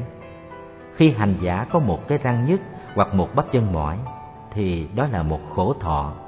Khi toàn cơ thể hoạt động bình thường, hành giả có một cảm thọ dễ chịu và an lạc về thân thể. Cảm thọ này có thể được gọi là một xả thọ, tức là một cảm thọ trung tính, không dễ chịu, không khó chịu. Kỳ thực nó thuộc về lạc thọ. Trong Phật học thường nói tới ba thọ, khổ, lạc và xả thọ. Theo tôi, ta có thể bỏ xả thọ bởi vì xả thọ thật ra là một thứ lạc thọ. Cảm thọ bên trong thân thể là một dòng hiện tượng liên tục, dù ta có ý thức hay không ý thức về nó. Nó là một trong hai cánh cửa sổ của xúc giác Vậy thì đóng hết các cửa cảm giác là một chuyện không làm được. Hơn nữa dù ta có đóng hết các cửa cảm giác thì ý thức ta vẫn còn hoạt động, nghĩa là tâm ta vẫn còn đối tượng, đó là những hình ảnh, những khái niệm và những tư tưởng mà bản chất có nguồn gốc ở ký ức. Có người cho rằng thiền tọa là gạt ra khỏi tâm thức tất cả mọi đối tượng thuộc về thế giới cảm giác và suy tưởng và để cho tâm trở về trạng thái thuần túy không đối tượng, để cho tâm tự quán chiếu tâm cho đến khi tâm trở thành chân tâm. Đó là một diễn tả hấp dẫn nhưng sai lạc ngay từ lúc đầu. Nghĩa là từ lúc cho rằng có thể gạt thế giới cảm giác và suy tưởng ra khỏi tâm để cho tâm trở nên thuần túy. Tâm không phải là một thực tại biệt lập với thế giới cảm giác và suy tưởng để có thể đi ra khỏi thế giới ấy rồi rút về tự thân. Khi tôi ngồi nhìn cảnh rừng trước mặt, tâm tôi không đi ra khỏi tự thân để tìm tới cảnh rừng nó cũng không mở cửa để đón cảnh rừng đi vào. Khi tôi ngồi nhìn cảnh rừng trong chánh niệm, tôi có thể đi vào thiền định mà không hề nhắm mắt. Nói rằng tâm tôi quán chiếu cảnh rừng mà kỳ thực cảnh rừng không phải là một đối tượng biệt lập. Tâm tôi với cảnh rừng là một, cảnh rừng là một trong những biểu hiện màu nhiệm của tâm. Rừng, ngàn thân cây một thân người. Lá cành đưa tay dậy. Tai nghe tiếng suối gọi. Mắt mở toan trời tâm. Nụ cười hàm tiếu kia nở trên từng chiếc lá. Có rừng cây ở đây vì có thế gian đó, nhân tâm đã theo rừng, khoác áo mới màu xanh. Người đạo sĩ ngồi nhắm mắt đi vào thiền định, không hề phân biệt có thế giới bên ngoài cần phải chặn lại, và tâm thức bên trong cần phải thâm nhập. Tuy nhắm mắt, nhưng thế giới có mặt một cách rất hiện thực đối với y. Không phải ngoài, cũng không phải trong, và thế giới này có mặt một cách linh động và hoàn bị nơi đối tượng mà y đang quán niệm. Đối tượng đó hoặc là hơi thở của y, chóp mũi của y, công án mà y đang nuôi dưỡng, hoặc bất cứ một cái gì đang là đối tượng của tâm ý y. Cái gì ấy có thể nhỏ như hạt bụi hay lớn như núi thái sơn, nhưng không phải là một mảnh thực tại rời rạc có thể tách rời ra khỏi thực tại màu nhiệm, mà trái lại còn chứa đựng toàn thể cái thực tại màu nhiệm đó. Nhỏ không trong mà lớn cũng không ngoài tôi đề nghị bạn cùng quán niệm với tôi bài tập sau đây. Bạn ngồi lại trong tư thế thoải mái, bắt đầu chú ý đến hơi thở của mình. Trong khi làm cho hơi thở thật êm và thật nhẹ chừng một vài phút sau, bạn chuyển sự chú ý vào cảm giác bên trong của thân thể bạn. Nếu bạn cảm thấy không có sự đau nhức hoặc khó ở nào, trái lại còn có cảm giác thoải mái và an lạc, thì bạn chú ý tới cảm giác ấy và cứ tự nhiên an hưởng nó với tất cả ý thức tỉnh táo của bạn một vài phút sau, bạn lưu ý tới sự vận hành bên trong của các bộ phận trong cơ thể bạn, như trái tim, buồng phổi, lá gan, quả thận và bộ máy tiêu hóa các bộ phận này đang hoạt động bình thường, không có vấn đề gì, cho nên chúng không gây sự khó chịu hay đau nhức, khiến bạn phải chú ý tới chúng bạn chú ý tới máu đang lưu thông ở trong cơ thể giống như là sông suối đang đi qua cánh đồng để thấm nhuần nước mát cho những cánh đồng ấy. Bạn biết là máu nuôi dưỡng các tế bào trong cơ thể và tất cả những bộ phận trong cơ thể. Trong khi được máu nuôi dưỡng, đều góp phần vào việc bồi dưỡng máu, bộ máy tiêu hóa, hoặc lọc máu, gan, phổi, hoặc để máu luân lưu trong cơ thể, tim. Tất cả những bộ phận trong cơ thể, trong đó có hệ thần kinh và các hạch tiết tuyến đều nương vào nhau mà hiện hữu tất cả đều thống thuộc vào nhau phổi cần cho máu nên phổi là của máu máu cần cho phổi nên máu là của phổi cứ như thế ta có thể nói phổi là của tim hay là gan là của phổi. Và ta thấy được rằng, trong một bộ phận nào của cơ thể cũng có sự có mặt của tất cả những bộ phận khác của cơ thể. Sự nương tựa vào nhau trùng trùng lớp lớp để cùng có mặt ấy, giáo lý quan nghiêm gọi là trùng trùng duyên khởi. Nhân quả ở đây không nằm theo chiều dài, trong đó một nhân đưa đến một quả, mà thể hiện chằng chịt như một màn lưới. Không phải một màn lưới hai chiều như một màn nhện mà là nhiều màn lưới giao nhau trong một không gian nhiều chiều. Không những một bộ phận của cơ thể chứa trong nó sự hiện hữu tất cả các bộ phận khác của cơ thể, mà mỗi tế bào trong cơ thể cũng chứa đựng sự có mặt của toàn thể các tế bào trong cơ thể. Một có mặt trong tất cả và tất cả có mặt trong một. Giáo lý quan nghiêm khi nói đến một là tất cả tất cả là một, nhất tức nhất thiết nhất thiết tức nhất tức là nói về nguyên lý tương quan tương duyên chằng chịt này. Nếu ta nắm vững được nguyên lý tất cả là một một là tất cả thì ta có thể vượt thoát được cái bảy khái niệm một và nhiều. Nhất đa. Một cái bẫy đã từng giam hãm ta trong nhiều ngày, nhiều tháng. Khi ta nói một tế bào chứa đựng tất cả các tế bào khác, ta không nghĩ một cách đơn giản rằng dung tích của một tế bào có thể bao hàm được mọi tế bào và mọi tế bào có thể chui vào nằm gọn trong tế bào ấy. Ta chỉ nói sự có mặt của một tế bào chứng minh được sự có mặt của tất cả các tế bào khác trong cơ thể. Một vị thiền sư Việt Nam nói, hạt bụi này mà không có thì cả vũ trụ cũng không có. Tác hữu trần sa hữu, di không nhất thiết không nhìn vào hạt bụi bậc thiền giả đắc đạo thấy được cả dạng hữu nơi pháp giới người mới học đạo tuy chưa nhìn thấy điều đó rõ ràng như thấy một trái chanh nằm trong lòng bàn tay, nhưng cũng có thể thấy được điều đó trên mặt nhận xét và suy luận. Kinh quan nghiêm có những câu có thể làm người đọc rụng rời tay chân. Nếu người ấy chưa có dịp tham khảo về nguyên lý trùng trùng duyên khởi, ta hãy đọc câu, trong mỗi hạt bụi tôi thấy vô số cảnh giới Phật. Mỗi cảnh giới đều có các đức như lai với hào quang quý báu. Vô lượng vô số núi tu di có thể đem để trên đầu một sợi tóc. Đặt một thế giới vào tất cả các thế giới, đặt tất cả các thế giới vào một thế giới. Trong thế giới hiện tượng, ta thấy sự vật hiện hữu riêng biệt. Cái nào nằm trong vị trí của cái ấy, cái này ở ngoài cái kia. Đi sâu vào nguyên lý duyên khởi, ta thấy rằng tính cách riêng biệt ấy là giả tạo. Một vật thể là do tất cả các vật thể cấu thành, một vật thể chứa đựng tất cả các vật thể. Dưới ánh sáng quán chiếu của duyên khởi ý niệm một và nhiều bị tan rã, và cùng với nó các ý niệm trong và ngoài, nhỏ và lớn cũng tan rã. Thi sĩ nguyễn công trứ. Nguyễn công trứ sinh năm 1778 và mất năm 1859 tự là tồn chất, hiệu là ngộ trai, quê làng uy diễn ở hà tĩnh. Thi sĩ nguyễn công trứ đã thấy được điều này khi ông ta ca ngợi. Thiên thượng, thiên hạ, vô như phật nhỏ không trong mà lớn cũng không ngoài. Mặt trời là trái tim. Đã thấy được một trong tất cả tất cả trong một nơi cơ thể, ta hãy đi xa thêm một bước nữa để quán niệm về sự có mặt của dạng hữu trong ta. Ta biết rằng hệ trái tim ngừng đập trong ta là dòng sinh mạng ta có thể bị gián đoạn. Vì vậy ta rất nuông chiều quý mến trái tim ta. Nhưng bên ngoài cơ thể ta có nhiều bộ phận cũng quan trọng cho sự sống ta và quan trọng không kém trái tim trong cơ thể ta. Hãy chú ý tới cái dần sáng vĩ đại trong không gian mà ta gọi là mặt trời, chẳng hạn. Mặt trời cũng là một trái tim của ta, một bộ phận ta tạm gọi là ở ngoài cơ thể ta. Nhưng nếu ngưng hoạt động thì sự sống của ta cũng bị chấm dứt. Trái tim vĩ đại ấy của ta cho ta và muôn loài trên trái đất nhiệt lượng cần thiết để sinh tồn.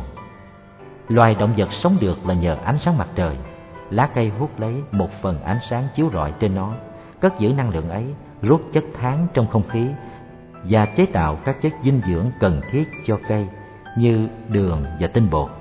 Nhờ cây cỏ mà vật và người có thức ăn. Tất cả chúng ta, cây cỏ, thú vật và người đều tiêu thụ mặt trời. Trực tiếp và gián tiếp. Nói sao cho hết tác dụng của mặt trời, của trái tim bên ngoài cơ thể đó của ta cơ thể của ta thực ra không giới hạn trong phạm vi bên trong của da ta. Cơ thể ta bao la vĩ đại hơn nhiều. Nội một sự vắng mặt dài ba phút của cái bầu khí quyển bao quanh trái đất cũng đủ để cho sự sống của ta chấm dứt. Không có hiện tượng nào trong vũ trụ mà không có liên hệ tới ta.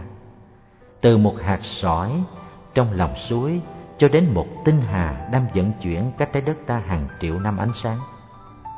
Thi sĩ Walt Whitman nói sự có mặt của một lá cỏ cũng quan trọng bằng sự vận hành của các vị tinh tú. Nhận xét đó không phải đã đến từ những suy luận triết học, mà là từ một trung cảm của tâm tư. Ông còn nói thêm, tôi rộng lớn, tôi chứa đựng cả và thiên hạ, tương tức và tương nhập. Phép quán mà tôi đề nghị với bạn trên đây, ta có thể gọi là phép quán trùng trùng duyên khởi tức là về sự biểu hiện của mọi hiện tượng theo đường lối tương quan tương duyên. Phép quán này có thể đưa ta vượt thoát ý niệm về một và nhiều, hoặc về một và tất cả. Chỉ có phép quán này mới đủ sức đập vỡ ngã kiến, vì ngã kiến đã được thành lập trên thói quen nhận thức về một và về nhiều.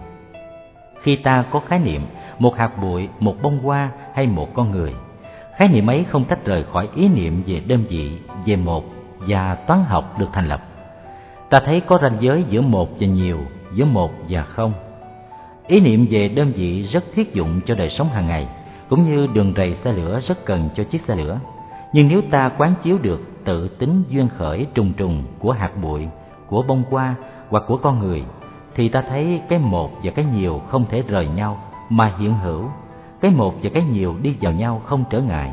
Cái một tức là cái nhiều đó là ý niệm tương tức và tương nhập của giáo nghĩa hoa nghiêm.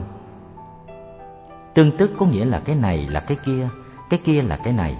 Tương nhập có nghĩa là cái này nằm trong cái kia cái kia nằm trong cái này. Quán chiếu cho tường tận thì ta có thể thấy ý niệm một và nhiều chỉ là một trong những phạm trù ý thức mà ta sử dụng để nắm lấy thực tại, cũng như những chai lọ mà ta sử dụng để chứa đựng nước uống ta thoát được phạm trù một và nhiều thì cũng như chiếc xe lửa thoát khỏi đường rầy xe lửa để trở thành một chiếc máy bay bay liện tự do trên không gian cũng như nhờ thấy được rằng ta đứng trên một trái đất tròn đang quay chung quanh nó và chung quanh mặt trời. Ta thấy ý niệm về trên và dưới ngày xưa của ta bị phá vỡ. Nhờ thấy được tính cách tương tức và tương nhập của mọi hiện tượng, ta thoát được ý niệm một và nhiều. Kinh Quan Nghiêm đưa ra hình ảnh màn lưới của vua trời đế thích để gợi ý trùng trùng duyên khởi. Màn lưới này được kết bằng những hạt ngọc, mỗi hạt ngọc phản chiếu trong nó tất cả các hạt ngọc khác và hình ảnh của nó cũng được phản chiếu trong tất cả các hạt ngọc khác trên lưới. Như vậy, đứng trên phương diện hình bóng, một hạt ngọc chứa tất cả các hạt khác và tất cả các hạt ngọc khác đều có chứa nó. Ta cũng có thể dùng một hình tượng hình học để nói về tính cách trùng trùng duyên khởi của vạn vật. Ví dụ ta có một hình tròn mà tâm điểm là T, được thành lập bởi tất cả các điểm cách T bởi một khoảng cách bằng nhau. Và ta biết hệ thiếu một điểm là vòng tròn không thành lập được. Vòng tròn là tất cả các điểm ấy. Ở đây ta thấy một là tất cả, bởi vì nếu thiếu một điểm thì vòng tròn không thể thành lập, nghĩa là tất cả các điểm khác cũng không có. Ta lại thấy tất cả là một, bởi vì sự có mặt của vòng tròn, nghĩa là của tất cả các điểm kia đều thuộc vào sự có mặt của một điểm này. Tất cả các điểm của vòng tròn đều quan trọng như nhau và đều có tính cách thiết yếu cho tất cả vòng tròn. Để có một ý niệm về liên hệ chằng chịt tượng trưng cho tính cách tương tức và tương nhập của dạng hữu, ta có thể hình dung một khối cầu hình học được thành lập do sự có mặt của tất cả các điểm trên diện tích hình cầu cũng như trong lòng cầu. Thiếu một trong vô số điểm đó là khối cầu không được thành lập. Bây giờ ta hãy nối liền mỗi điểm trong khối cầu với tất cả các điểm khác trong khối cầu bằng những đường dây tưởng tượng. Nối xong điểm A với tất cả các điểm xong thì bắt đầu nối điểm B với tất cả các điểm, trong đó có A. Cứ như thế mà ta nối liền tất cả các điểm trong khối cầu và tất cả các điểm khác trong khối cầu. Như vậy là ta đã tạo ra màn lưới vô cùng chằng chịt giữa các điểm. Bồ Tát biết quán sát về tự tính duyên khởi của các pháp. Trong một pháp thấy nhiều pháp, trong nhiều pháp thấy một pháp, trong cái một thấy cái vô lượng, trong cái vô lượng thấy cái một. Sự sinh khởi và hiện tồn của các pháp có tính cách triển chuyển, không thực và không làm nao núng được bậc thức giả. Như tôi đã nói, trong giới vật lý học hiện tại có quan niệm về bootstrap khá phù hợp với tư tưởng tương tức và tương nhập theo thuyết này thì không có gì làm bản chất cho vật chất cả. Chất tử chỉ là những phối hợp chằng chịt và hỗ tương giữa các chất tử. Vũ trụ là một màn lưới hiện tượng tương duyên trong đó không có một hiện tượng nào có thể làm bản chất căn bản. Một hiện tượng là do tất cả các hiện tượng khác kết hợp. Giả sử có người tới hỏi, tôi đồng ý là những hiện tượng xuyên biệt kia nương vào nhau mà sinh khởi và tồn tại. Nhưng cái tổng thể của tất cả các hiện tượng đó, cái tất cả thì do đâu mà sinh ra? Xin bạn hãy cho người đó một câu trả lời. Mở mắt trong định Là một người thực tập thông minh, bạn có thể đi vào phép quán trùng trùng duyên khởi bằng nhiều ngõ ngách. Thiền quán không phải là một sự bắt chước mà là một sự sáng tạo. Người bắt chước không bao giờ đi xa, kể cả những người bắt chước nghệ thuật nấu ăn.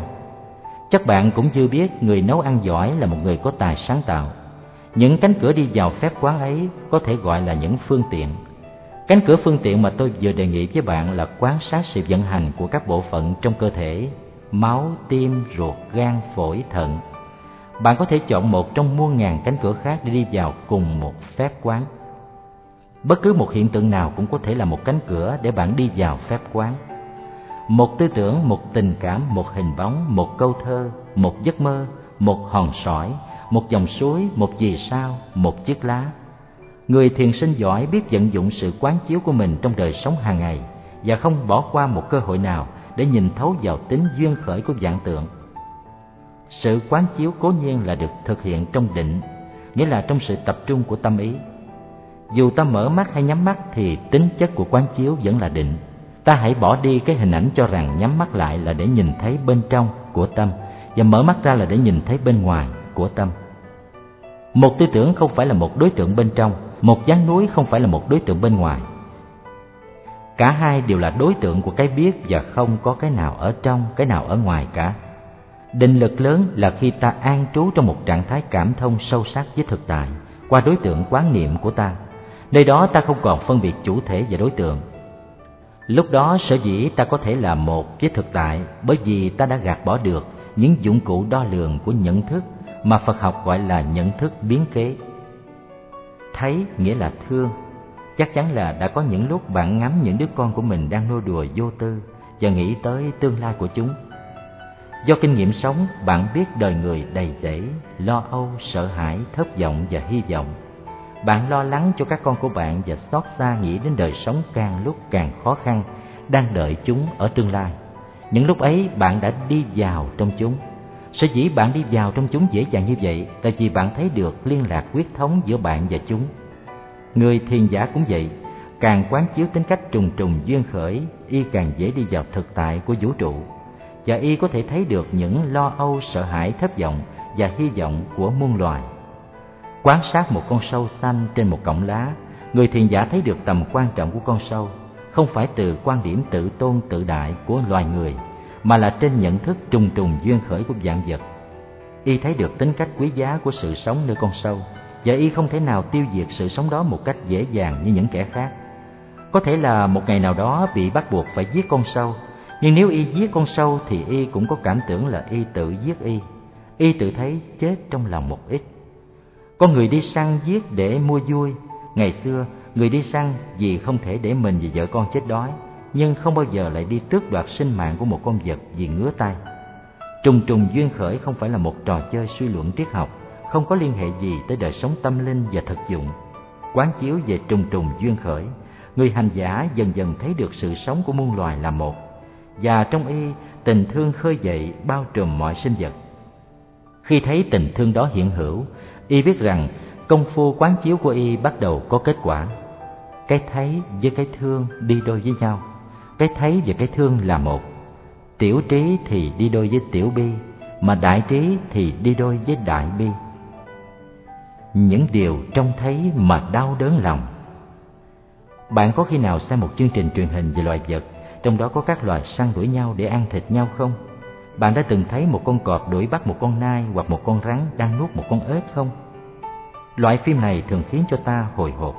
Ta mong ước cho con nai thoát khỏi nanh vuốt của con cọp và con ếch thoát khỏi cái miệng của con rắn. Bởi vì nếu phải nhìn con cọp xé nai hoặc rắn nuốt ếch thì ta thấy khó chịu trong người. Nhưng đây không phải là chuyện phim giả tạo mà là chuyện thực trong cuộc đời. Ta muốn cho con nai và con ếch thoát thân, nhưng ta ít nhớ rằng con cọp và con rắn phải có thức ăn mới sống được. Bạn chớ quên rằng ngoài rau đậu ta còn có ăn gà, heo, tôm cá, dê bò và cũng như cọp và rắn ta ăn cả nai và ếch nữa ta không muốn khó chịu trong người, cho nên ta đứng về phía con nai và con ếch, ta thầm ước chúng nhảy thoát cho lẹ người thiền giả trong trường hợp đó phải giữ cho tỉnh táo, y không được đứng về phe nào hết, và y thấy y có mặt nơi cả hai bên có những kẻ có thể nhìn cảnh tượng con cọp xé xác con nai một cách thản nhiên và thích thú nữa, nhưng phần lớn chúng ta đều hồi hộp đứng về phía kẻ yếu Người thiền giả cũng có khuynh hướng đứng về phía kẻ yếu. Nếu cảnh tượng là cảnh tượng sống thì y nhất định kiếm cách làm cho con nai hoặc con ếch chạy thoát. Tuy nhiên y làm như thế không phải chỉ để tránh cái đau trong lòng y. Y phải thấy được sự thất vọng của con cọp và con rắn mà thương chúng. Nghĩa là thấy được tất cả những vật lộn của muôn loài trong sự mưu sinh. Đọc sâu vào cuốn sách của cuộc đời ta thấy rằng tuy cuộc đời chứa đầy những màu nhiệm, nó cũng chứa đầy những cảnh tượng kinh khiếp não lòng bạn đã thấy nhiều về đời sống của loài nhện chưa? Bạn đã sống qua một cuộc chiến tranh chưa? Bạn đã từng chứng kiến cảnh tra tấn tù đầy thanh toán chưa? Bạn đã chứng kiến cảnh cướp bóc và hãm hiếp trên biển cả chưa? Đại bi tâm là bản chất của hòa giải. Trong thời bình, hoạt động thể thao được hàng chục triệu người theo dõi. Sở dĩ người ta thích theo dõi một trận đấu túc cầu chẳng hạn là vì người ta hay chọn đứng về một phe và đồng nhất mình với phe ấy người ta sống với sự hồi hộp lo âu và hy vọng như khi người ta theo dõi một cuốn phim, có khi người ta còn đưa chân ra để đá giúp một quả bóng trong màn ảnh nữa. Nhưng nếu không đứng về một phe thì những sự thích thú đó không còn. Đối với một cuộc chiến tranh cũng vậy, ta thường hay đứng về phía nhược tiểu và đang bị đe dọa. Phong trào hòa bình thường được hướng dẫn bởi tình cảm ấy. Người ta phẫn nộ, người ta gào thét, ít có ai có thể đứng lên cao hơn để nhìn cuộc chiến với tâm trạng của một người mẹ thấy hai đứa con mình đang giết nhau để có thể tìm những giải pháp thực tiễn nhất cho cuộc hòa giải. Những nỗ lực hòa giải đích thực phải được phát xuất từ đại bi tâm. mà tâm đại bi là hậu quả của một sự quán chiếu về tự tính tương tức và tương nhập của mọi loài, mọi vật trong cuộc đời, thỉnh thoảng ta có duyên may gặp được những kẻ mà lòng thương lan tới cả loài động vật và thực vật ta biết có những người dù sống trong những hoàn cảnh tương đối an ổn vẫn trông thấy rõ ràng những áp bức, đói khát và bệnh tật đang hành hạ bao nhiêu triệu người trên thế giới và luôn luôn thao thức đi tìm giải pháp cứu chữa. Họ không để cho sự bận rộn làm lãng quên. Họ thấy được tới một mức nào đó tính cách tương quan, tương duyên của sự sống và họ biết sự tồn sinh của những nước kém mở mang có liên hệ đến sự tồn sinh của những nước giàu có, tiến bộ về vật chất. Nghèo đói và áp bức đưa tới chiến tranh trong thời đại chúng ta không có cuộc chiến nào mà không liên hệ tới những khối lớn, mà số phận nước này liên hệ tới số phận nước khác. Đại bi tâm không có chỗ đứng. Trong một nền văn minh mà kỹ thuật đóng vai trò then chốt cho sự thành công, lòng xót thương không còn nhiều chỗ đứng. Khi một thiền giả quán chiếu về sự sống, y trở nên lân mẫn với cả con sâu và cái kiến. Y không thể nhẫn tâm giết hại các loài thú. Nói gì y có thể cầm súng giết hại đồng loại cái tâm từ bi của y không có chỗ đứng trong xã hội này. Nếu y làm nông dân, y sẽ không thể giàu có, bởi vì y không chịu dùng hàng tấn thuốc sát trùng để tiêu diệt các loài sâu bọ trong lòng đất và trên cây lá. Do đó, y thu hoạch được rất ít. Nếu y làm bộ trưởng bộ quốc phòng, y sẽ khuyến khích thanh niên trở thành kẻ lương tri đối kháng. Nếu y làm tỉnh trưởng, y sẽ chống đối việc thiết lập trung tâm điện lực nguyên tử nơi tỉnh y. Vì những lý do đó, y sẽ bị dứt ra khỏi guồng máy trong chúng ta nhiều người cũng cảm thấy như y. Chúng ta không thể thấy thoải mái với cái xã hội này. Chúng ta tổ chức chống đối và sự chống đối này rất chật vật. David bohm giáo sư vật lý đại học london đã nói rằng nếu chúng ta muốn xã hội thay đổi thì không thể chỉ thực hiện một vài thay đổi sơ sơ nơi cá nhân hoặc thay đổi hệ thống tổ chức kinh tế mà phải có một sự thay đổi toàn diện về tâm thức. Chúng ta chưa biết sự thay đổi đó được thực hiện như thế nào, nhưng tôi thấy chắc chắn đó là điều thiết yếu. Sự thay đổi đó của tâm thức như bạn đã thấy có thể được thực hiện bằng sự giác ngộ về tự tánh duyên khởi của thực tại, sự giác ngộ mà mỗi chúng ta đang đi vào bằng những cánh cửa phương tiện khác nhau.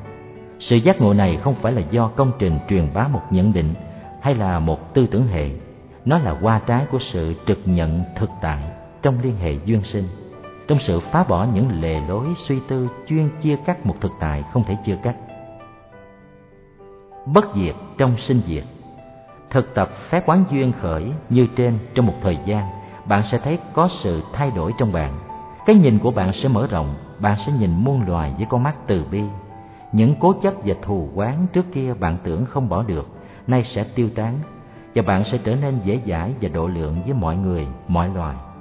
Hơn thế nữa, bạn sẽ thấy sự sống chết không làm cho bạn lo lắng như xưa nữa. Chắc bạn có biết nhà vật lý học Ewing Schrödinger, người đã phát minh ra phép lực học ba động, suy tư về ngã, về vũ trụ, về sự sống chết và về ý niệm một và nhiều.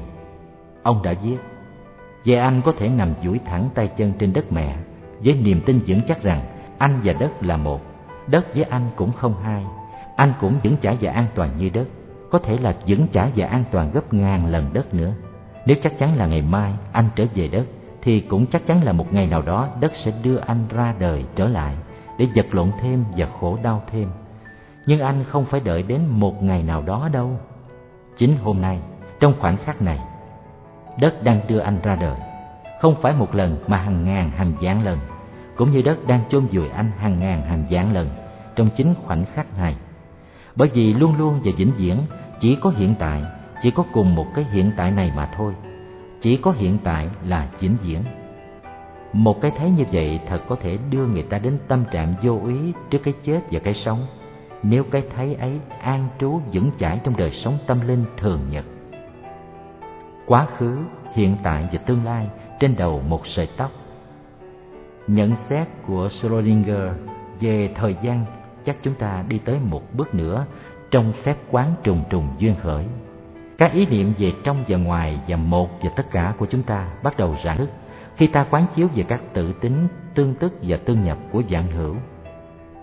Tuy nhiên, các ý niệm này không thể đổ vỡ hoàn toàn nếu ta vẫn còn duy trì ý niệm về một không gian tuyệt đối và một thời gian tuyệt đối, làm khuôn khổ cho sự phát hiện của mọi hiện tượng trên nguyên lý tương duyên tương khởi.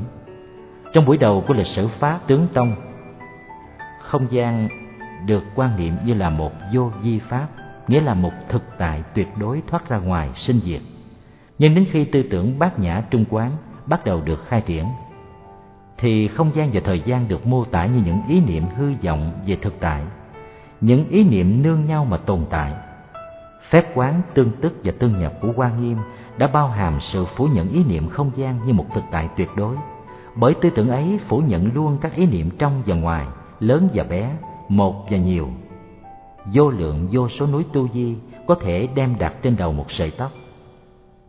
Về thời gian, phép quán tương tức tương nhập của Quan Nghiêm lại phá bỏ luôn ý niệm phân biệt giữa quá khứ, hiện tại và vị lai, cho rằng có thể đem quá khứ và vị lai đặt vào hiện tại, đem quá khứ và hiện tại đặt vào vị lai, đem hiện tại và vị lai đặt vào quá khứ và đem tất cả thời gian đặt vào một niệm, tức là một khoảnh khắc rất ngắn. Tóm lại, thời gian cũng được biểu hiện trên nguyên tắc tương tức tương nhập như không gian. Và một khoảnh khắc cũng chứa đựng được cả ba đời, nghĩa là toàn thể quá khứ, tương lai và hiện tại. Quá khứ đem để vào hiện tại và vị lai. Vị lai đem để vào quá khứ và hiện tại. Ba đời và nhiều kiếp để vào một niệm. Không vắng không dài đó là giải thoát. Tôi có thể đi vào vị lai thâu gọn muôn kiếp trong một niệm.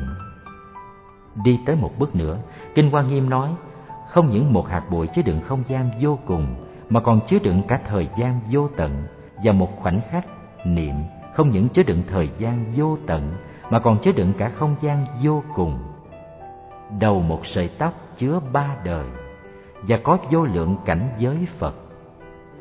Thuyết tương đối giúp ta đi vào thế giới tương tức, tương nhập như vậy là giáo hệ quan nghiêm cho thấy thời gian và không gian dung nhiếp lẫn nhau liên hệ tới nhau mà tồn tại và cả hai đều không độc lập với nhận thức Thuyết tương đối của Einstein ra đời 2.000 năm sau đã xác định tính cách bất tương ly của thời gian và không gian và thời gian được xem như là chiều thứ tư của một liên thể không thời gian bốn chiều không thể chia cắt. Thuyết tương đối đánh đổ ý niệm về không gian như một cái khung tuyệt đối và bất động, trong đó vũ trụ đang vận hành, đồng thời cũng đánh đổ ý niệm về thời gian tuyệt đối và phổ biến. Theo thuyết này, không gian chỉ là liên hệ vị trí giữa các vật thể và ta không thể có được ý niệm về không gian nếu không thấy các vật thể ấy. Thời gian theo thuyết này cũng chỉ là một liên hệ trình tự của các biến cố. Thời gian và không gian, do đó là những hình thái của nhận thức. Và thuyết tương đối sáp lại rất gần giáo nghĩa hoa nghiêm. Cũng theo thuyết tương đối, chỉ có thời gian địa phương mà không có thời gian phổ biến. Vì vậy, ý niệm về bây giờ chỉ có thể áp dụng cho một địa phương chứ không thể áp dụng cho những vùng xa xôi khác của vũ trụ. Theo đó mà xét, thì ý niệm về ở đây cũng chỉ có thể áp dụng cho bây giờ, chứ không thể áp dụng cho quá khứ và vị lai. Bởi lẽ thời gian và không gian là những ý niệm liên đới với nhau mà tồn tại. Thuyết tương đối có thể giúp ta đi vào thế giới tương tức và tương nhập, bởi vì những chứng minh khoa học về tính cách tương đối của thời gian và không gian có thể giúp ta làm rạn vỡ những ý niệm như ý niệm về hữu hạn và vô hạn về trong và ngoài, về trước và sau. Những ý niệm vốn được hình thành trên ý niệm về một không gian vô cùng và một thời gian vô tận. Nếu ta còn nhìn lên trời và tự hỏi ngoài biên giới tột cùng của vũ trụ còn có gì thì ta còn chưa hiểu được thuyết tương đối. Bởi vì ta chưa phá bỏ được ý niệm về một không gian tuyệt đối độc lập với các vật thể. Cũng như nếu ta còn tự hỏi tất cả vũ trụ trong tương lai sẽ đi về đâu, thì ta cũng chưa thực sự hiểu được thuyết tương đối. Bởi vì ta chưa phá bỏ được ý niệm về một thời gian phổ biến và vô cùng. Thuyết tương đối sẽ còn đưa khoa học và triết học đi xa hơn nữa. Ta chỉ tiếc là einstein đã không dùng được chiếc phi thuyền vĩ đại đó để đi xa hơn trong chuyến du hành thâm nhập vào thế giới của thực tại chiếc bè để qua sông Chúng ta thấy rằng những khám phá mới của khoa học thường chỉ là những sự phá vỡ những ý niệm cũ về thực tại. Công trình của thuyết tương đối là ở chỗ phá vỡ được ý niệm cổ điển về thời gian và không gian và đưa ra ý niệm về đường cong không thời gian Theo thuyết này, vật thể nào cũng có cơ cấu bốn chiều, không thời gian, và cũng được đặt trên một vũ trụ tuyến không thời gian bốn chiều. Từ bỏ mô thức vũ trụ của những đường thẳng ba chiều của Euclid, Einstein hình dung một vũ trụ theo đường cong không thời gian bốn chiều ấy, một mô thức mà ông đề nghị vào năm 1917. Theo mô thức này, không gian của vũ trụ là bề mặt ba chiều của một siêu cầu bốn chiều vĩ đại. Trong đó thời gian xuôi dài như một cái trục. Nếu ta ráng tưởng tượng ra cái mô thức vũ trụ bốn chiều đó, ta sẽ thấy không phải là một hình cầu nữa mà là một siêu trụ. Trong đó mỗi giây phút vũ trụ là một hình cầu riêng biệt, cũng như những cái hình kế tiếp nhau trên một cuốn phim. Vũ trụ của Einstein như vậy là vừa vô biên mà cũng vừa hữu hạn, bởi vì đường nét cấu tạo nó là một đường cong không thời gian chứ không phải là một đường thẳng hoặc là của không gian hoặc là của thời gian. Trên một trái cam, con kiến có thể cứ theo con đường trước mặt mà đi mãi, không bao giờ thấy có giới hạn. Đó là vì nó đi theo một đường tròn. Tuy con kiến đi mãi, nhưng nó vẫn ở trên trái cam. Đó là sự hữu hạn. Mô thức vũ trụ của Einstein phá vỡ được con đường thẳng và phối hợp được hữu hạn và vô biên. Tuy vậy, Einstein cuối cùng cũng phải từ bỏ nó. Một khối óc như khối óc của Einstein chắc chắn đã thấy được rằng nếu thời gian và không gian tuyệt đối là những hình thái của nhận thức thì cái liên thể không thời gian bốn chiều kia tuy phù hợp với thực tại hơn vẫn còn là một hình thái khác của nhận thức. Einstein dư biết rằng nếu không gian không thể khái niệm được ngoài sự có mặt của vật thể, thì Einstein cũng thấy rằng bốn chiều của không thời gian cũng chỉ là những sáng tạo của tâm thức liên hệ tới các ý niệm về vật thể và di động cái đường cong không thời gian kia cũng chỉ nên được nhận thức như một ý niệm đến thay thế các ý niệm về không gian ba chiều và một thời gian tuyệt đối đi theo một đường thẳng. Như một phương tiện mà sau khi sử dụng phải được vứt bỏ, như một chiếc bè sau khi qua sông. Khả năng rũ bỏ và khả năng phát minh Sở dĩ thực tại biến hình trước sự quan sát của ta là bởi ta đi vào thực tại với những ý niệm có sẵn trong nhận thức Nhà khoa học vật lý cực di hiện đại thấy được điều đó. Có người sẵn sàng rũ bỏ ngay cả những ý niệm đã từng làm căn bản cho khoa học từ xưa tới nay, như ý niệm nhân quả và ý niệm trình tự thời gian. Tuy nhiên, rũ bỏ mọi ý niệm không phải là dễ. Ta có cảm tưởng đi vào thực tại mà không có ý niệm thì cũng như đi vào hầm mỏ mà không mang theo dụng cụ đào mỏ, hoặc đi vào chiến trường mà không mang theo vũ khí, ta sẽ không làm được gì. Vốn liếng của một nhà khoa học là những sở đắc khoa học của ông ta. Tất cả đều được ông ta sắp xếp thành hệ thống. Bảo ông ta rũ bỏ thì rất khó. Trong khi đó sự thật là nhà khoa học nào có khả năng rũ bỏ nhiều nhất là người có khả năng phát minh lớn nhất từ những ngày xa xưa nhà đạo học đã được nhắc nhở mãi mãi là phải gạt bỏ mọi ý niệm để có thể đi vào thể nghiệm thực tại từ ý niệm ta và người cho đến các ý niệm như sinh và diệt thường và đoạn, có và không. Thực tại được mô tả là vô niệm thì công cụ thể nghiệm cũng phải là tâm vô niệm.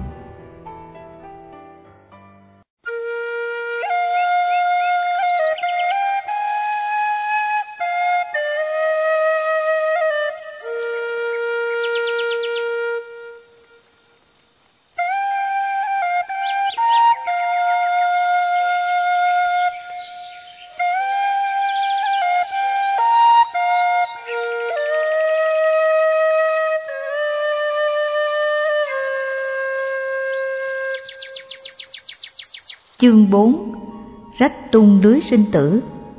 Tâm thức tạo nên tướng trạng của thực tại. Trưa hôm qua, bé Thủy đã làm cho cô giáo ngạc nhiên hết sức.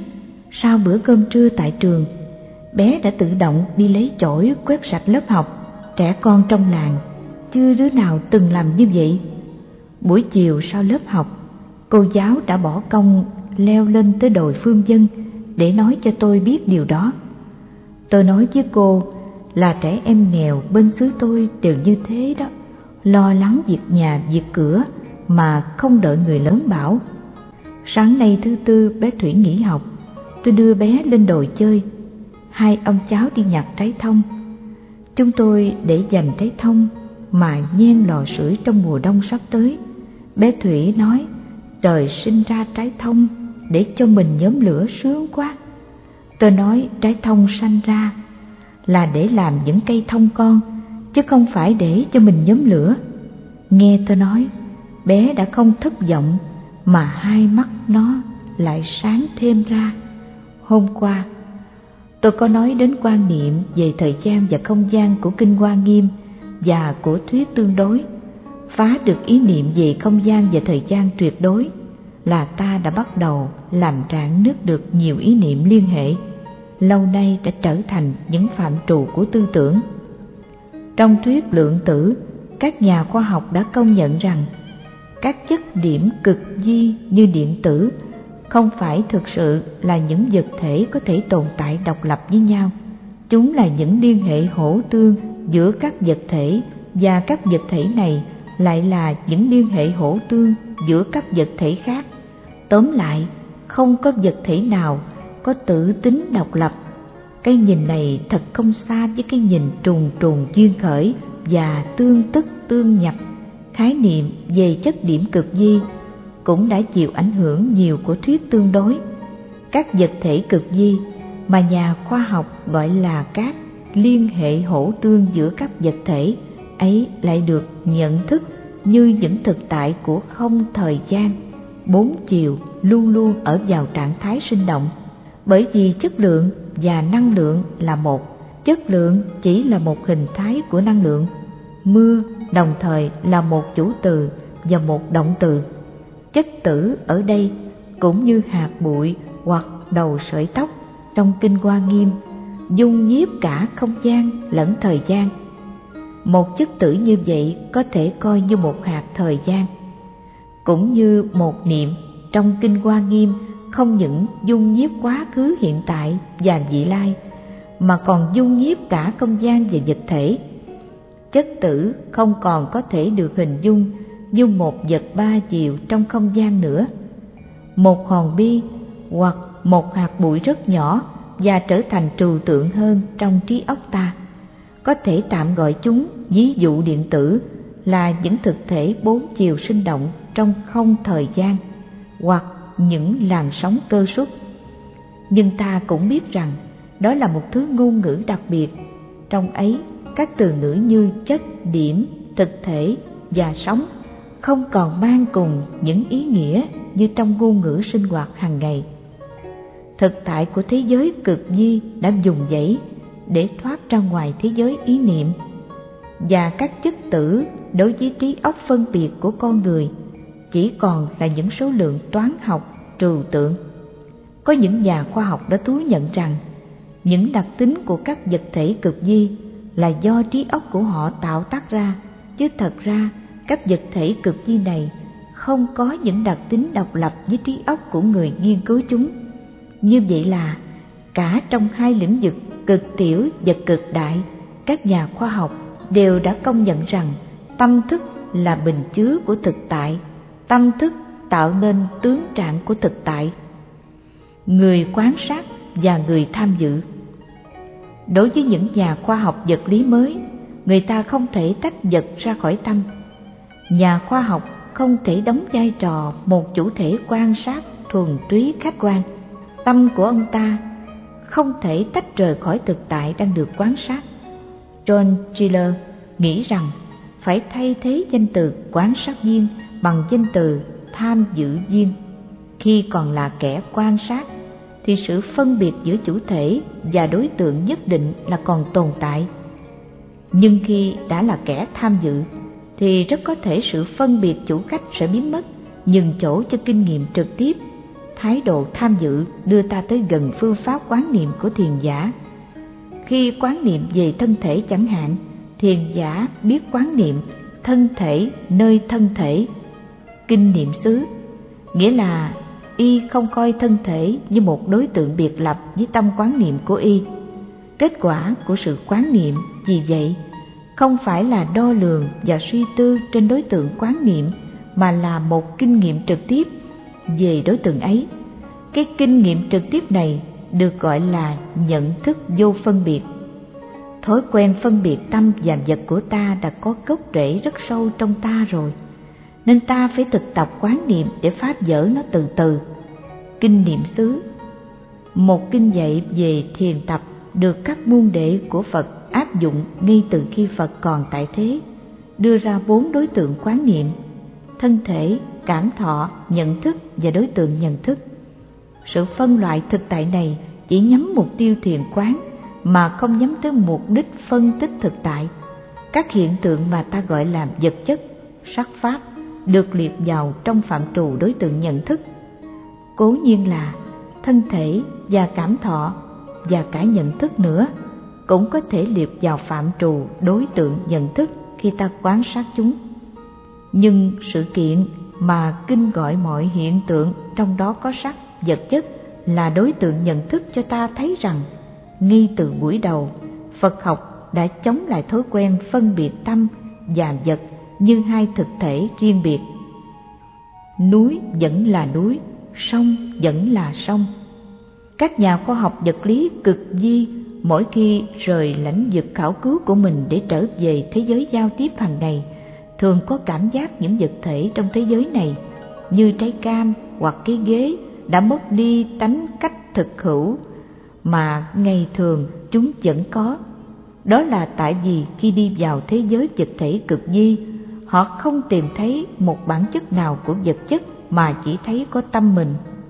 Alfred Kastler nói, ta chỉ có thể quan niệm được vật chất qua hai khía cạnh bổ túc cho nhau của nó là sống và hạt, và cho đó phải từ bỏ những sự vật mà lâu nay ta quen cho là những thành phần của vũ trụ. Vật chất tuy không phải là trái cam và cái ghế, nhưng ta vẫn phải ngồi trên chiếc ghế ấy và bổ trái cam ấy mà ăn, bởi vì ta cũng được cấu tạo bằng cùng một chất liệu với chúng, dù chất liệu đó chỉ là những số lượng toán học trừu tượng của tâm ta. Thiền giả khi đi vào quán niệm có thể khám phá được tính cách tương tức, tương nhập của mọi hiện tượng, cho nên trong cuộc sống hàng ngày, y cũng nhìn trái cam và cái ghế bằng một con mắt khác. Y nhìn núi, nhìn sông thì thấy núi không là núi, sông không là sông nữa, bởi vì núi đã đi vào sông và sông đã đi vào núi, tương nhập. Núi đã là sông, sông đã là núi, tương tức. Tuy vậy khi muốn tắm, y vẫn phải lội xuống dòng sông, chứ không thể leo lên núi, bởi vì trở lại thế giới sinh hoạt hàng ngày, núi vẫn là núi, sông vẫn là sông. Không có cũng không không. Cái thấy của nhà khoa học về liên hệ tương sinh tương hiện của các chất điểm chắc chắn là có ảnh hưởng tới cái nhìn của ông ta về thực tại và tạo nên một thứ chuyển biến nào đó trong đời sống tâm linh ông. Thiền giả quán niệm về tính cách tương tức và tương nhập của dạng pháp cũng thực hiện một sự thay đổi trong y. Những ý niệm về ngã và về pháp trước kia của y bắt đầu rạng dở từ từ và y thấy được sự có mặt của y nơi dạng vật và của dạng vật nơi y. Sự chuyển đổi trong y là mục tiêu chính của y, là lý do tồn tại của y. Vì vậy, y không những quán niệm trong giờ thiền tọa mà còn quán niệm trong những lúc đi, đứng, nằm, ngồi, nghĩa là trong cuộc sống hàng ngày nữa. Cố nhiên, cũng có những nhà khoa học làm như y, chiêm nghiệm ngoài phòng thí nghiệm, chiêm nghiệm ngay cả trong lúc ăn và lúc tắm. Ý niệm tương duyên về dạng vật có thể gọi là gần gũi nhất với thực tại. Nó đánh đổ bao nhiêu cặp ý niệm đối lập của tâm thức từng giam hãm, cắt xén và bóp méo thực tại. Một và nhiều, trong và ngoài, thời và không, tâm và vật, vân vân. Nó vừa là một phương tiện phá vỡ, vừa là một phương tiện hướng dẫn. Duy thức học gọi ý niệm này là y tha khởi thiền giả phải khéo sử dụng nó để thể nghiệm thực tại mà không nên xem nó như là một hình tướng của thực tại. Y tha khởi có nghĩa là nương vào các cái khác mà sinh khởi. Y là nương vào, tha là cái khác. Đó là tính chất của thực tại. Tính chất này là không có bản chất, không có tự tánh, cũng như một hình tam giác, sở dĩ gọi là có làm gì ba đường thẳng đã gặp nhau. Vì lý do không có tự tánh nghĩa là không có bản chất, cho nên mọi hiện tượng được mô tả là không. Không ở đây có nghĩa là không có bản chất thực, chứ không phải là không có hiện tượng. Cũng như chữ chất điểm trong vật lý học không có nghĩa là những hạt vật chất có tính cách ba chiều tồn tại độc lập với nhau. Chữ không ở đây không có cùng một nghĩa với chữ không mà ta dùng trong ngôn ngữ thông dụng hàng ngày. Không ở đây vượt lên khỏi ý niệm có và không dung thường. Để cho khỏi lẫn lộn, các nhà Phật học thường dùng danh từ chân không để nói đến cái không ấy. Thiền sư Huệ Sinh sống vào thế kỷ thứ 11 đời Lý từng nói rằng ta không thể dùng các từ có và không để gọi dạng vật được bởi vì thực tại thoát ra ngoài hai ý niệm có và không ấy. Pháp cũng như vô pháp, không có cũng không không. Nếu hiểu được lẽ ấy, chúng sinh với Phật đồng, pháp bản như vô pháp, phi hữu diệt phi không, nhược nhân tri thử pháp, chúng sinh giữ Phật đồng. Qua U Bắc La còn đang nở. Có một phép quán gọi là chân không quán. Thiền giả đi vào phép quán này để vượt bỏ ý niệm có và không cố hữu của mình. Một ý niệm được cấu thành do nhận thức sai lầm về tính cách độc lập ngã và thường còn thường của các vật thể.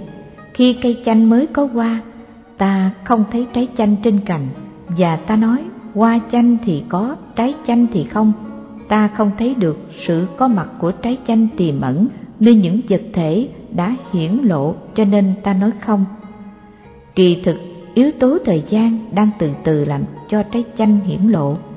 Nhìn vào cái ghế, ta chỉ thấy sự có mặt của gỗ và ta không thấy được sự có mặt của rừng, của cây, của lá, của bàn tay người thợ mộc, của tâm ta, vân vân. Kẻ thiền giả khi nhìn vào cái ghế phải thấy được cả dạng hữu trong liên hệ nhân duyên chằng chịch sự có mặt của gỗ kéo theo sự có mặt của cây. Sự có mặt của lá cây kéo theo sự có mặt của mặt trời, vân vân. Y thấy được một trong tất cả, và dù không nhìn vào chiếc ghế trước mặt y y cũng thấy được sự có mặt của nó trong lòng dạng hữu. Cái ghế không có tự tính riêng biệt, nó có trong liên hệ duyên khởi với các hiện tượng khác trong vũ trụ. Nó có vì tất cả các cái khác có nó không thì tất cả các cái khác đều không. Mỗi lần mở miệng nói ghế, được hình thành trong nhận thức ta là mỗi lần lưỡi gươm khái niệm dung lên và chém xuống, phân thực tại làm hai mảnh. Một mảnh là ghế, một mảnh là tất cả những gì không phải ghế. Đối với thực tại, sự chia cắt ấy tàn bạo vô song và cũng phi lý vô cùng. Ta không thấy được rằng tự thân cái ghế là tất cả những gì không phải ghế tổ hợp nên. Tất cả những gì không phải ghế nằm ngay ở trong ghế. Chia cắt làm sao cho được. Kẻ trí giả nhìn ghế thì thấy sự có mặt của tất cả những gì không phải ghế. Vì vậy, thấy được tính cách bất sinh diệt của ghế. Hồi nhỏ, chắc là bạn có chơi kính dạng hoa bạn biết rằng tất cả những kiến trúc kỳ diệu trong ống kính đều do sự phối hợp của các mảnh dụng màu sắc và các mặt kính tạo thành.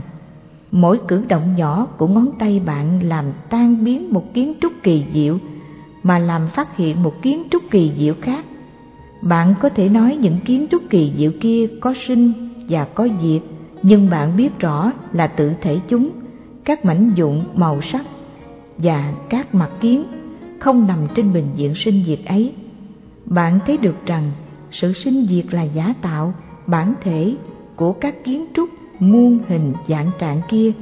Thoát ra ngoài sự sinh diệt đó, nó bất sinh bất diệt, hãy như vị thiền giả kia, bạn thử theo dõi hơi thở bạn và quán chiếu tính bất sinh bất diệt của thế giới bạn, nghĩa là của bạn, rồi bạn sẽ thấy sự giải thoát sinh tử chỉ nằm trong tầm tay nếu ta phủ nhận sự có mặt của cái ghế, tức là ta phủ nhận sự có mặt của vũ trụ dạng hữu. Cái ghế kia mà không có thì dạng hữu cũng không. Bởi vì vậy, không ai có thể làm cho cái ghế từ có trở thành không được. Đem chẻ cái ghế ra, bỏ vào lò sưởi, đốt cái ghế đi. Nó cũng không thể từ có trở thành không. Nếu bạn thành công trong sự thủ tiêu cái ghế thì đồng thời bạn đã thủ tiêu luôn cả vũ trụ. Cho nên ý niệm sinh diệt dính liền với ý niệm có không. Một chiếc xe đạp chẳng hạn, bắt đầu có từ lúc nào và bắt đầu không có từ lúc nào. Nếu bạn nói chiếc xe đạp bắt đầu có vào lúc bộ phận cuối cùng được lắp vào, tại sao trước đó bạn nói rằng chiếc xe đạp này còn thiếu một bộ phận? Khi chiếc xe đạp hư hoại, không dùng được nữa, tại sao bạn còn gọi là chiếc xe đạp hư? Bạn thử quán niệm về giờ sinh và giờ diệt của chiếc xe đạp để rồi có thể thấy được chiếc xe đạp ngoài bốn phạm trù có, không, sinh diệt. Thi sĩ Rabindranath Tagore trước khi sinh là không hay là có và sau khi chết là có hay là không nếu bạn đã chấp nhận ý niệm trùng trùng duyên khởi của hoa nghiêm hoặc ý niệm tương hiệp tương thành của các chất tử cực di. Bạn không thể gắn ý niệm không vào cho thi sĩ Tagore. Dù vào lúc ông chưa sanh hoặc khi ông đã chết, Tagore mà không thì vũ trụ cũng không, tôi cũng không, bạn cũng không. Không phải giờ sinh ra mà tagore có, không phải vì chết đi mà tagore không.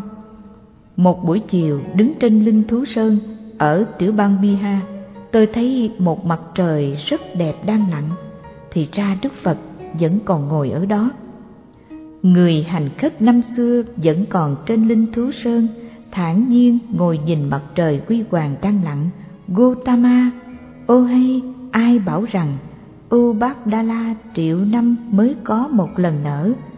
Tiếng hải triều kia, có chiếc tai nào chịu lắng mà lại không nghe. Dấu chân trên cát. Tôi thường nghe nhiều người than thở rằng sinh ra đời không được gặp Phật. Tôi nghĩ rằng có thể những người này có gặp Phật trên đường đi, họ cũng không nhận biết.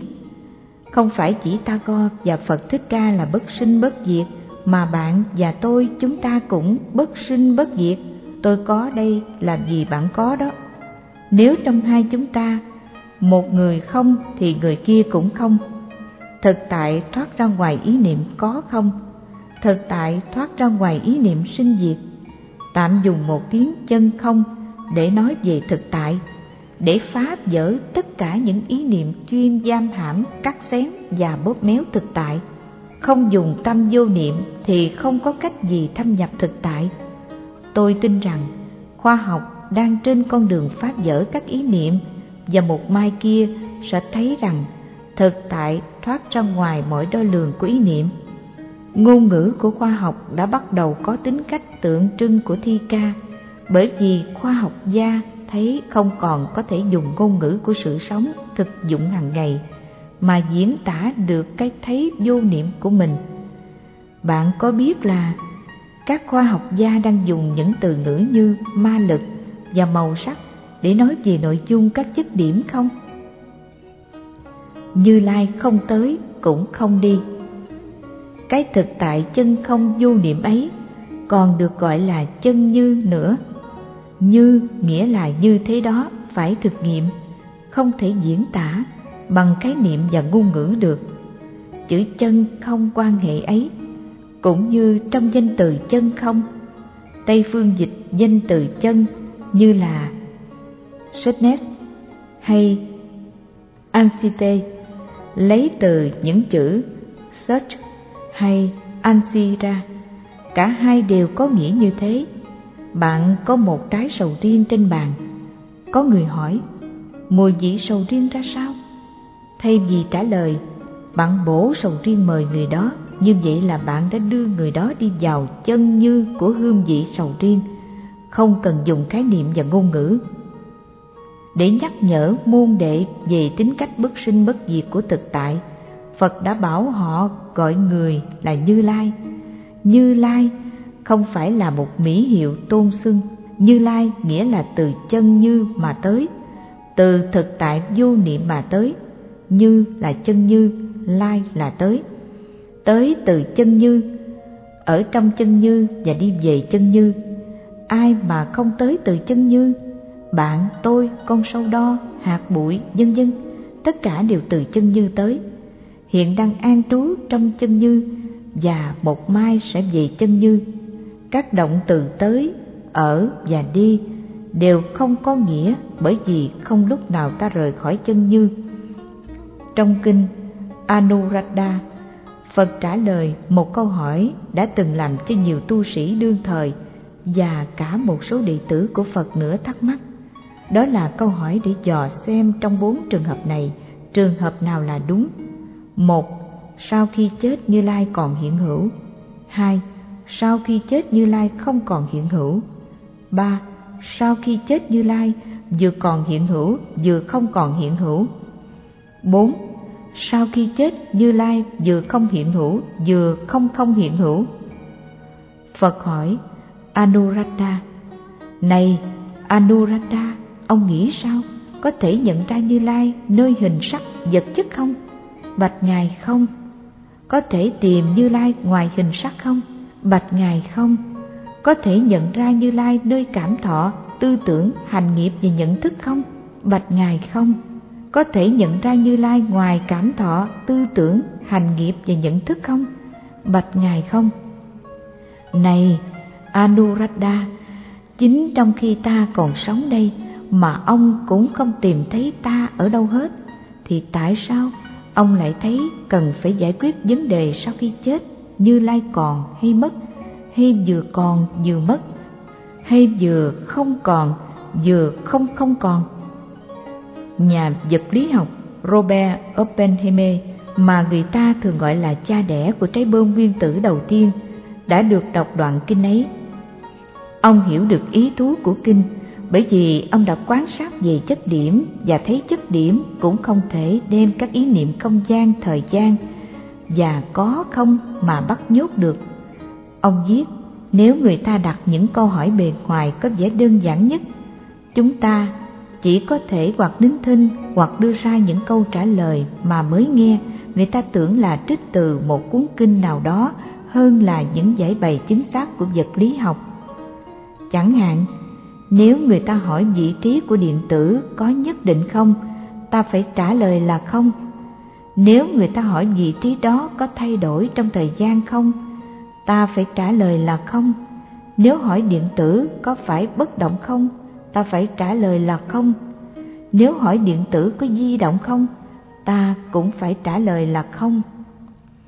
Bạn đã thấy ngôn ngữ khoa học đã bắt đầu có màu sắc ngôn ngữ thiền học đọc đoạn kinh Phật nói trên, Oppenheimer nói rằng, giới khoa học của các thế kỷ thứ 17 và 18 sẽ không hiểu được những câu trả lời của Phật.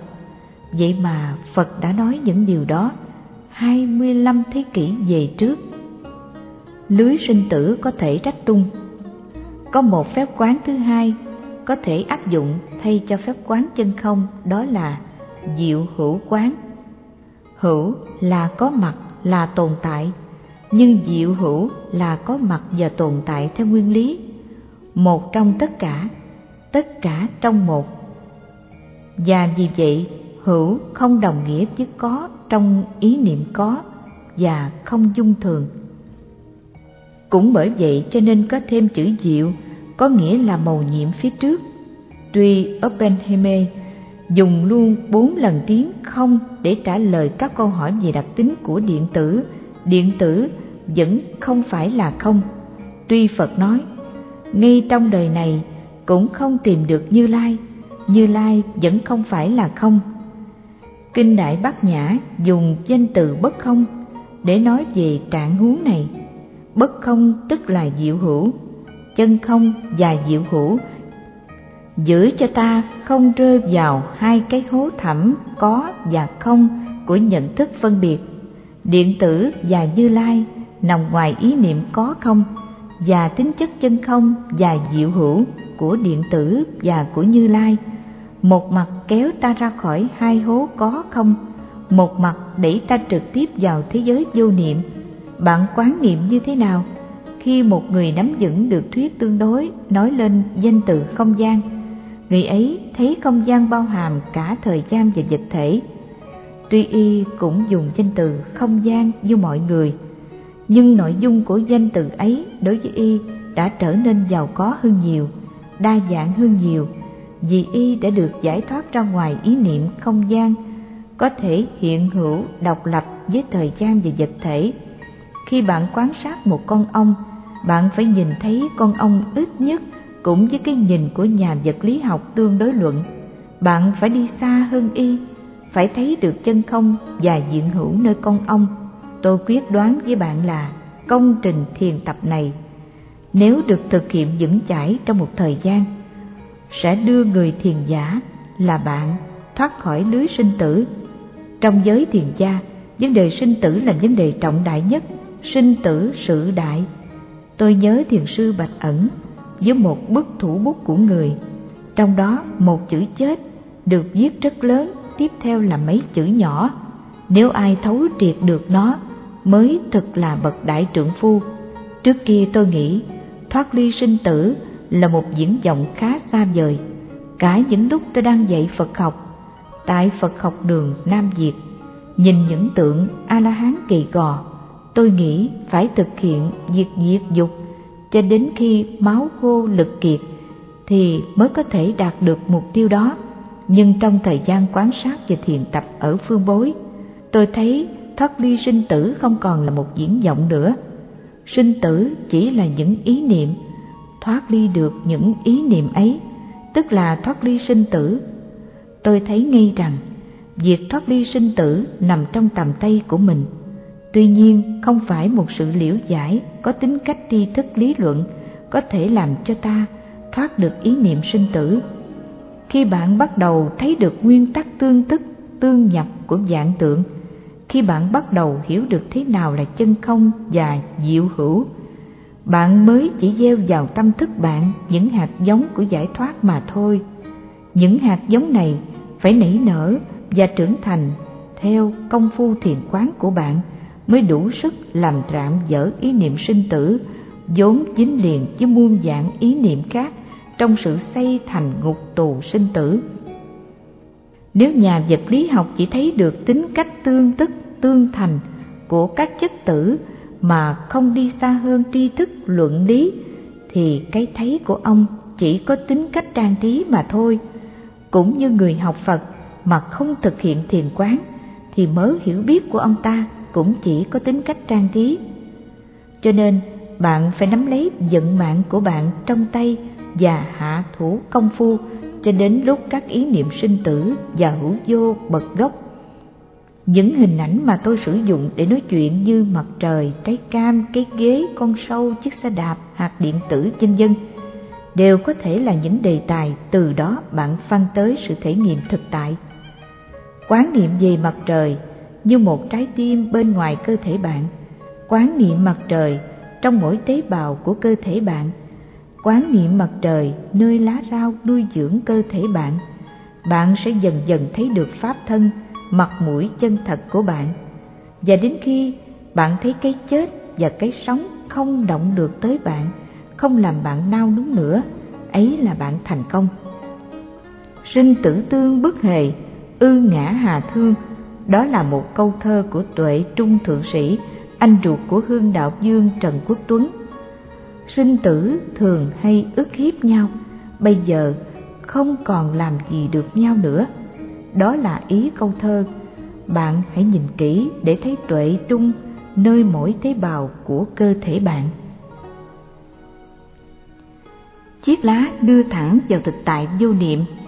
Phái thiền lâm tế ngày xưa ưa sử dụng công án lợi khí của một công án nằm ở chỗ nó bắt người hành giả nhớ tới nó và như vậy nó tạo được định lực được công phu quán niệm thường xuyên mặt mũi thật của ngươi trước khi cha mẹ ngươi sinh ra ngươi ra sao? Hoặc thế nào là tiếng dỗ của một bàn tay?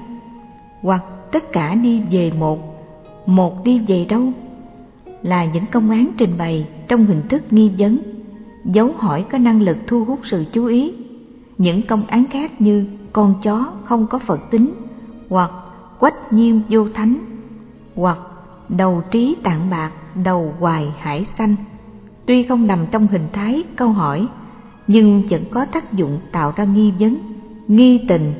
Như vậy là một yếu tố quan trọng trong lối thiền tập sử dụng công án. Những công án đưa ra các tác dụng làm trạng nứt khái niệm nhưng cũng có khi vô tình giam hãm người hành giả quá lâu trong dòng suy tư và lý luận trên căn bản ý niệm. Thường thường thì chỉ khi nào đi đến chỗ mệt nhoài và bế tắc cùng cực vì khái niệm, hành giả mới chịu vượt thoát ý niệm. Nhược điểm của thiền công án là ở chỗ đó. Người thực hành các phép quán như tương tức hoặc diệu hữu tuy có thể lấy bất cứ hiện tượng nào làm đối tượng thường quán, nhưng cũng nên sắp đặt để an trú lâu dài với đối tượng ấy. Đề tài không có tính cách nát óc như công án, nhưng nếu thiền giả quyết tâm hạ thủ công phu, thì cũng sẽ có thể đặt nó đêm ngày trong sự quán chiếu.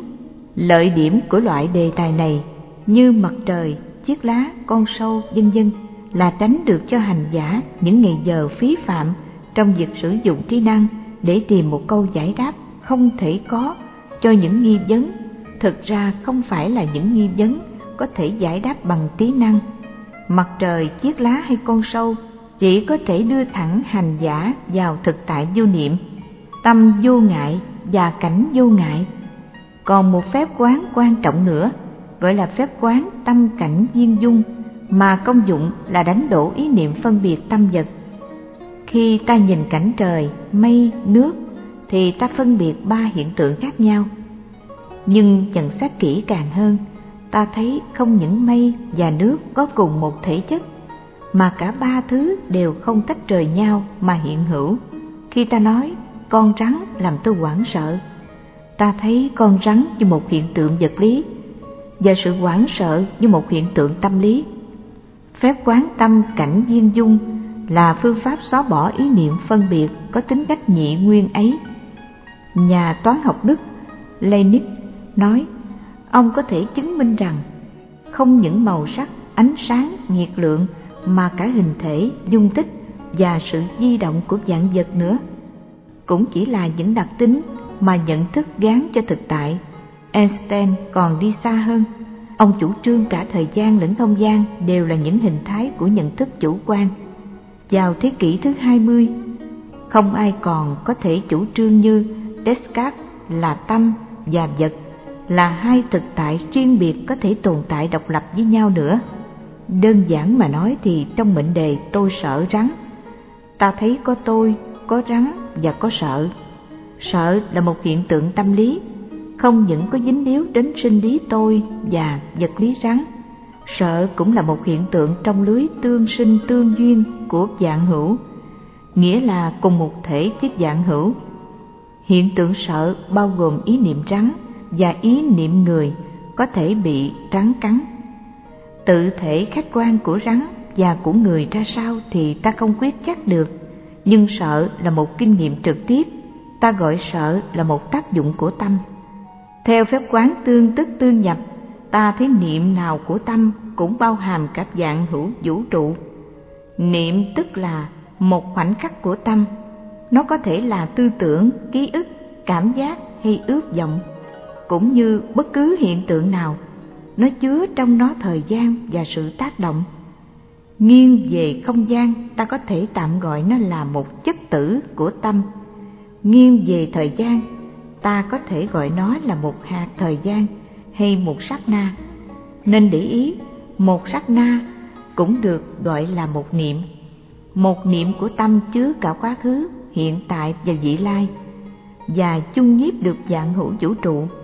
Khi nói đến tâm, ta nghĩ đến những hiện tượng tâm lý như cảm giác, tư tưởng và nhận thức, cũng như khi nói đến vật, ta nghĩ tới những hiện tượng vật lý như núi sông, cây cỏ, động vật.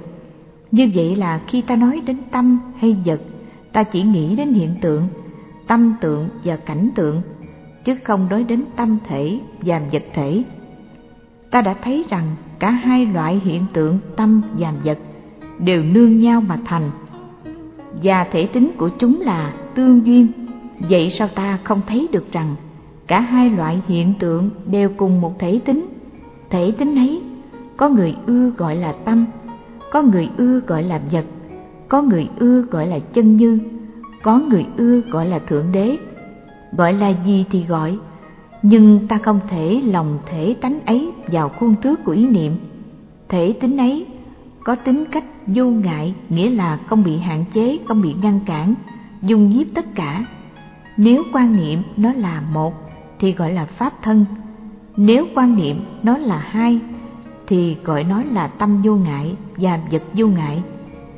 Giáo lý Quan Nghiêm Tông gọi là tâm vô ngại và cảnh vô ngại. Cả hai dung hợp nhau một cách viên mãn, cho nên gọi là tâm cảnh viên dung. Tấm gương lớn tròn đầy. Nhà vật lý học Edwin Schrödinger, một trong bài diễn thuyết về tâm và vật tại trường đại học Trinity ở Cambridge năm 1956 có đặt vấn đề tâm thức là một hay là nhiều. Ông đi tới kết luận sau đây. Bề ngoài thì hình như có nhiều tâm, sự thật chỉ có một tâm thôi. Schrödinger đã chịu ảnh hưởng của triết học Vedanta. Ông thao thức mãi về cái mà ông gọi là mâu thuẫn số học về tâm. Nhưng ta đã thấy ý niệm về một và về nhiều là một khuôn khổ của nhận thức còn bị nó giam hãm là còn bị cái mâu thuẫn số học kia giam hãm. Chỉ có khi nào thấy được tính cách tương tức và tương nhập của thực tại thì ta mới thoát được nó. Thực tại có tính cách phi nhất phi dị, nghĩa là không phải một cũng không phải nhiều. Cái thực tại tâm cảnh duyên dung trong đó chủ thể và đối tượng, tâm và cảnh dung hợp màu nhiệm với nhau được duy thức học miêu tả bằng hình ảnh một tấm kính soi mang trong đó tất cả mọi hình tượng. Không hình thì không kính không kính thì không hình. Danh từ dùng ở đây là đại viên cảnh trí, tấm gương lớn và tròn đầy của trí tuệ, không bị che lấp. Đứng về mặt hiện tượng, nó lại được diễn tả như một kho tàng duy trì vạn hữu. Trong đó người giữ kho, chủ thể và nội dung kho là một. Đó là ý niệm về A Lại Gia. Duy thức học gán cho A Lại Gia công dụng duy trì mọi hiện tượng vật lý, sinh lý và tâm lý, đồng thời là nội dung của các hiện tượng ấy và làm căn bản cho sự phát sinh chủ thể nhận thức và đối tượng nhận thức, tâm và cảnh. A Lại Gia không nằm trong khuôn không thời gian, trái lại không thời gian phát sinh từ nó khái niệm về cảnh. Đối tượng nhận thức rất quan trọng trong duy thức học. Có ba loại cảnh tánh cảnh, đới chất cảnh và độc ảnh cảnh. Tánh cảnh là tự thân của thực tại, đối chất cảnh là tánh cảnh đã bị ý niệm chia cắt và đóng khung. Độc ảnh cảnh là bóng dáng của đới chất cảnh duy trì trong ký ức, có thể phát hiện lại trong nhận thức khi có đủ điều kiện mạt na và liễu biệt cảnh. Từ a lại gia phát sinh hai loại nhận thức phân biệt, gọi là mạt na thức và liễu biệt cảnh thức. Liễu biệt cảnh thức làm phát hiện cảm giác, tri giác, khái niệm và tư tưởng.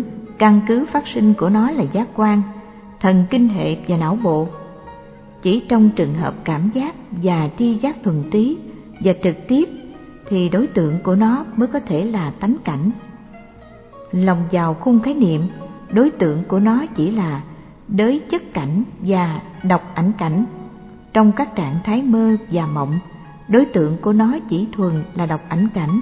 Như vậy có nghĩa là tuy chất liệu của cảm giác thuần túy là thực tại, hình ảnh của thực tại do khái niệm và suy tưởng xây dựng nên đã là bị méo mó và cắt xén rồi.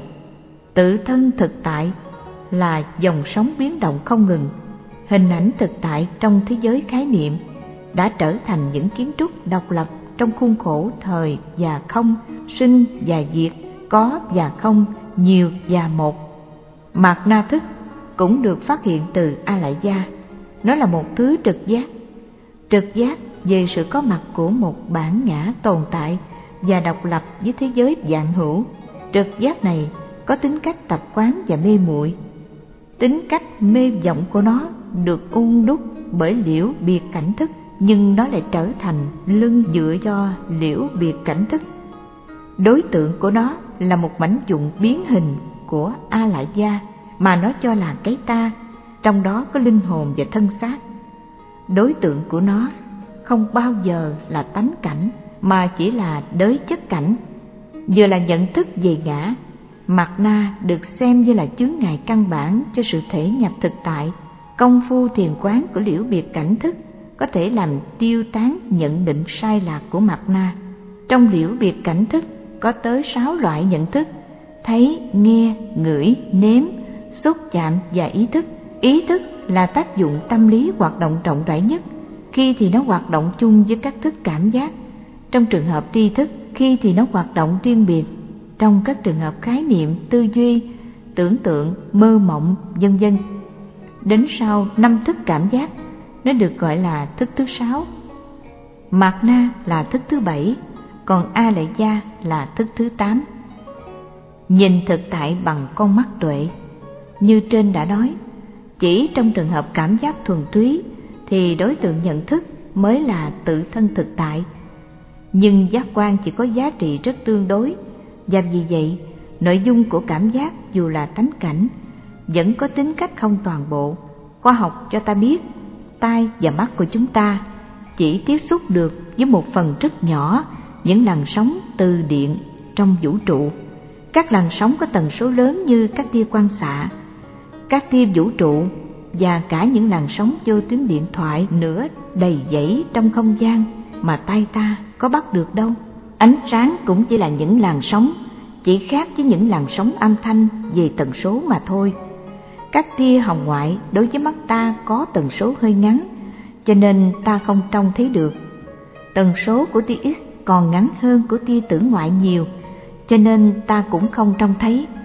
Giá mà ta trông thấy được quang tuyến x, thì cảnh tượng của vũ trụ sẽ khác lạ vô cùng với cảnh tượng mà ta đương thấy hàng ngày. Trong các loại động vật sống chung với ta trên mặt đất có những loài mà giác quan có thể tiếp nhận được thực tại rộng rãi hơn giác quan của loài người. Chân tướng toàn vẹn của vũ trụ, vì vậy phải được nhìn bằng con mắt tuệ. Tuệ nhãn, mà con mắt này chỉ mở ra khi gốc rễ của ý niệm và chấp trước bật tung. Gốc rễ đó là mạt na. Đó là lúc a lại gia hiển hiện như một tấm gương tròn sáng soi tỏ dạng hữu. Đó là trường hợp đại viên cảnh trí a lại gia là một hay là nhiều? Đến đây có thể có người sẽ hỏi như vậy là mỗi người có một a lại gia riêng hay là tất cả đều có chung một a lại gia? Câu hỏi này chắc bạn đã biết. Chứng tỏ người hỏi chưa thấy được tính cách tương tức tương nhập của dạng tượng mà còn lúng túng trong cái mà Schrödinger gọi là mâu thuẫn số học. Nhưng người đó có thể hỏi tiếp, nếu A lại gia không có tính cách cá biệt thì làm sao có ký ức riêng của từng người? Không lý nhờ đứa trẻ này học bài mà đứa trẻ kia thuộc. Thật ra trên mặt nước có những đợt sóng và tuy không thể tồn tại ngoài nước, sóng vẫn có tướng trạng và vị trí của mình. Trong một dòng sông có thể có nhiều con nước nhưng tất cả các con nước ấy đều là một với dòng sông trên mặt biển hiện tượng ta thấy nhiều gợn sóng lăn tăng. Nhưng gợn sóng này nương vào nhau mà tương thành tương hoại. Ký ức của một người không phải là kho tàng riêng biệt. Nó là một thực tại sinh động liên hệ đến tất cả các thực tại sinh động khác, biến chuyển vào ra không ngừng. Chính thân thể ta cũng vậy, tất cả đều là thực tại, mà thực tại thì thoát ra ngoài tính cách một và nhiều.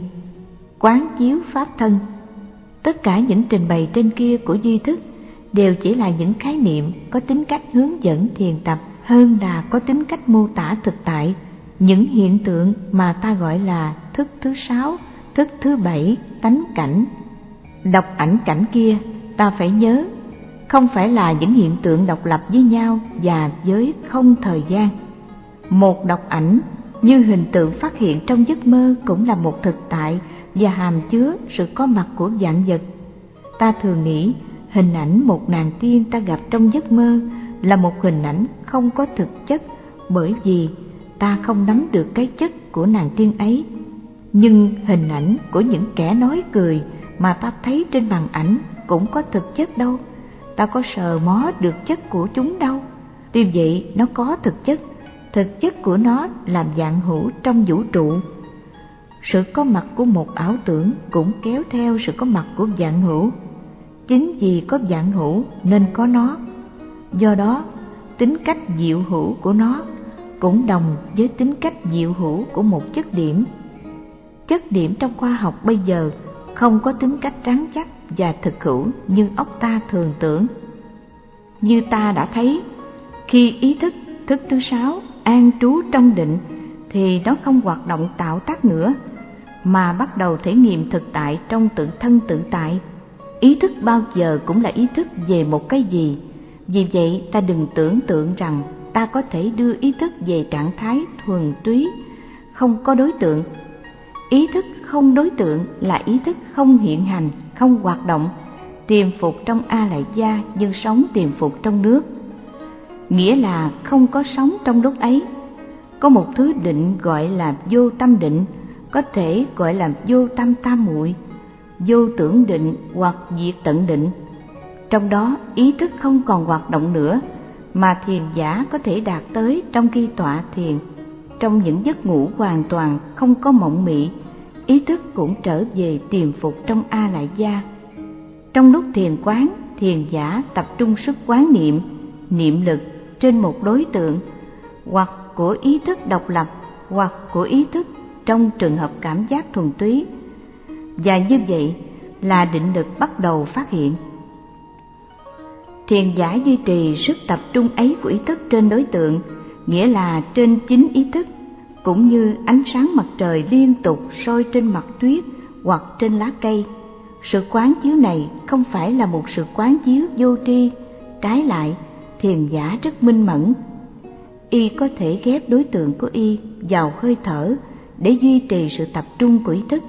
Y có thể lấy một chiếc lá làm đối tượng quán niệm và thấy qua chiếc lá ấy, thế giới tâm cảnh viên dung.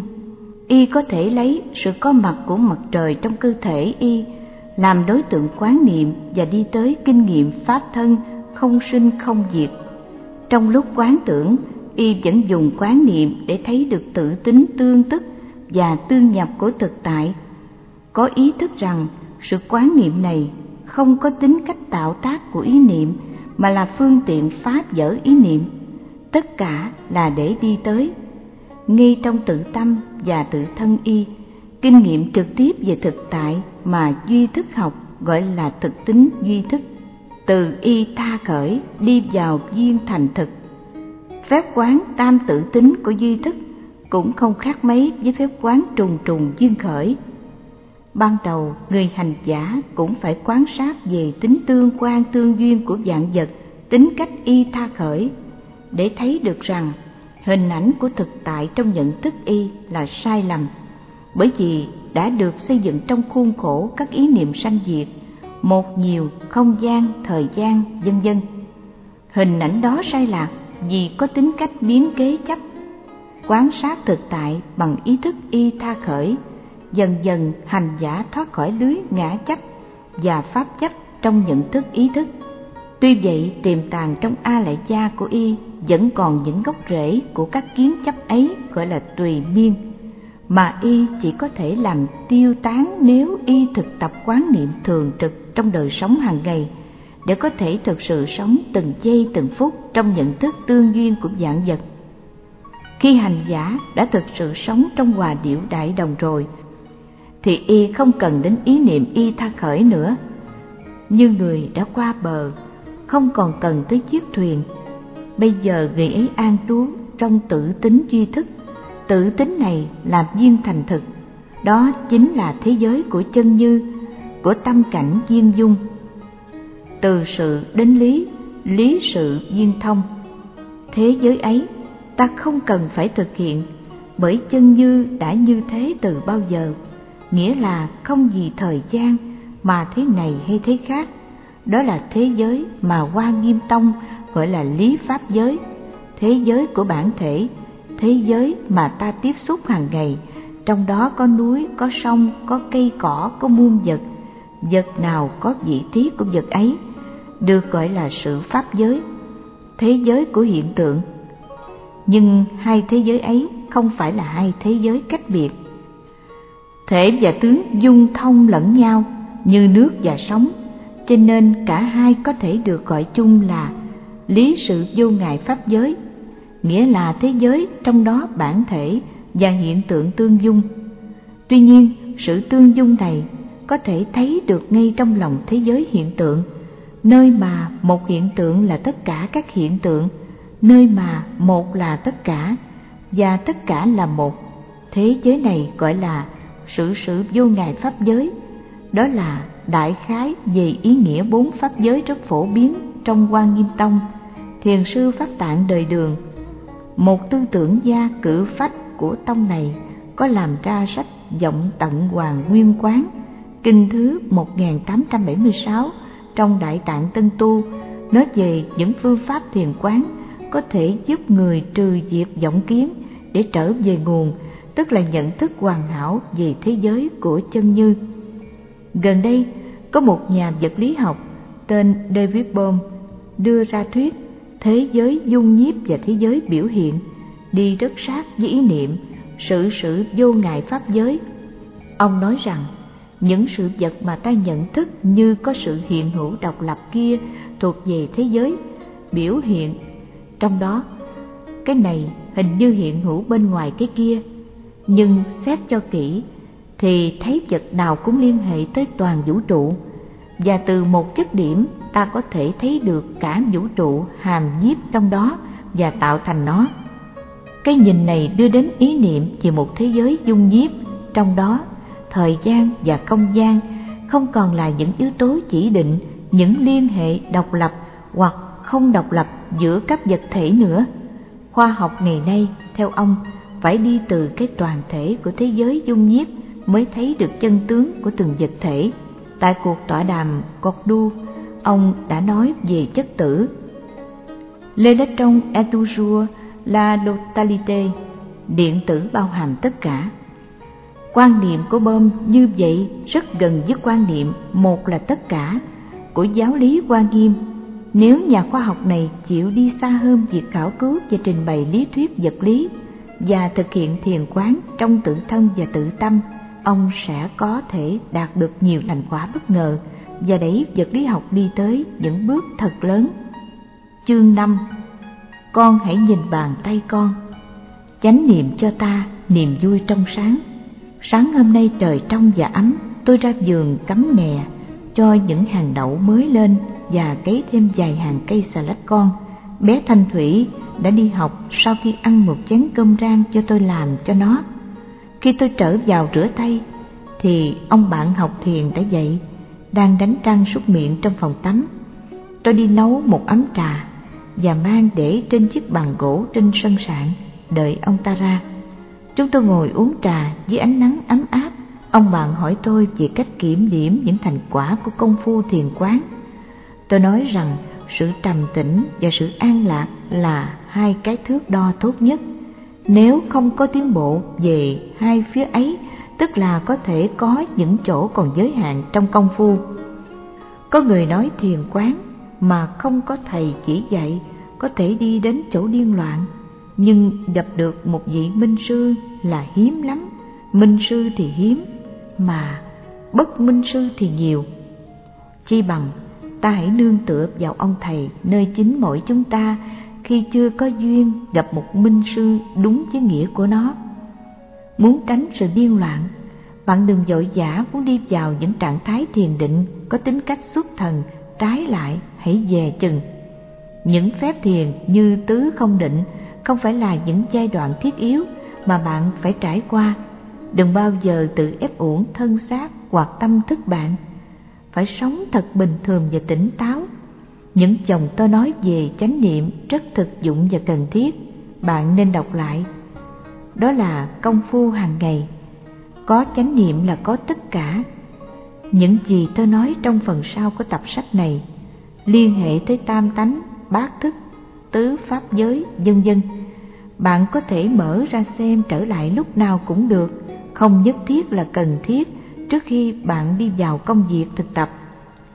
Một phút thiền quán phải là một phút thoải mái, thanh tịnh và an lạc. Nếu thấy thiền quán là một cực hình, thì đó là người ta đã đi theo lối thực tập sai lầm. Thiền quán cho ta sự hỷ lạc, nghĩa là một niềm vui. Niềm vui đó trước tiên là do ta trở về làm chủ lấy ta, không để bị lôi kéo vào quên lãng, thất niệm. Nắm được hơi thở, nở được nụ cười, động tác thân thể trở nên thung dung, cảm giác và tư tưởng an trú nơi chánh niệm.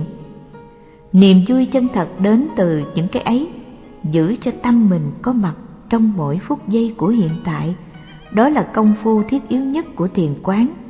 Do công phu thực tập này, không những ta có thể sống đầy đủ, sáng suốt và thâm sâu đời sống của ta, mà còn phát hiện được những điều mà kẻ khác vì thất niệm không thể thấy.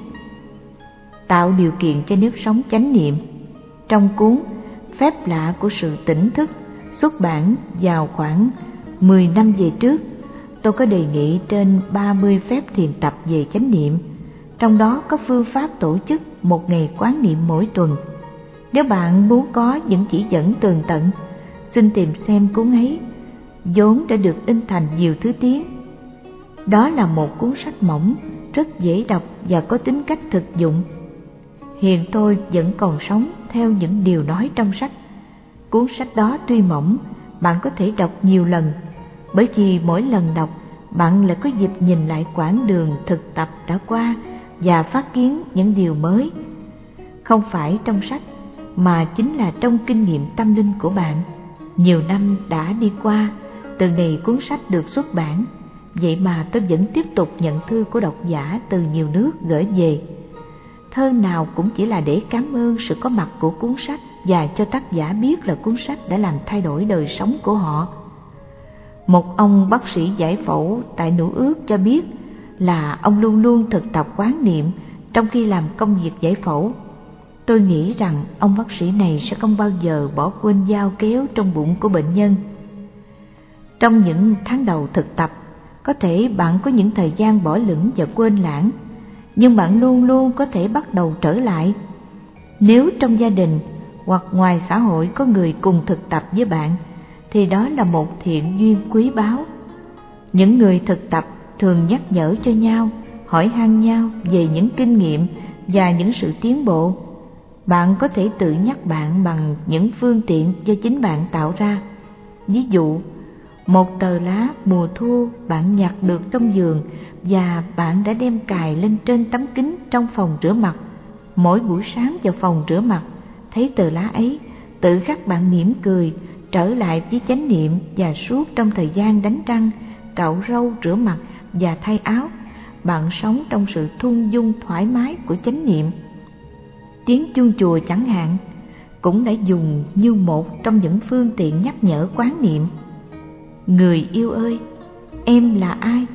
Một hôm nào đó nếu cần đề tài thiền quán, bạn hãy chọn một đề tài thích hợp với bạn, nghĩa là một đề tài cho bạn nhiều cảm hứng và có thể thu hút được sự chú ý của bạn đến mức tối đa.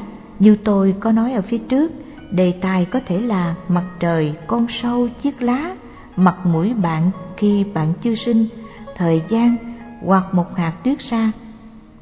Tất cả mọi hiện tượng, cụ thể hay trừu tượng, vật lý, sinh lý, tâm lý hay siêu hình đều có thể là đề tài thiền quán.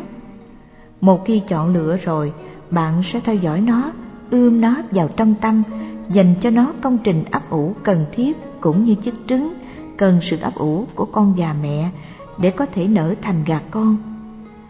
Bạn có thể lấy cái ta của bạn ra làm đề tài thiền quán, hoặc cái ta của người bạn yêu mến nhất, hoặc cái ta của người mà bạn thù ghét nhất. Đề tài nào cũng có thể đưa đến sự giác ngộ miễn là bạn ươm nó được trong chiều sâu của bản thể bạn. Nếu đề tài chỉ được giao phó cho trí năng thì không chắc nó sẽ mang lại kết quả mà bạn mong muốn. Mặt mũi của bạn chẳng hạn, bạn là ai, bạn đã từng quán niệm về đề tài ấy chăng? Trước khi cha mẹ sinh ra bạn là ai? Bạn chưa có hình thức nhưng bạn đã có hay là chưa có? Tại sao từ chỗ không có bạn lại có thể trở thành có. Nếu ngày hôm ấy cha mẹ của tôi không gặp nhau thì bây giờ tôi là ai? Nếu ngày hôm đó, nếu không phải là con tinh trùng ấy mà là con tinh trùng khác đi vào được tiểu noãn thì bây giờ tôi là ai? Tôi là tôi hay là một người anh, một người chị hoặc một người em của tôi? Nếu ngày xưa cha tôi không cưới mẹ tôi mà cưới một người đàn bà khác thì bây giờ tôi là ai? Hoặc nếu ngày xưa mẹ tôi không về với cha tôi mà về với một người đàn ông khác thì bây giờ tôi là ai? Mỗi tế bào trong cơ thể bạn có một đời sống tự trị, mỗi tế bào của bạn có phải là một cái ta không? Loại nằm trong chủng, mỗi loại có phải là một cái ta không?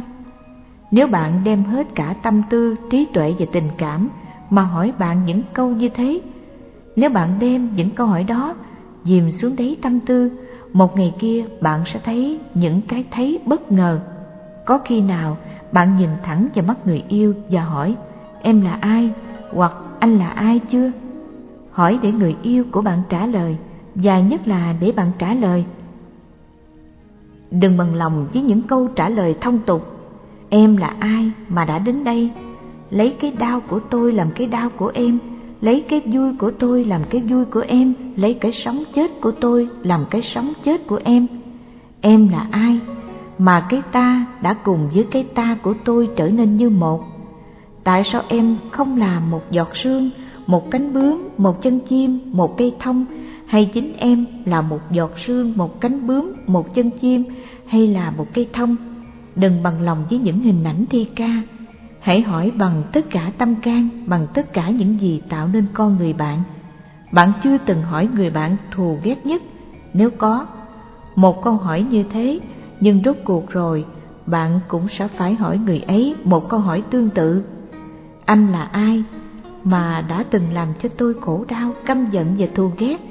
Hay anh chính là nghiệp quả, là nhân duyên, hoặc là ngọn lửa thử thách đã trui luyện nên tôi?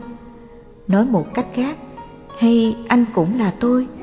Bạn hãy là người ấy. Bạn phải là người ấy. Lo âu những nỗi lo âu của người ấy. Khổ đau những khổ đau của người ấy. Đau xót những cái đau xót của người ấy. Bạn không thể thực sự là hai với người ấy cái ta của bạn không phải nằm bên ngoài cái ta của người ấy. Bạn chính là người ấy, cũng như chính bạn là người yêu của bạn, cũng như bạn là chính bạn. Bạn quán niệm cho tới khi nào bạn thấy được bạn nơi người lãnh tụ chính trị tàn ác nhất, nơi người tù nhân bị tra tấn giả man nhất, nơi người trưởng giả giàu sang nhất, cũng như nơi em bé nghèo ốm trơ xương nhất bạn quán niệm cho đến khi bạn thấy bạn nơi mọi người trên xe buýt trong xe điện ngầm, chốn nông trường, nơi trại học tập, nơi tờ lá, nơi con sâu, nơi hạt sương, nơi tia nắng. Bạn quán niệm cho tới khi bạn thấy bạn nơi hạt bụi hay nơi những tinh hà xa xôi nhất. Tiêu chuẩn định hướng Thiền quán sẽ làm nảy nở cái thấy nơi bạn cũng như sẽ làm nảy nở nơi bạn khả năng yêu thương, tha thứ, quan hỷ và buông thả.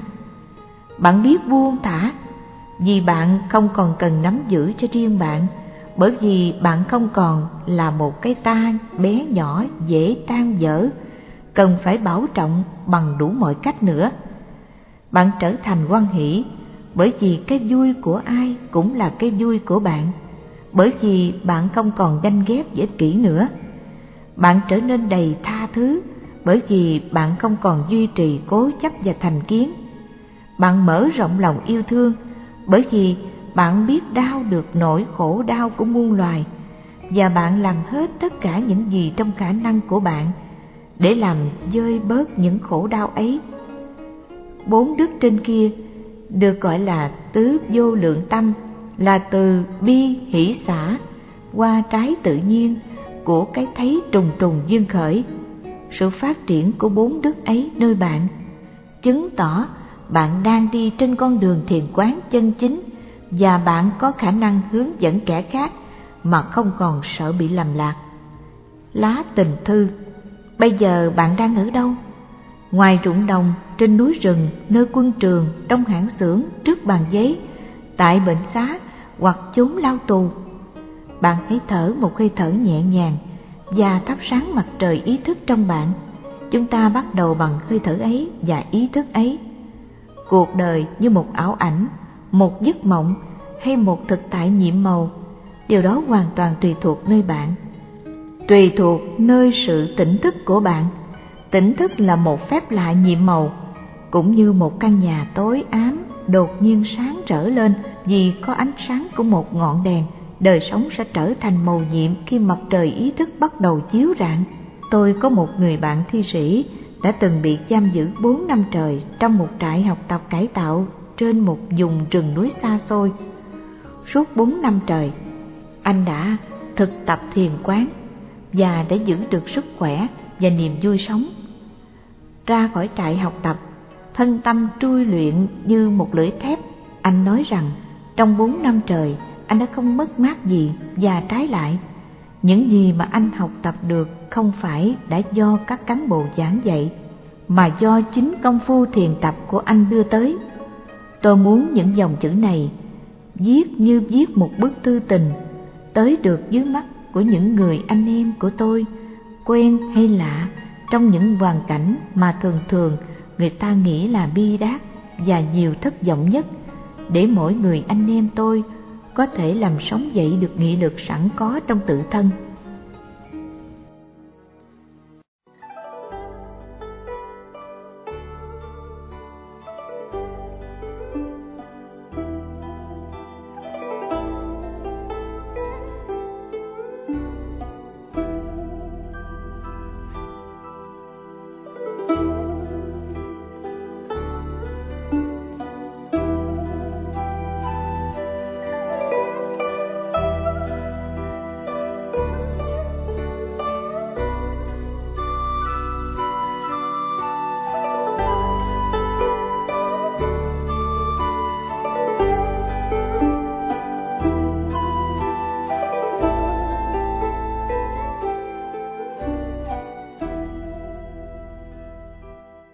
Theo liền với nhân. An lạc là một cái gì có thể hiện hữu trong giờ phút hiện tại? Bạn đừng nói, đợi khi tôi làm xong cái này và cái này rồi thì tôi mới khỏe được, mới an lạc được. Cái này ấy là cái gì vậy? Một mảnh bằng, một sở làm, một cái nhà hay sự thanh toán một món nợ? Như vậy thì bạn không bao giờ có an lạc đâu. Bởi vì sau cái này sẽ có cái khác.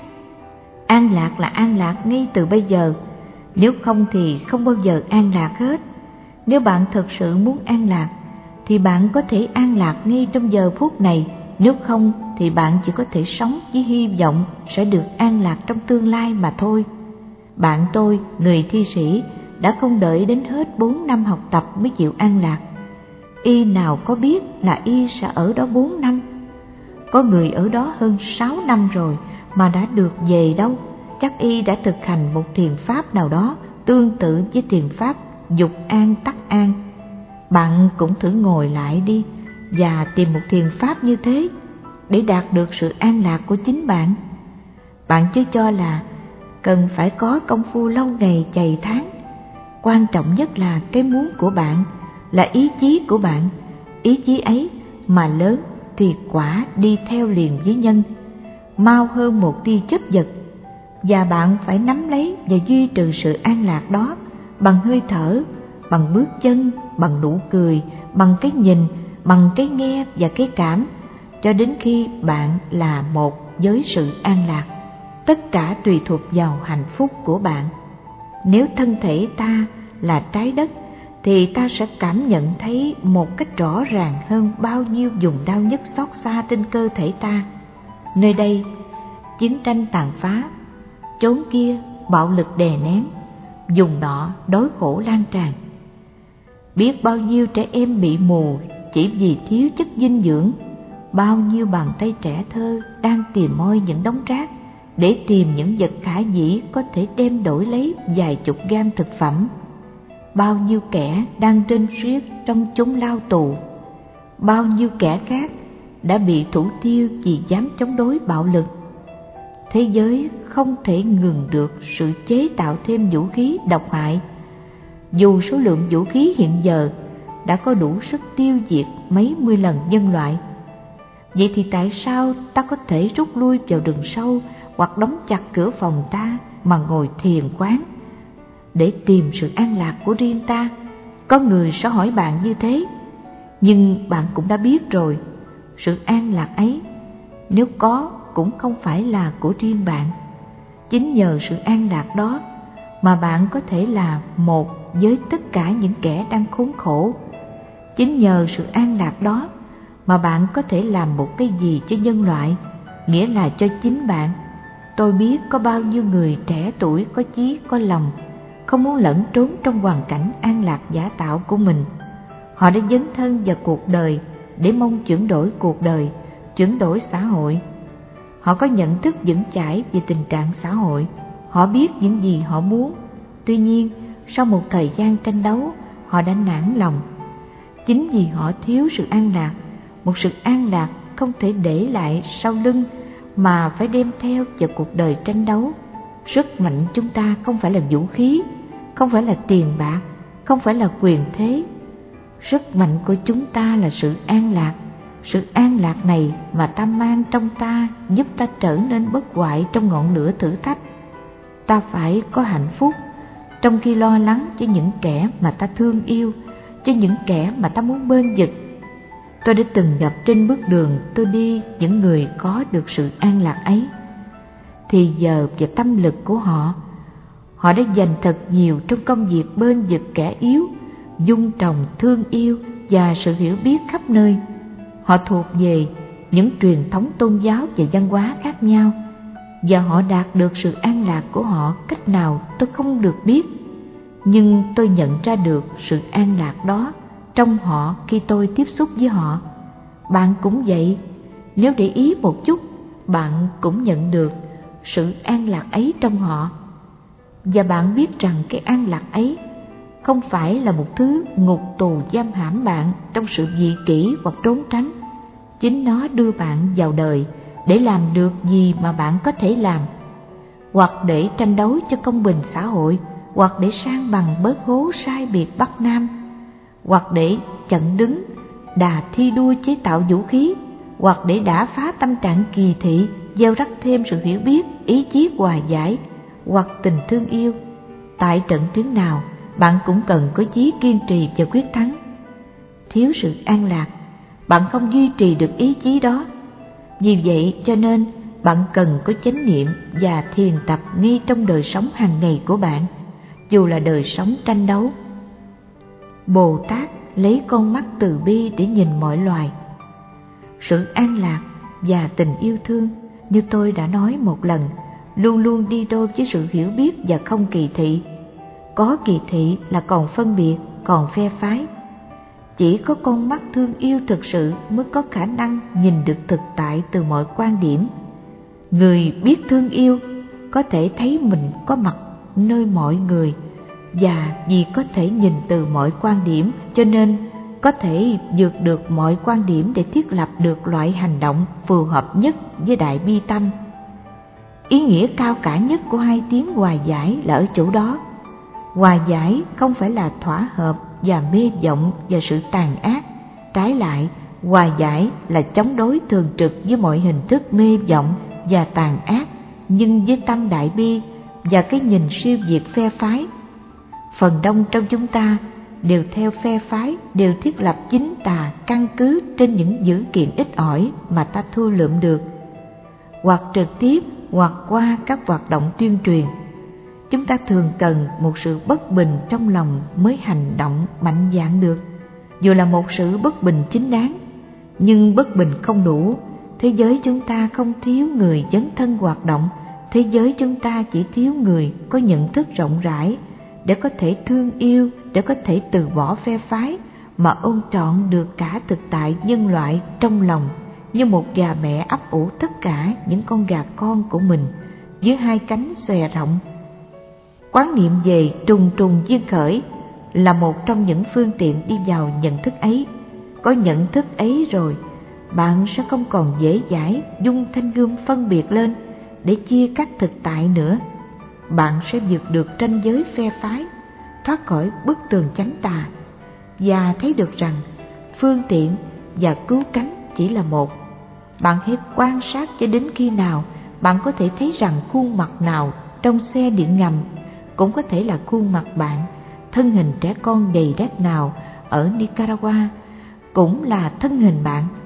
Cho đến khi nào bạn có thể đói, có thể đau trong cơ thể của mọi loài, thì bạn thực hiện được cái thấy vô phân biệt và đại bi tâm. Lấy con mắt thương yêu mà nhìn mọi loài, mọi người, từ nhãn thị chúng sanh, kinh pháp hoa, đó là khả năng của Bồ Tát Quan Thế Âm. Trên đường đời, chúng ta đã có duyên gặp được những con người biết nhìn đời bằng con mắt từ bi. Bồ Tát Quán Thế Âm có mặt nơi họ, Bồ Tát Quán Thế Âm cũng có mặt nơi ta, mỗi khi ta quán niệm về sự thật thứ nhất trong bốn sự thật mầu nhiệm về cuộc đời. Ai nói cầu Đức Quán Âm là không linh ứng Đức Quán Âm hiện tới trong bạn cả trước khi bạn mở miệng nguyện cầu. Con hãy nhìn bàn tay con.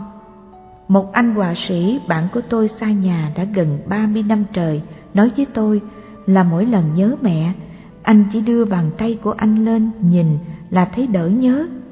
Mẹ của anh là một người đàn bà Việt Nam của nền văn hóa cũ.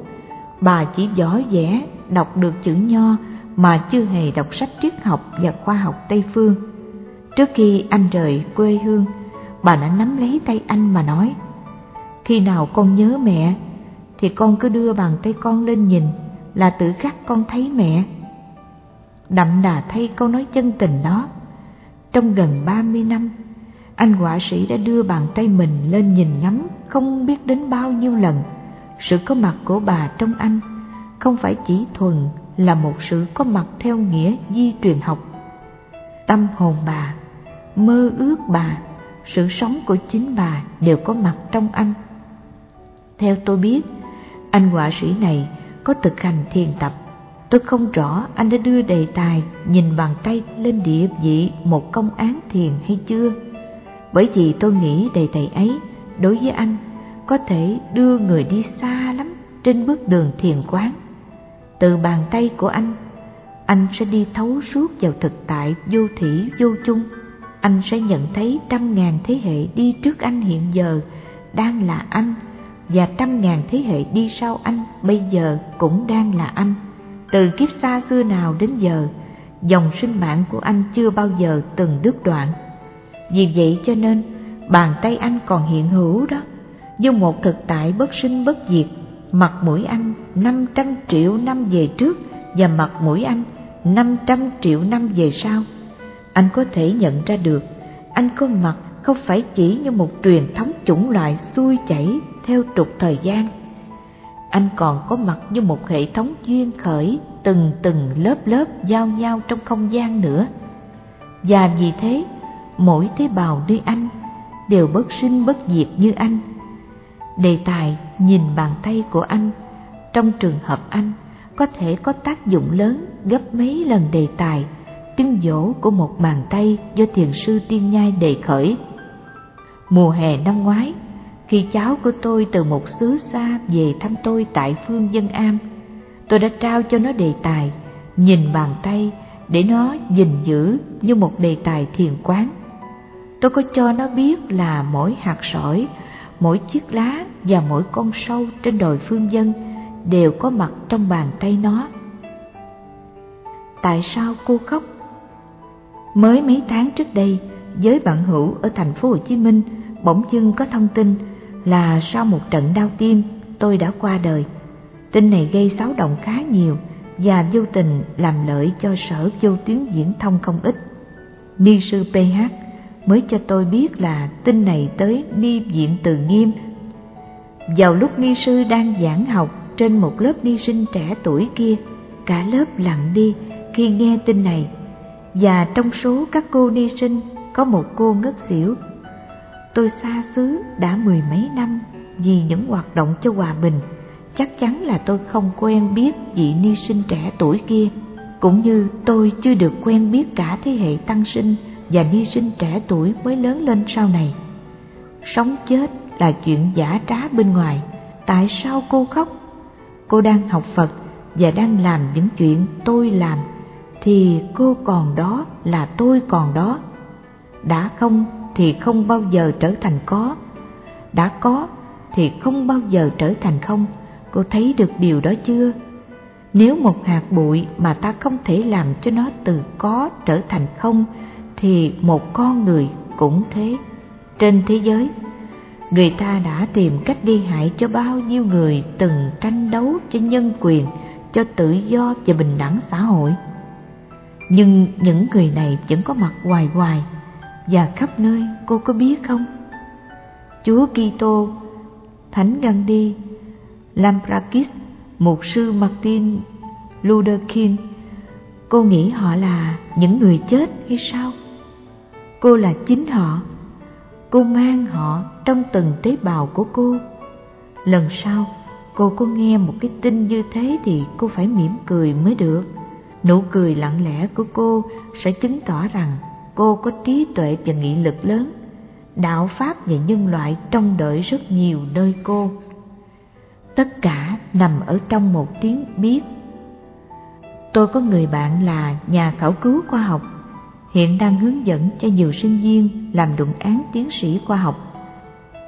Làm gì cũng muốn cho scientific, nhưng ông bạn này lại làm cả thơ, thành ra nhiều khi anh ấy không được scientific cho lắm. Mùa đông năm ngoái, ông bạn của tôi trải qua một cơn khủng hoảng tinh thần khá lớn. Biết được tình trạng nghiêm trọng, tôi gửi lên cho anh bạn một bức họa nhỏ, trong đó chỉ có hình một con sóng dương đầu trên nước bạc và một hàng chữ tôi viết bên dưới. Tự bao giờ sống dẫn sống đời sống của sống và đời sống của nước cùng một lúc và anh thở là thở cho tất cả chúng tôi. Viết câu ấy cho ông bạn khoa học gia, có nghĩa là tôi cũng bơi với anh ta để vượt qua giai đoạn khó khăn. May mắn cho chúng tôi là chiếc phao ấy đã giúp nhiều cho tôi và cho ông bạn. Phần đông chúng ta chỉ thấy chúng ta là sống mà quên rằng chúng ta là nước. Chúng ta quen sống với sinh diệt mà không quen sống với bất sinh và bất diệt. Sống, sống đời sống của nước hoặc ta sống đời sống của bất sinh bất diệt. Điều ấy nào có lạ lùng gì, nào có khó khăn gì. Thì bao giờ mà sống chẳng sống đời sống của nước, ta chẳng sống đời sống của bất sinh bất diệt. Chỉ cần biết là ta đang sống trong đời sống của bất sinh bất diệt mà thôi. Tất cả nằm ở một tiếng biết, mà biết tức là nhận ra là chánh niệm. Bao nhiêu công phu của thiền quán chỉ là để tỉnh dậy mà biết một điều đó, sinh diệt đâu có động gì được đến ta. Thực hiện bởi Trung tâm Diệu Pháp Âm, chùa Khuôn Diệt, đường Phạm Văn Hai, quận Tân Bình, thành phố Hồ Chí Minh, website diệu pháp âm.net